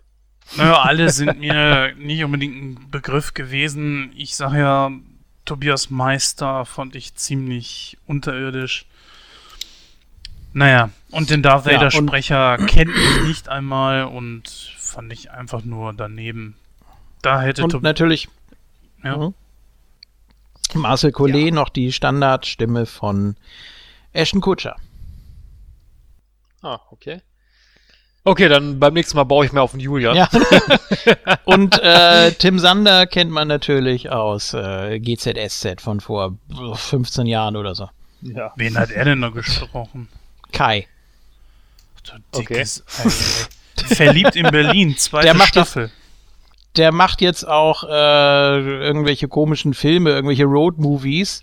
So, äh, ja, ungeskriptete Dokus oder sowas. Gab's vor kurzem mal mit ihm. Ja, Ja. damals habe ich sogar noch geguckt. Okay, gut. Dann würde ich sagen, schließen wir die Diskussion für heute und dann kommen wir zur Bewertung und dann übergebe ich als erstes mal das Wort dem äh, Gordon. Ja, also äh, Rogue One hat mir persönlich sehr gut gefallen, muss ich einfach sagen. Vor allen Dingen auch, worauf wir jetzt zum Beispiel auch gar nicht angegangen sind, ist ja der ganze Fanservice, der da noch mit drin ist. Ne? Also zum Beispiel irgendwie als als äh, sie da irgendwie abhaut, die blaue Milch, die dann auch äh, Tante Beru schon 1977 irgendwie in der Küche stehen hat und sowas. Ne? Das sind natürlich so Gags, die da einfach mit eingebaut sind, die echt cool sind. Oder als äh, Mats Mikkelsen da von, von äh, den Sturmtruppen dann aufgesucht wird, irgendwie sieht man im Hintergrund halt den Planeten Coruscant. Ja, äh, das sind natürlich schon so Sachen, das ist natürlich viel Fanservice und äh, das verstehen natürlich auch dann die Leute irgendwie nicht, die sich dann vielleicht nicht so sehr mit dem äh, Krieg der Sterne im Imperium irgendwie dann oder oder Krieg der Sterne Franchise dann irgendwie so äh, befassen. Finde ich aber natürlich unglaublich cool, dass auf auf solche Sachen im Einzelnen dann auch immer noch mal wieder geachtet wird. Also dass auch so auf auf äh, kleine Dinge dann zwischenzeitlich irgendwie geachtet wird. Natürlich wird es auch da wieder irgendwelche Fehler geben oder wie auch immer. Das ist auch ganz normal so, weil man nicht immer auf alles gucken kann. Aber ähm, wie gesagt, ich find's schon sehr geil, dass da äh, so äh, diese diese kleinen Gags immer mal wieder drin vorkommen, die man dann irgendwie sehen kann. Ähm, wie auch zum Beispiel, dass hier der der Captain Antilles angesprochen wird und das ist dann der, den Darth Vader im ersten, also in Episode 4 erwürgt ne, und zu ihm sagt, wenn das ja ein Konsulatschiff ist, wo ist dann der Botschafter? So und der wird vorher halt per per Mikro angesprochen. So, und das sind natürlich alles so Übergänge. Übrigens nicht mit Wedge Antilles verwandt, äh, falls einige das jetzt wieder denken, ne? Der, der X-Wing-Fighter, der als einer der wenigen neben, äh, neben Nebencharaktere überlebt. Äh, die haben nichts miteinander zu tun. Antilles ist einfach nur ein bekannter Name in der, in dem Universum. Aber ziemlich geil gemacht, irgendwie für den Aufbau, den sie da irgendwie hatten. Ähm, klar wird es immer die Leute geben, die Rogue One nicht so viel abgewinnen können, weil sie einerseits sagen irgendwie, ja, der ist düster und bla. So. Ja. Aber es muss ja auch einen verdammten Grund geben, warum das Imperium überhaupt eine verdammte Bedrohung ist. Ja. Und da müssen eben auch mal Leute sterben. Denn wenn das alles nur die Vollpfosten sind, die man irgendwie in Episode 4 sieht, wo, wo sie sich noch den Kopf an der Tür anstoßen, dann fragt man sich einfach nur, ey Leute, wie haben die es überhaupt so weit geschafft? Und ich finde, dieser Film zeigt das erste Mal, auch mit den Death Troopern und wie auch immer, zeigt das erste Mal, verdammt, so, die sind eigentlich eine ganz schöne Force hier, ja. Die, die äh, bauen halt zwar viel auf Masse, aber das sind auch Killer.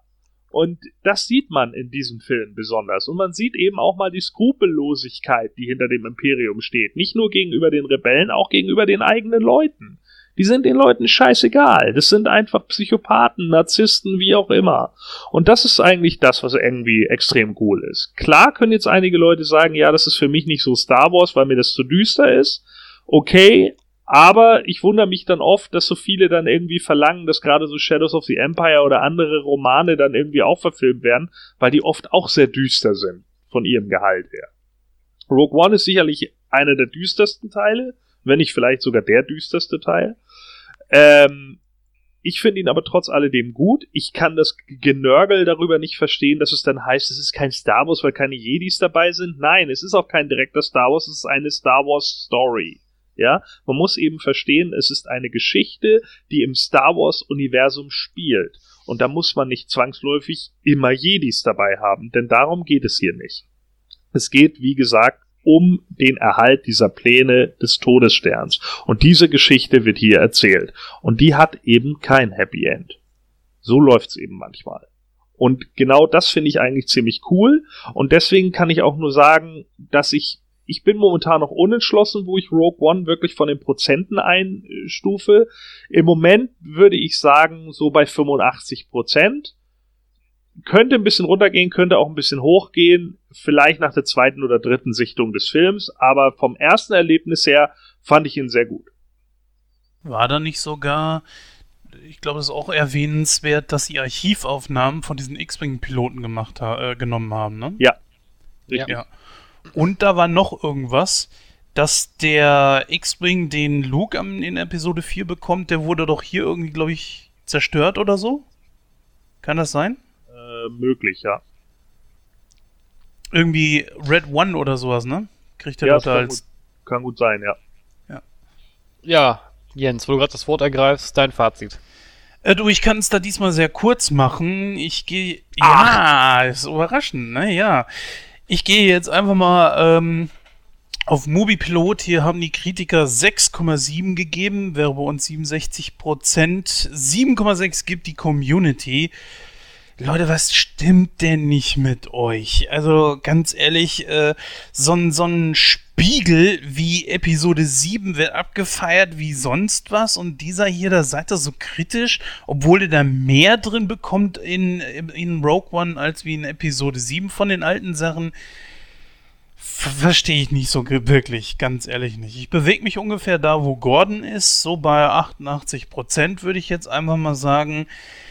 Ich bin dreimal in dem Film drin gewesen. Äh, das lohnt sich meiner Meinung nach nicht. Auch das 3D lohnt sich meiner Meinung nach nicht. Um da mal auch mal ein bisschen drauf einzugehen. Äh, sollte eigentlich noch laufen, wenn diese Besprechung hier rauskommt. Also dann wird es auch wirklich Zeit reingehen, denn mindestens einmal sollte man im Kino gesehen haben. Ja, dann übergebe ich das Wort an den zweiten Mann, der nie ein Ende findet, Julian. ja, es tut mir leid. Also das, das, alles, was ich sagen will, das fällt mir dann in den letzten Minuten nochmal ein. Ne? Ähm, erstmal möchte ich nochmal auf den Vergleich eingehen von Rogue One und Episode 7, dass die so unterschiedlich wegkommen bei den meisten. Bei Episode 7 war man offen für eine neue Geschichte und wurde deshalb vielleicht enttäuscht. Ähm, man hat der Fantasie freien Lauf gelassen, hat vielleicht äh, Fanfiction gelesen, hat vielleicht äh, Bücher gelesen, wie könnte es weitergehen, was übernimmt man jetzt in den offiziellen Filmkanon ähm, und hat sich dann sehr darauf berufen. Bei Rogue One ist es so, dass eine Lücke geschlossen werden musste. Die Lücke zwischen drei und vier, ähm, wo es natürlich auch sehr, sehr viele andere Aspekte gibt, wie sind zum Beispiel Luke und Leia aufgewachsen oder sonst irgendwas. Es gibt auch ein Fanmade-Movie zu Han Solo in jungen Jahren mittlerweile auf YouTube, finde ich auch stark gemacht. Ähm, ja, aber hier hat man wirklich ganz gut die Lücke geschlossen. Also die letzten Minuten bis vielleicht Stunde vor Episode 4 wird hier dargestellt und das ist wirklich sehr, sehr befriedigend für die Oldschool-Fans und deshalb kommt er wahrscheinlich auch so gut weg. Man konnte da eigentlich fast nicht enttäuscht werden. Was mich ein bisschen stört einfach und ja, ich bin da sehr konservativ eingestellt, ist äh, der mangelnde rote Faden und auch der Mangel an guten und tiefen Charakteren, mit denen man sich auch identifizieren kann. Ich konnte es mal wieder nicht leiden. Es hat mich schon bei Guardians of the Galaxy gestört. Äh, am Anfang werden einem gefühlt zehn verschiedene Schauplätze wirklich vorge, äh, vorgeworfen. Und das, damit kann ich einfach nichts anfangen. Ähm, ich möchte da eine klare Struktur haben. Ich möchte wissen, warum wird jetzt dieser Schauplatz gezeigt? Warum wird der vorgestellt? Und dann, äh, was? Halt, stopp, wir waren doch eben noch da und ähm, dann wird eingeblendet, wo man ist und warum oder ja, das, das verstehe ich eben immer nicht. Was, was, was nützt das oder wo, wo führt einen das hin? Ne? Und natürlich, wenn man dann ähm, direkten Bezug dazu hat und dann die Filme 20 Mal gesehen hat, wie ich wahrscheinlich Episode 4, den ich nach wie vor für den besten halte, ähm, dann, dann hat man da schon mehr Bezug zu und dann weiß man auch, wo man ist. Aber ah, das ist, das ist so eine neue Filmtechnik einfach, dass man mit Schauplätzen nur so zugeschmissen wird. Und das verstehe ich nicht. Das brauche ich nicht. Ähm, Finde ich schade. Äh, auch die Art und Weise, wie die Charaktere sprechen. Mich hat das bei Episode 7 zum Beispiel gestört, wie Finn geredet hat wie er da, äh, wie viel zu, viel zu locker, wie er da mit äh, Ray gesprochen hat. Na, hast du irgendwie zu Hause einen Freund, einen süßen Freund? So spricht man nicht im Star Wars-Universum. Das, das geht nicht. Man, man redet da, ähm, ja, vielleicht ein bisschen versnobter, ich weiß es nicht. Also nicht, nicht so, nicht so locker, das, das passt da einfach nicht hin. Natürlich, man kann sagen, ja, äh, man weiß nicht, wie, wie Stormtrooper oder Rebellen untereinander reden, aber es passt da für mich einfach nicht äh, so viel zusammen. Es tut mir leid. Ähm, wie gesagt, zu den Charakteren kann ich nicht allzu viel sagen. Ich finde das gut äh, dass man ja jetzt auch so ein bisschen darauf achtet, dass es Männer und Frauen gibt. In Episode 4 waren es ja, glaube ich, nur drei Frauen oder so, die da mitgespielt haben. Ähm, ist sehr unrealistisch für eine komplette Galaxis. Wie wollen die sich da jemals irgendwie fortpflanzen? Das geht ja einfach nicht. Ähm, das finde ich schon gut, dass man darauf geachtet hat, dass man jetzt auch zum Beispiel äh, bei den X-Wings, dass man darauf geachtet hat, dass da auch eine Frau dabei war, zum Beispiel. Ähm, die ethnische Vielfalt hat jetzt auch Einzug gehalten seit ja eigentlich Episode 1. Ähm, macht für mich auch Sinn, ist komplett nachvollziehbar. Wie gesagt, zu den Charakteren habe ich nicht so den Bezug gehabt. Das war für mich hier, also, ach so, okay, ach, der Blinde, ja, alles klar, ich weiß nicht, wie der heißt. Ach, und der Nakamura-Typ, ja, ich weiß nicht, wie der heißt. Ähm und dann, ja, muss man sich da irgendwie was, was zurecht basteln, damit man die wiedererkennt. Ähm, war für mich schon ein bisschen problematisch. Also haben nicht so den tiefen Charakter gehabt, leider. Ich fand es toll, dass man viel von der Kulisse wiedererkannt hat, von ähm, zum Beispiel die, die Schaltfläche vom, vom Todesstern da und dann natürlich auch die, die Ausrüstung und das alles, dass man das äh, wiedererkannt hat. Die Sounds sind natürlich auch unfassbar wichtig, sind wir gar nicht drauf eingegangen, dass man die wiedererkennt. Ähm, man hat viel Bekanntes gesehen, man wusste auch in etwa, wie es ausgeht. Ich finde es auch gut, dass man nicht so den Hollywood-Kitsch gemacht hat. Äh, ich würde da noch ein bisschen was abziehen. Ich gehe sehr davon aus, dass wenn ich ihn nochmal gesehen habe, dass ich da ein bisschen was draufpacke. Ich gebe hier mal 78, ähm, weil mir doch ein bisschen was fehlte so an den, an den Charakteren und am roten Faden, wie gesagt, aber insgesamt bin ich zufrieden. Denn so. Wie, wie er es sagt, äh, wie JFK jetzt gerade gesagt hat, äh, so redet man nicht im Star Wars-Universum. Das Einzige, was man da sagen darf, ist Pukulit. Ja, genau. das reicht eigentlich schon. Ja. Äh, ja, also ich muss sagen, ähm, ich war von der ersten Hälfte des Films sehr enttäuscht, weil das war, das war für mich so Kaugummiartig. Das, das zog sich. Für meinen Geschmack zog sich das so stark. Ich bin wirklich im Kino fast eingepennt. Äh, auch wenn da ein paar gute Szenen am Anfang waren, will ich nicht, will ich nicht sagen. Aber es, es war mir zu langatmig. Die zweite Hälfte des Films war grandios. Da war ich dann auf Feuer und Flamme wieder. Ähm, die Charaktere an und für sich funktionieren, bleiben aber teilweise stark an der Oberfläche. Aber das spielt auch keine Rolle. Gordon hat es vorhin gesagt, das war in den alten Filmen auch so. Von daher war das, war das schon okay. Ähm, das Imperium kommt hier meiner Meinung nach richtig gut weg. Ich bin sowieso ein sehr großer Fan des Imperiums, weil ich finde die Charaktere einfach geil. Äh, die, die funktionieren hier auch wunderbar. Die ganzen Intrigen, die, die, diese, diese narzisstischen und psychopathischen Aspekte kommen sehr gut rüber. Dieser Machtkampf zwischeneinander, das wurde super gut umgesetzt. Ähm, Rogue One ist auch ein Film, den werde ich mir definitiv auf Blu-ray holen und äh, dann werde ich mir ihn natürlich auch nochmal ansehen, auch nochmal im O-Ton, weil mich mal interessieren würde, ob der, der Charakter von dem Saw Gerrera auch im Originalton so spricht. Das, das schon alleine deswegen würde mich das interessieren. Ähm, an und für sich, wie gesagt, super geiler Film. Das Ende ist bombastisch. Ich finde das super geil, dass das wirklich nicht dieser Hollywood-Kitsch ist. Ähm, die ganzen Anspielungen auf die alten Filme waren klasse. Dieser nahtlose Übergang zu Episode 4 war einfach genial. Es wurde super umgesetzt. Das Motion Capturing von, von äh, Tarkin, hammergeil. Ähm, ich würde dem Film etwa, also wie gesagt, in Anbetracht der Tatsache, dass mir der Anfang, der Anfang hat mich halt so gestört, so massiv gestört und das war wirklich bis zur Pause und der Film hatte ja eine Pause. Äh, das war leider ein bisschen nervig. Äh, deswegen muss ich ein bisschen abziehen. Ähm, deswegen würde ich dem Film etwa 80% geben. Wo du es jetzt gerade nochmal ansprichst, der Anfang, ja, man kam nicht so gut rein wie in die alten Episoden einfach. Da hast du den Schriftzug gehabt, der so diesen, diesen Satz, den weltberühmten, und dann kam äh, eben die Laufschrift und dann war man sofort mittendrin im Geschehen. Das ist bei der alten Trilogie äh, komplett der Fall. Und hier ja, allein schon durch den offenen Anfang ohne Vorspann und so weiter, ich, ich hatte da wirklich Probleme reinzukommen, da reinzufinden. Und deshalb muss man den, glaube ich, öfter sehen, um reinzufinden, als die alte Trilogie. Die hat mich sofort gepackt. Es tut mir leid. Mhm. Richtig. Weil man da vielleicht so. auch immer sofort entweder in die, in die direkte Action reingezogen wird, weil man irgendwie ein Raumschiff sieht, das sofort beschossen wird, oder äh, man halt äh, irgendwie in ein Setting geschmissen wird, mit dem man erstmal nicht rechnet, ja, wie eben bei Hot oder eben auf mhm. Jabba's Palast. So, das sind halt Sachen, die einen erstmal catchen, weil man sich denkt, oh ja, krass, was für ein cooles Universum. Ja.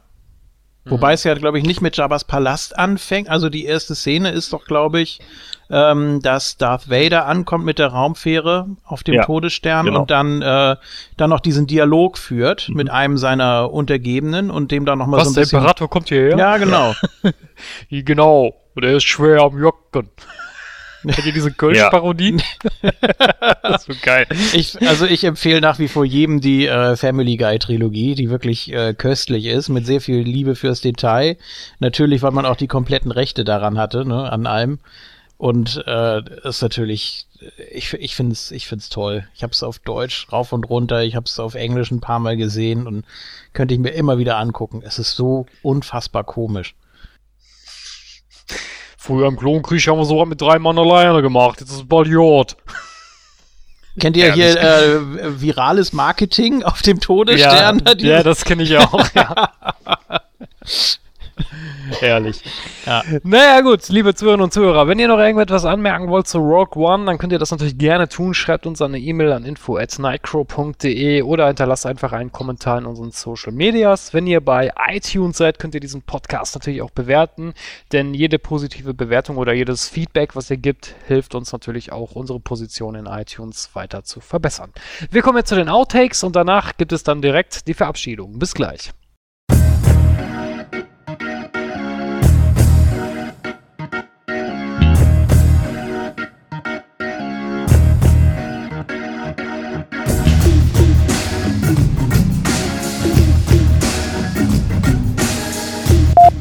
So, Jungen, kommen wir nicht mehr zusammen. So. Neun! Gut, so eine Scheiße, jetzt ist mir mein Gebiss rausgefallen, so verfluchter Scheiße. Jetzt habe ich vergessen, was ich sagen wollte. Früher im Klonkrieg haben wir sowas mit drei Mann alleine gemacht. Ich leg noch mal kurz was auf dem Ofen nach, dann bin ich da. Ja, so ist das, wenn man sich vom Blut der anderen Leute ernährt. Dann braucht man nicht so viel Schlaf. So. Und wen haben wir da in den Hauptrollen? Gordon. Was, wie? Ich bin in der Hauptrolle? ja, ja, nein. Könntest du bitte vortragen, wen wir da in der Hauptrolle haben? Äh, nee. Nee. Nee, kann ich nicht. Ich hab keine Liste da, Mann. Steht alles im Skript. Ist sogar verlinkt. Hä, was? Wo denn? Ja, diese blauen. Äh, Ach so, das Ding meinst du. Ja, die habe ich nicht aufgemacht, Mann. Ich habe nur das Skript offen. Und ähm, den Gewinner unseres unserer Verlosung. Jetzt habe ich einen Faden verloren. Den geben wir gleich bekannt. Und wer hat gewonnen? Ja, wer hat eigentlich gewonnen? Jetzt? Das waren ja doch ein paar. Waren das nicht mehrere? äh, wir hätten. Muss ich noch auslosen. Ähm, Okay.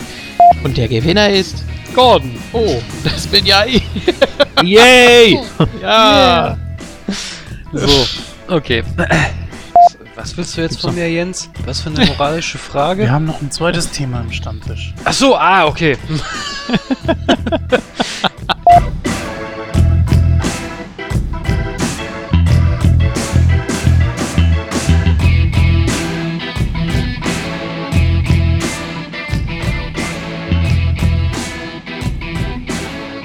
Ja, liebe Zuhörer und Zuhörer, das war die 72. Ausgabe von Nightcrow, also die erste frische Ausgabe im Jahr 2017. Wir bedanken uns natürlich bei allen, die aufmerksam zugehört haben.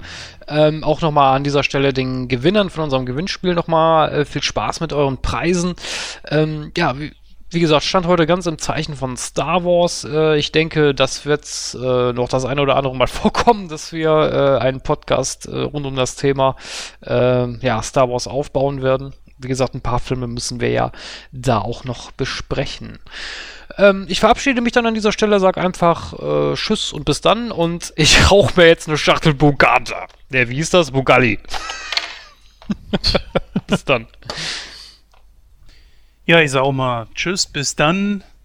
Dann gönne ich mir an dir, deiner Stelle da statt äh, eine Schachtel Bukalet, gönne ich mir erstmal einen Giacchino. Bugallet, ja. Ich gönne mir einen Giacchino.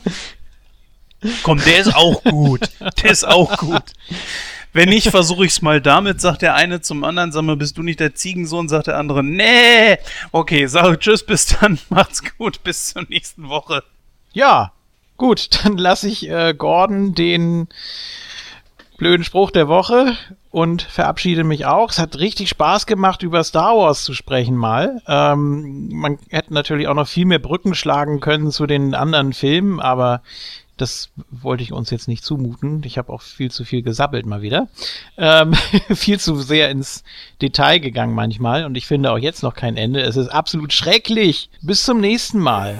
Tschüss. Also am Ende von Rogue One, als man die junge Schauspielerin hatte, um die Prinzessin darzustellen, was hat man ihr da aufs Gesicht gelegt? Einen Layer-Layer. ja, So. Äh, so, Jens, und? Bukalet, out!